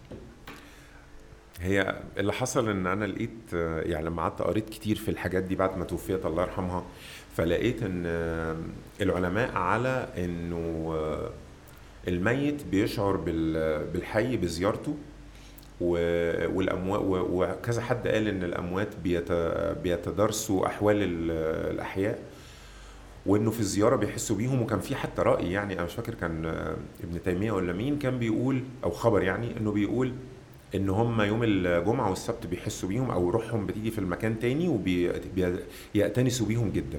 ومن الحاجات اللي استشهدوا بيها آه لما الرسول صلى الله عليه وسلم نادى الكفار في اللي اتقتلوا في غزوة بدر فقعد يبكتهم. يا فلان ابن فلان هل وجدت ما وعدك ربك؟ حقا وكده. فحد من الصحابة بيقول لرسول الله دول رمم مش قال لهم ما أنتم بأسمع لي منهم مع إن خلاص ده خلصوا يعني كام يوم وبتاع. فده خلاني آه، أمي كانت الله يرحمها من الحاجات الكتيرة الجميلة اللي بتعملها وربنا يجعلها في ميزان حسناتها ويلحقنا بيها على خير كانت آه، وصالة رحم بشكل مبالغ فيه. إن شاء الله. مفيش عيد إلا لازم العيلة كلها اللي في البلد تعدي عليهم واحد واحد. لذلك يعني بعد ما توفيت آه، اتقال إحنا كده محدش هيزورنا تاني. يعني وللدرجة دي لأن هي الوحيدة اللي كانت ماشية في المواضيع دي بشكل رهيب وبتزقنا عليه دايما دايما دايما وتحرص عليه. يعني إحنا بنحاول نكمل ده بصراحة عشان يبقى الخير ده ما ينقطعش يعني. فلما عرفت كده آه، قطعت على نفسي إن أنا آه، هزورها على طول. والا بقى لو مسافر ومرتين أو ثلاثة مثلا حصل خلال الكام سنة إنه أبقى أنا مثلا مرهق جدا أو حاجة فما أروحش. لكن المعتاد أروح إلا لو أنا مسافر أو في إيفنت هنا أو في حاجة فمشغول فمش هينفع أروح. ولما بروح بعتذر لها. ما رحتش اليوم اللي فات ده. آه، أنا برضو دي من الطرق اللي أنا بحس إن هي بتفرق. وكون الواحد بعيد وأفضل حاسس إن أنا اتحرمت منه ده بيزود الشعور بالألم.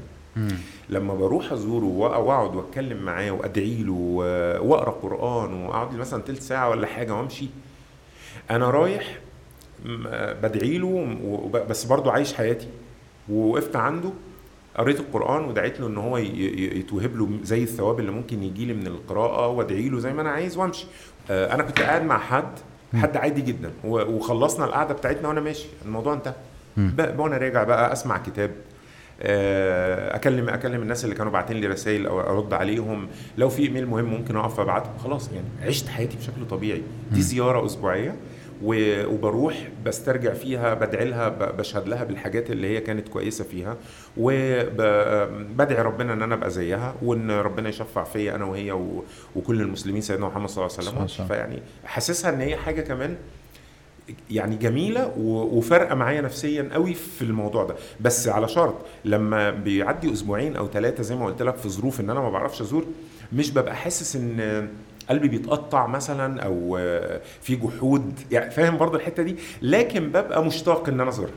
وما بيبقاش الشعور الحزين قوي بقى المؤلم اللي يخليني أعيط لأ بيبقى إن أنا فعلا عايز أروح أزورها يا وحشاني. بس شكرا. أعتقد دي بتخش برضه في حتة أصل أنا بحب أركز جدا في في في, في تعامل الإنسان مع نفسه آه، في حتة إن هو ما يتعداش حدوده مع ربنا في إن هو يحس إن هو المسؤول عن عن عن الناس زي زي ما كلام كتير من اللي حضرتك قلته يعني. ففي معاملات كده فعلا بتبقى دقيقة جدا آه لو أنت فعلا استوعبت إن ربنا هو الملك وهو يعني وهو الله يعني. بتحررك من من من كل الحاجات اللي انت بتفرضها على نفسك وبتعيش نفسك في في المود المعجز دوت يعني. وبتخليك تبقى بتعمل كل حاجة وانت مبسوط ومتفائل ومش حاسس بأي قيود عليك فعلا. الصحة النفسية والراحة النفسية اللي بتيجي للواحد عامل أساسي جدا في إن هو ينجح بالمعنى حتى اللي هو اللي أنا بقوله الشخصي بتاع إن هو يقدر يتعلم ويركز ويتقدم ويشتغل ويتقن في شغله ما هو مش هيجي وهو أصلا في حاجات ربطاه نفسيا كده داخليا ومعجزاه. يعني أي نوع من أنواع الانسكيورتيز بقى المشهورة آه زي حد حاسس إن هو أقل من حد الكلام اللي كنت بقوله من شوية في في المصطلحات مثلا. زي آه إن حد حاسس إن نجاحه قاصر أو إن هو عمره ما يقدر ينجح. يعني أنا بيجي لي رسائل كتير زي دي اللي هو آه أنا دلوقتي لو قعدت نصا اللي أنا قلته في حتة زي اللي هو أنا لو قعدت أشتغل 10 سنين هقدر أوصل لكذا. غيري وفلان حد معروف عمل كذا كذا كذا في ست شهور آه، نجح النجاح اللي أنا نفسي أنجحه. يعني فنعم أنا بقول حاجة بقى في الحتة دي. لما حد بيتكلم مش هقول بلهجة اعتراض على القدر مش بالظبط بس بيتكلم بيتساءل ويستغرب هو ليه ناس خلينا أديها لك بالكبيرة شوية اللي هو إيه ليه في ناس آه واحد في المية من الناس أو نص في المية معاهم ثروات تقدر ب 80% أو حاجة؟ أنا عارف إن في باريتو لو اللي هو بيقول 20 80 بس خلينا نقولها كده إنها أوقع شوية. ليه في واحد في المية من الناس أو 2% معاهم كل الحاجات وبقيه ال 98 ما معاهمش مم. فين العدل في ده؟ لو قلنا الكلمة دي يعني. آه، ليه في حد اتولد ظروفه كذا فهو عايش حياته فقير وحد تاني لا ده هو مولود في بقه معلقة ذهب آه، محطوطة له أسباب نجاح من دلوقتي وهينجح. وهيبقى أحسن واحد في الدنيا. ومش شرط إن هو ياخد ثروة أبويه بعد إذن مين اللي قال إن لازم القصة دي تحصل. بالعكس الشركات بنشوف فيها لغاية ال fourth generation وبيطوروا دلوقتي وبيعملوا حاجات كويسة. أنا بشوف ناس من ال third generation جنريشن شغالين كويس. لما بنيجي نوصل للحتة دي أو حد يتكلم فيها أنا بسأله نفس السؤال اللي هو الاعتراضي اللي أنا كنت بسأله وأنت سمعته. بقول له هو أنت ربنا. فبرضه بيروح مفكر يقول لي ليه يعني؟ يعني إيه هو أنت ربنا؟ أقول له ما هو أنت لو ربنا هيبقى عندك القدرة إنك تفكر وتشوف الحكمة إيه وتوصل لها وخلاص شكرا. أو تغيرها. مم. يعني عندك حاجتين هنا. يا إما إنك أنت هتفهم الحكمة يا إما إن أنت فهمت ما فهمتش هتغير الواقع. عندك حاجة من الاتنين عيش حياتك. ما عندكش حاجة من الاتنين قول أنا مش ربنا. لأن هو ده الواقع. أنت مش واخد أي إمكانيات أعلى من الإمكانيات بتاعت أي بني آدم الجسمانية والعلاقات والمخ اللي أنت بتفكر فيه بيه. قادر تغير وضع أنت موجود فيه أهلا وسهلا. مش قادر يبقى ربنا اللي عمل ده. ليه؟ مش بتاعتي. مش بتاعتي ما ربنا ما عملش مع كل واحد أو مع كل حاجة بيعملها أنا بعمل كده عشان كذا. وإلا الأمور كانت كلها تبقى واضحة لينا ونبقى كلنا في مصف أعلى من اللي إحنا فيه. لكن إحنا عبيد. صحيح. يعني كفاية ان مش هقول لك بشر إحنا عبيد. اللي هو صحيح. إحنا موجودين في درجة رسميا وباي ديفينيشن أقل بكتير قوي منه.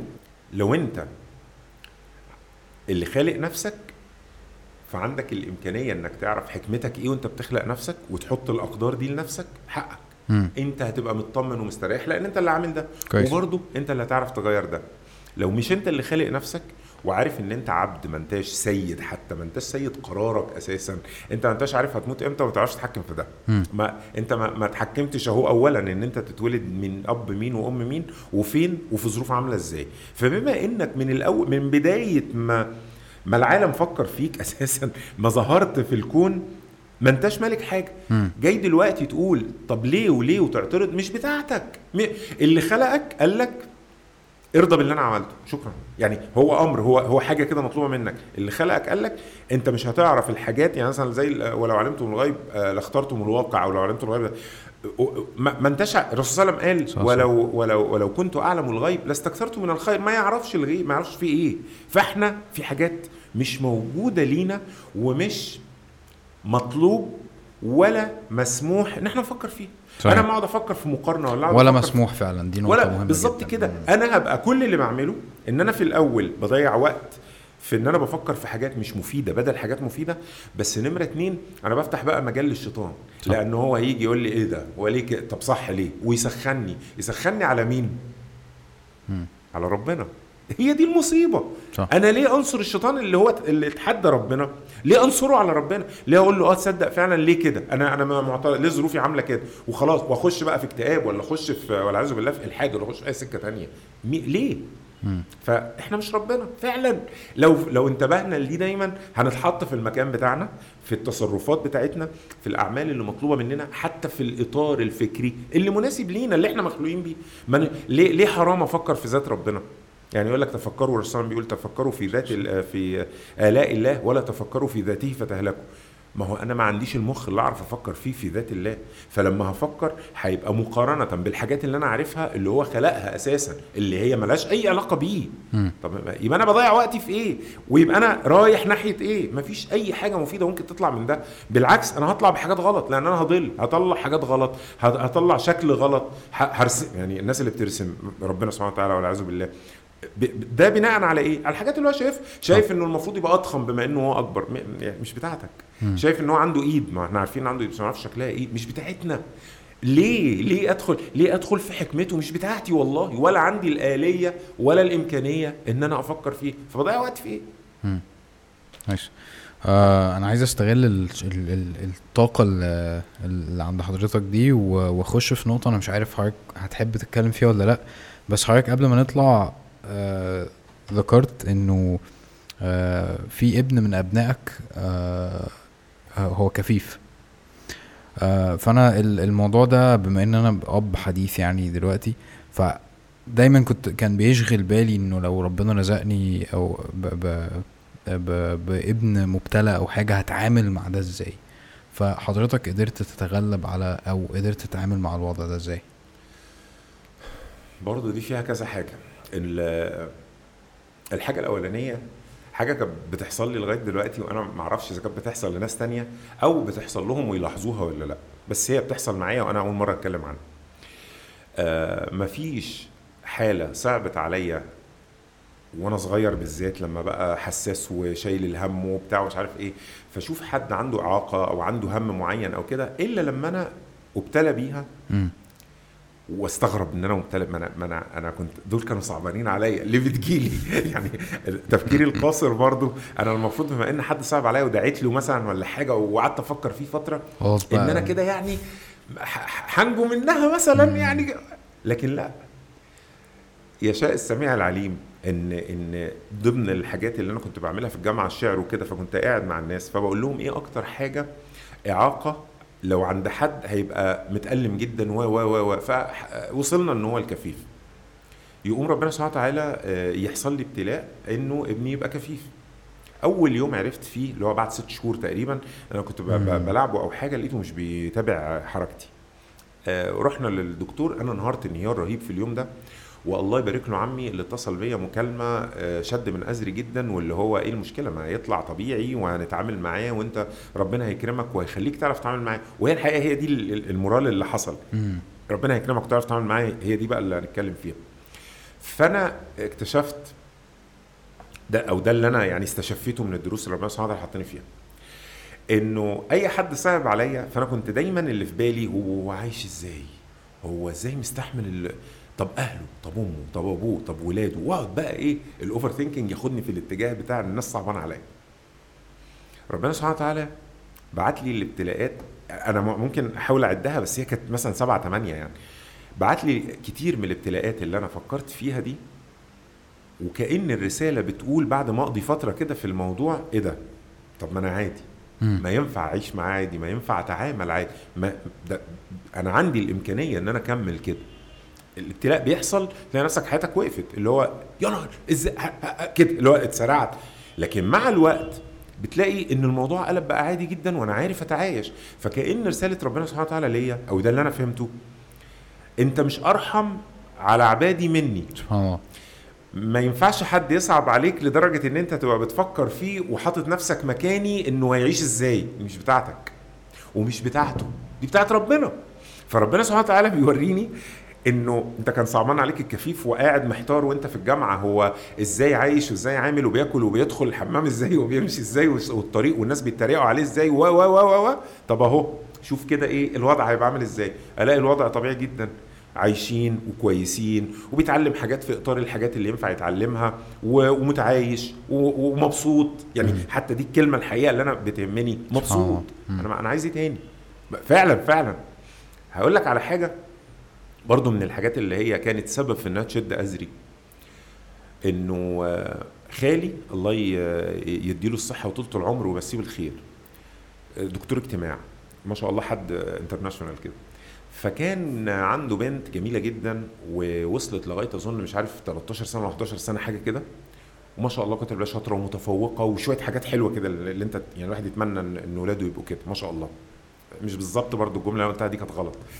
يتمنى اولاده يبقى كده دي غلط على فكرة. يعني بس ده موضوع تاني مش وقت. يعني الناس مختلفة حتى في الحاجات اللي هي هتوصل لها. يعني مش شرط كلنا نبقى زي بعض في نفس الحاجة ده طبيعي. إحنا يمكن. قلنا حتة كده في النص يعني.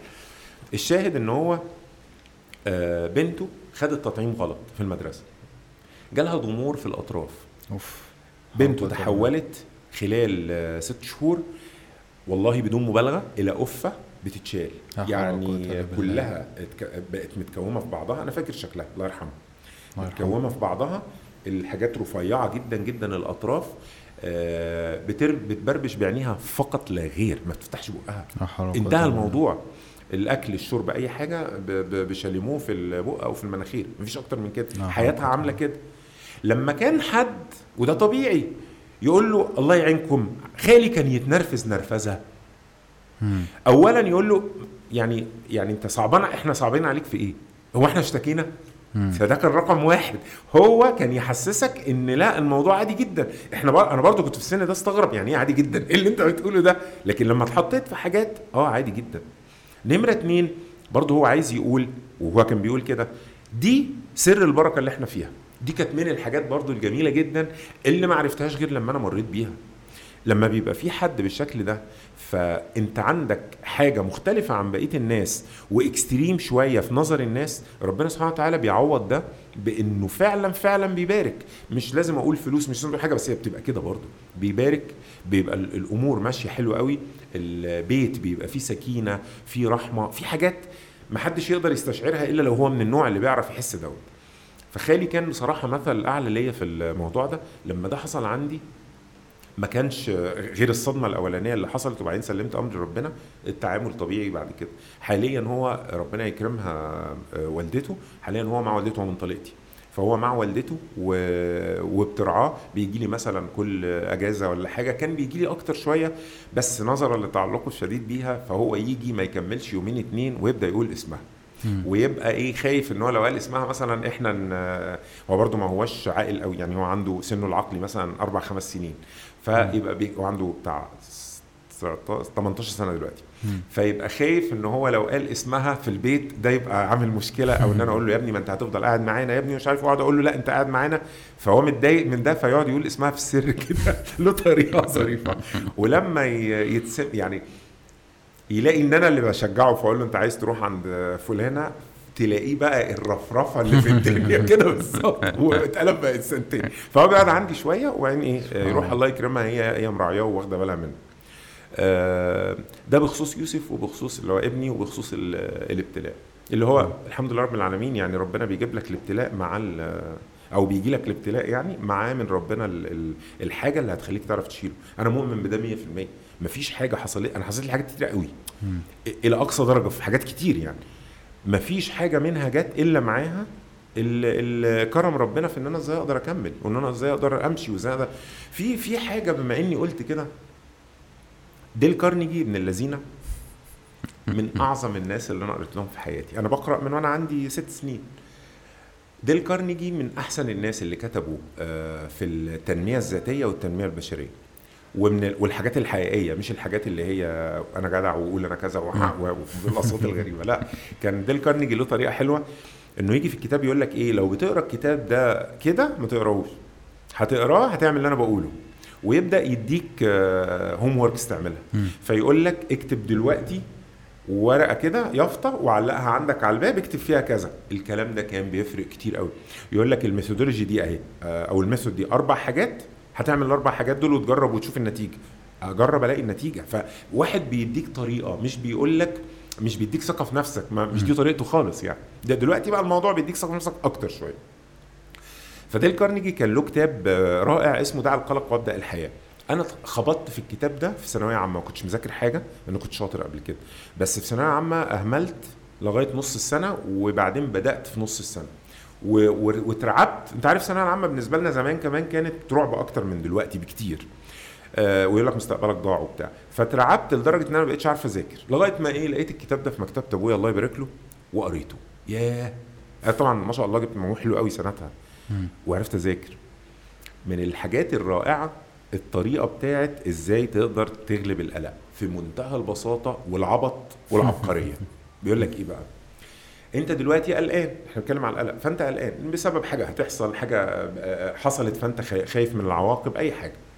الحاجة اللي انت قلقان منها أول حاجة افهمها كويس. ما يبقاش إن انت حد قال لك حاجة فانت عمال تخمن إيه الحاجة نفسها. يعني مثلا يقول لك إيه مثلا يعني بتحصل كده. أنا ماسك عليك حاجة. يا نهار أسوح بقى الواحد وهو صغير دي بقى وتودي وتجيب ما أنا عامل حاجات غلط كتير. ما لو أبويا عرف انفخني يعني ده الطبيعي. أو لو بنت طبعا الموضوع بيبقى أسوأ. مم. فقاعد لا. اعرفي الحاجة الأول ده رقم واحد. حدد إيه الم... ال... ال... المشكلة اللي قلقاك إيه هي ده رقم واحد. رقم اتنين اقفز القفزة بقى الجريئة بتاعت تصور إن ده حصل. آه، آسف آسف. نمرة اتنين إيه أسوأ حاجات ممكن تحصل نتيجة اللي أنت خايف منه؟ أنت خايف من حاجة وعمال تفكر ودماغك رايحة في المستقبل في اللي هو إيه الحاجات اللي ممكن ت... ده أنت بتفكر كده أصلا. فانت عندك ده هتروح قايل واحد اتنين تلاتة أربعة خمسة هترفد من الشغل. مثلا يعني آه مش عارف آه سمعتي هتبقى كذا. أي حاجات بقى ممكن تحصل حاجات شديدة. خلصت ده خش على الخطوة الثالثه العبقرية. حط نفسك في الزمن ده بتاع إن الحاجات دي حصلت. عيشه. دي بقى عايز أقول لك بتخليك قاعد عرقان من. التوتر. قاعد يا نهار أسود ده حصل كذا. يا لهوي ده حصل كذا. فأنت هتعيش فترة كده كام دقيقة مبلول شايف إن الحاجات اللي أنت توقعتها أسوأ حاجة بتحصل قدامك خلاص. خلصت المرحلة دي خش على الخطوة الرابعة. هعرف أعيش في الوقت ده لما يحصل الحاجات دي هقدر أعيش ولا أنا حياتي هتنتهي. فأنت خلاص وطنت نفسك لأسوأ حاجة هتحصل وهي دي الخطوة المهمة. هتبدأ تقول آه لما اترفد من الشغل ممكن أقصى حاجة هتحصل هتعب فترة إن أنا مش لاقي ومش عارف إيه. بس هبلغ كل اصحابي أو حتى لو بلغتش هعرف أبويا يديني فلوس ولا حاجة أعيش بيها شوية. سمعتي أنا ممكن لو عزلت هعمل كده. الناس بينسوا دلوقتي في عصر الفيسبوك الترند بيطلع تاني يوم بيت- بيتمسح. آه، أنت عارف ناس كتير جدا بيطلع لهم ترندات وخلاص بعد مدة قصيرة جدا سواء بقى startups أو بني آدمين أو فنانين أو أي. حاجة وبتتنسي. فاحنا بقينا في زمن كده دلوقتي. فإيه؟ هتعدي. فأنت عمال تشوف في الوقت ده حياتك هتبقى عاملة إزاي وهتعرف تكملها إزاي ولا لأ؟ توصل لخامس حاجة بقى. إيه اللي ممكن اعمله دلوقتي اللي في ايدي اللي أقدر امنع بيه اي حاجة من دول. واقوم أفكر بقى انت هديت لأن انت اللي كان مسيطر صح. عليك الخوف. طب ما انت خلاص الخوف خلص عشان اتحقق. الخوف بيبقى من المجهول مم. دايما. انت لما حطيت الحاجة قدامك وعشتها وبدأت تقول ده أنا كده أبويا كذا ده هيضربني ويعملني ويحبسني يومين مش عارف مين هيعمل إيه هيرفدوني من الشغل سمعتي هتبقى كذا. كل الحاجات السيئة إن هخسر فلوس كذا. خلاص عشتها. مش جديد مش هتحصل مش خايف منها. لما عشتها قدرت ترجع الخطوة بتاعت طيب تمام. وعرفت ساعتها ممكن إيه اللي يحصل وأبعاد الموضوع إيه إيه اللي ممكن أعمله دلوقتي. في ايدي حاجة هتلاقي نفسك بدأت تظهر لك الأمور بوضوح شوية فتقول آه أنا ممكن دلوقتي أعمل كذا. أنا ممكن دلوقتي بدل ما أنا دافع المبلغ كله هروح أقول لهم أنا هاخد نص المبلغ عشان أعمل كذا أو أتفق معاهم اتفاق معين. الراجل اللي بيتكلم في مش عارف إيه بيهددني أنا هبلغ مش عارف مين صاحبي وأحاول أعرف الموضوع بطريق جانبي هتلاقي نفسك الأفكار ظهرت بدا بدل ما أنت كنت متكتف في الرعب بتاعك وهتتصرف. والباقي بتاع ربنا خلاص هتعمل إيه؟ بس أنت هديت. دي كانت حاجة عبقرية. أنا استخدمتها أكتر من مرة لغاية ما بقت خلاص يعني built in بقى كده ما بفكرش فيها وأنا يعني لو في حاجة مش بفكر في, في أعملها إزاي يعني. nice حلو جدا. آه عايز أحود آه، حودة أخيرة كده نرجع تاني لل track الرئيسي اللي إحنا كنا ماشيين عليه. آه سؤال ساذج شوية بس أعتقد مفيد يعني. آه حضرتك ممكن تعرف لنا إيه هو ال startup سريعا؟ آه ال startup آه، مختلفة عن المشروع العادي. يعني المتوقع كان إن ال startup تبقى مشروع عادي زي المشاريع العادية اللي بنعملها. صفحة فيسبوك بنبيع عليها هدوم مثلا آه، زي البداية في استبرق آه، أنت كنت كده صح؟ آه آه. okay. آه، مشروع زي آه، مطعم زي واحد صاحبي هيفتح إن شاء الله مطعم واحد صاحبي تاني آه، عنده شركة استيراد وتصدير. دي مشاريع عادية. ال startup ما هيش مشروع عادي. ليه بقى؟ ال startup طالعة بتقول أنا عندي فكرة هتغطي need عند الناس معروفة وفي حاجات تانية بتغطيها بس أنا هغطيها بطريقة جديدة. أدي الايه الفرق؟ سواء طريقة جديدة كل- بالكلية زي اوبر مثلا آه، أو طريقة جديدة ولكن مش الفكرة نفسها طريقة التنفيذ فيها حاجات جديدة. فهتوفر فلوس. أو طريقة الت- ال ال ال مثلا آه، التوظيف بتاعتها جديدة مش هنوظف ناس جوه الشركة بنفس الطريقة هنوظفهم بطريقة جديدة. فأي حاجة فيها innovation معنى إن فيها innovation معناها إن أنت لسه لازم تمر التجارب عشان تقدر تشوف صح ولا غلط. فال startup عبارة عن كيان عنوانه اثبت لي. عنوانه إنه أنت هتعرف تنفذ اللي أنت بتقوله. أنت عندك طموح أهو فكره إن أنت هتعرف تعمل كذا فكل الدكاترة هيبقوا عندك والناس هيطلبوهم من عندك. مثلا يعني هتعرف تنفذ ولا لأ؟ هي دي الفكرة ده ال startup ما بتتحولش شركة إلا بعد ما تقعد تعمل تجاربها وتصرف فلوس تقوم واصلة لأفضل موديل في كل التفاصيل بتاعة ال business تقوم خلاص ثابتة عنده وتقعد تكرره يقوم جايب نفس النتيجة تقوم مكبراه يقوم جايب نتيجة أكبر تقوم تعرف إنها هتمشي في السكة دي. بقت شركة بقى كده. امم okay. حلو. آه طيب سؤال أخير. آه كنت عايز اسال حضرتك الواحد لما يجي يقعد مع investor المفروض آم، هو طبعا ال investors بيبقوا شايفين ما أنا ما أعرفش يعني بس أنا بتخيل بيبقوا شايفين الناس شايفة إنه كل الناس اللي بتقعد معاهم بتقعد معاهم عشان عايزة منهم فلوس. كويس؟ فإيه أحسن طريقة أقعد أقعد مع investor هو كان في نصيحة كده بيقول لك لما تبقى عايز آه مش كده؟ لما تبقى عايز فلوس اطلب نصيحة لما تبقى عايز نصيحة اطلب فلوس. هل دي حقيقي؟ بنسبة كبيرة آه هي هي النقطة فين؟ لما بتقعد مع investor وتتكلموا مع بعض عادي من غير ما تقول أنا عايز investment حتى هو لو قال لك طب أنت يعني محتاجين fund تقول له لا مش محتاج مثلا. وتتكلم عادي هو بيقع ال- الشيلد أو الدرع اللي حاطه بتاع إن كل الناس عايزة منه فلوس. هو مش عايز هو مش مش عايز يدفع فلوس. مم. هو في درع بتاع كتير قوي مش كتير قوي. 99% من الناس اللي بيقعدوا معاه مش هم دول اللي هو بدور عليهم. مم. ففي درع بتاع إنه إزاي هيقدر يقول لحد طب نشوف طب مش هينفع طب ما أنتش مناسب طب مش عارف إيه. وطبعا لازم يرد بردود كويسة ودبلوماسية الناس يقدروا إيه يعني دايما بيقولوا العيب فيا أنا. مش أنت ده ده إحنا ال- زي علامه الصلاه زمان. أنت حد جميل. فإيه؟ لو قعدت معاه بتقول له أنا عايز رأيك في حاجة إحنا بنعمل كذا كذا هل ده كويس على المدى البعيد؟ هل الفكرة دي أصلا لها سقف كبير؟ كلمته في حاجة من الحاجات اللي هو بيحبها ويعرفها وشاطر فيها من غير ما تقول له فلوس. فأنت شلت الدرع وبتتكلم معاه عادي. ده اتكرر تاني. فرجعت اتكلمت معاه في حاجة تانية أو في نفس الموضوع وفول اب ده اتكرر كمان مرة. هو مش بس بقى الدرع نزل هو بدأ يحتك بيك ويتعرف على دماغك وشغلك. شكرا. انت كويس وفكرتك كويسة وسوقك حلو أهلا وسهلا. هو اللي هيقول لك طب أنت مش محتاج ت... أنا شفت ده كذا مرة الحقيقة يعني وحصل معايا كذا مرة. لكن بتروح عايز فلوس هيبقى غالبا. لو أنت مش نافع هيقول لك طب بص بقى أنت المفروض تعمل وتعمل فهتاخد نصيحة. مم. اللي هو هو هيقول لك إزاي تقدر تطور عشان تقدر تاخد فلوس قدام. نايس. حلو جدا. آه طيب أنا عايز حضرتك لو عندك حاجة تختم بيها يعني بحب أدي لل للضيف فرصة يقول كلمة أخيرة يعني أو يعبر عن أي حاجة هو عايزها. أنا بشكرك جدا على الفرصة دي لأنه آه، يعني مش مش بيبقى في بالي إن أنا أطلع أتكلم مثلا أو حاجة بس فرصة إن يبقى في حوار في حد هو اللي بيطلع مني الكلام دي كانت جديدة. وبالذات إن أنت ما ريحتنيش من الأول. قلتليش هنتكلم عن إيه. أنا طبعا اتكلمت في شوية في ال startups دي حاجة أنا بحبها وهي دي ال passion بتاعي دلوقتي. بس كمان أنت اديتني فرصة حلوة إن أنا أتكلم في حاجات تانية في العادة مش بتكلم فيها. بعضها بعضها بتكلم فيها لما حاسس إن الناس محتاجاها أو جا جا حاجة triggered الموضوع بالنسبة لي فأتكلم. لكن في حاجات مش مش ملهاش مجال إن أنا أتكلم فيها. فربنا يكرمك ويبارك لك ويوفقك. يعني. الحاجة اللي بس يمكن عايز أكمل بيها الصورة بتاعت مجهودي مع ال startups هي إن أنا الرسالة بتاعتي يا رب أعرف أوصلها بس يعني أنا بأحرج ساعات إن أنا أنا بقولها بصراحة أنا شايف إنه الشباب اللي لسه متخرجين أو لسه طلبة مش أنسب حاجة ليهم إن هم يشتغلوا آه، مشروع ويعملوا start. أنسب حاجة ليهم إن هم يدوروا على المجال اللي هيشتغلوا فيه حاجة واثنين وثلاثه اللي هو أنت عارف الواحد وقبل ما يتخرج ولما بيتخرج بيبقى قدامه السكة مفتوحة والعالم كله فرص فأنت عايز تجرب مش عايز تفضل بس بتقول أنا عندي فرص كتير وتعدها. فخد فرصة جرب نفسك خد فرصة تانية جرب نفسك لغاية ما توصل للحاجة اللي بتعرف تعملها واللي أنت لما بتتعلمها وتزود بتلاقي نفسك حابب تبقى فيها أنت كده إيه ضمنت إن أنت كأنك مش هتشتغل أنت قاعد بتعمل حاجة مبسوط منها.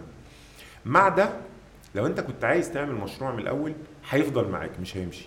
ولا وما تخافش إن حد تاني ينفذه مش دي القصة مع ياما ناس نفذوا أفكار ومشاريع ومش أول مرة تنفيذ هو اللي نجح. وطبعا طبعا. ياما ناس عملوا أول مرة ونجح.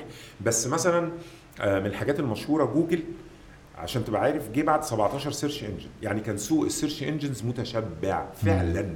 والمنافسة خلاص بقى اللي هو يا إم إس إن يا جو يا إنفوسيك يا ياهو خلاص بقى الباقيين كلهم صغيرين أقل بس برضه لهم share.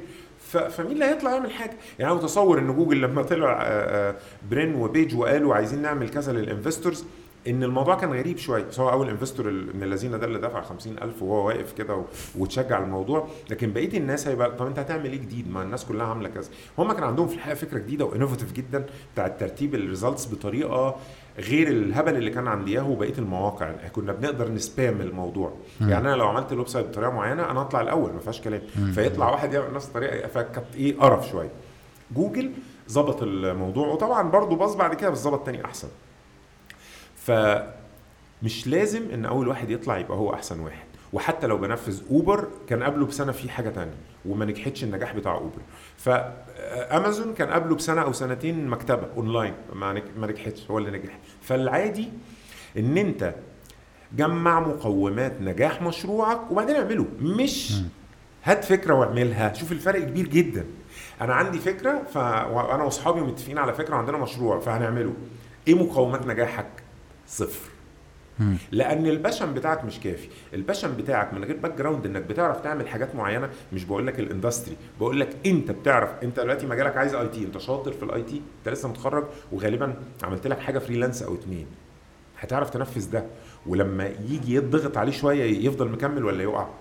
طب marketing انت اتعلمت خدت course وما اشتغلتش بإيدك اما تبدأ تشتغل بإيدك دلوقتي هتعرف تظبط ولا فلوس كتير هتضيع في ال targeting البايظ وال material اللي مش حلوة. النقطة في كده كتر مقومات نجاح مشروعك في إيدك وبعدين اعمله هو الفكرة مش إن أنا ابدا يعني إن أنا أبقى آه. صاحب مشروع صح أبقى. entrepreneur صح. أبقى الناس عمالين ي mention وني لما يشوفوا post ات فيها آه، رياده أعمال إيه الفايدة أنا أنا ما بحبش المنظرة.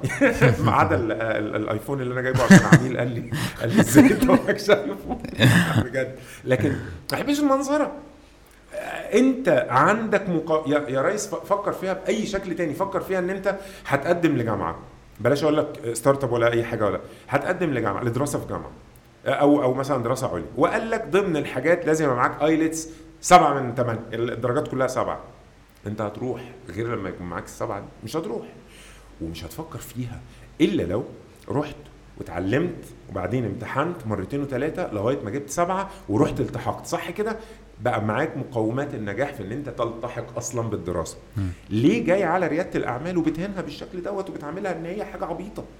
ريادة الأعمال ده مجال كبير. ما ينفعش ال- اللي هيخليه bubble زي ما الناس خايفة هو الح- الحاجة دي إنه لما accelerator بتفتح الباب فيتقدم لها 400 واحد وهي تاخد 12 maximum يعني بعضهم 6 بعضهم 12 حاجات زي كده. من 400 واحد شوف الناس عاملة إزاي. ال 400 واحد منهم 200 واحد مش startups أصلا. مم. طب ليه أنت عامل كده؟ ليه مخليني لما أطلع برقم في الإعلام أو أو في العلم بتاعنا أقول مثلا نسبة الناس اللي بيخشوا آه كمشاريع من البتاع ده لا يتعدى مثلا إيه آه آه نص في المية ولا مش عارف إيه في المية. ليه؟ الرقم المفروض يبقى أكبر من كده. ليه لما اطلع أقول نسبة فشل المشاريع؟ هقول رقم كبير مع ان الرقم مش كبير قوي زي ما هو باين انما كبير عشان اللي موجود كله مش startups دي دي رسالتي بقى. يعني أنا عارف ان ده بيضايق الناس مني وبيضايق الشباب وال- والطلاب ولذلك يجي ال event ات اللي هي مخصصة للطلاب أو حديث التخرج أنا بعتذر عنها. مش حاجة. أنا بحب أبقى مع الشباب والله وهم عارفين كده. بس ما ينفعش إن أنا اعشم الناس بحاجة عارف إن أنا بقول لهم كلام غلط. أقول لهم اعملوا وبعدين لما يجي هو ينفذ هو فهم حتة entrepreneurship بس مش فاهم في في إنه ينشئ شركة. أنا ما- مش مش دي اللي أنا يعني لو هعلمها له دي قصة تانية وعايزه لها track تاني وعايزه لها شغل تاني. ومش حد هيتعلم business وهو أصلا ما اشتغلش. دي برضو عشان الكلام ما يطلعش غلط دي لها استثناءات. يعني بتلاقي حد اتخرج أو لسه طالب وعمل حاجة ونجحت بس كونها نجحت مش معنى إن هو ماشي صح أو إن هو ده السكة اللي إحنا المفروض كلنا نمشي فيها ده استثناء. أنا بتكلم على العموم اللي هو أنا من من الأماكن القليلة اللي تعتبر بيتصب كده عندها مشاكل الناس والهموم بتاعتهم والإحباطات بتاعتهم. فبيجي لي كمية رسائل ناس أنا كنت في startup واثنين وثلاثة وبعدين خلاص وقفلت أنا بدور على شغل. أنا ما أعرفش اللي أنا ماشي فيه صح ولا غلط. أنا نشرت ساعات حاجات زي كده. أنا ما أعرفش اللي أنا ماشي فيه صح ولا غلط فأنت فدني. بقالي سنة ونص بس ما وصلتش لأي حاجة وحاسس إن أنا مش شاطر اداريا. ما تروح تشتغل في شركة وت- وتاخد ال- الخبرة الإدارية وبعدين تبقى تعمل مشروعك. فأنا رسالتي كده. في العالم ده في ال ecosystem يا ناس لو سمحتم امتلك أدوات النجاح ومقومات النجاح بتاعه مشروعك قبل ما تخش في مشروعك. هو مش هو مش حاجة مش حاجة سهلة زي ما الناس متخيلة دي حاجة صعبة جدا. والكتاب اللي هينزل إن شاء الله اللي هو رائد الأعمال inside out هيبقى فيه آه، مقالات عن الموضوع ده بس طبعا هي مقالات عموما عن ريادة الأعمال وهيبقى فيه الحتة دي بشكل مركز كمان إن شاء الله. nice. حلو جدا. نصيحة قوية جدا جدا. آه الصراحة يعني اللي يسمعها أنا حاسس إن في ناس كتير قوي كانت ممكن تكون هتبتدي وبعد كده لأ.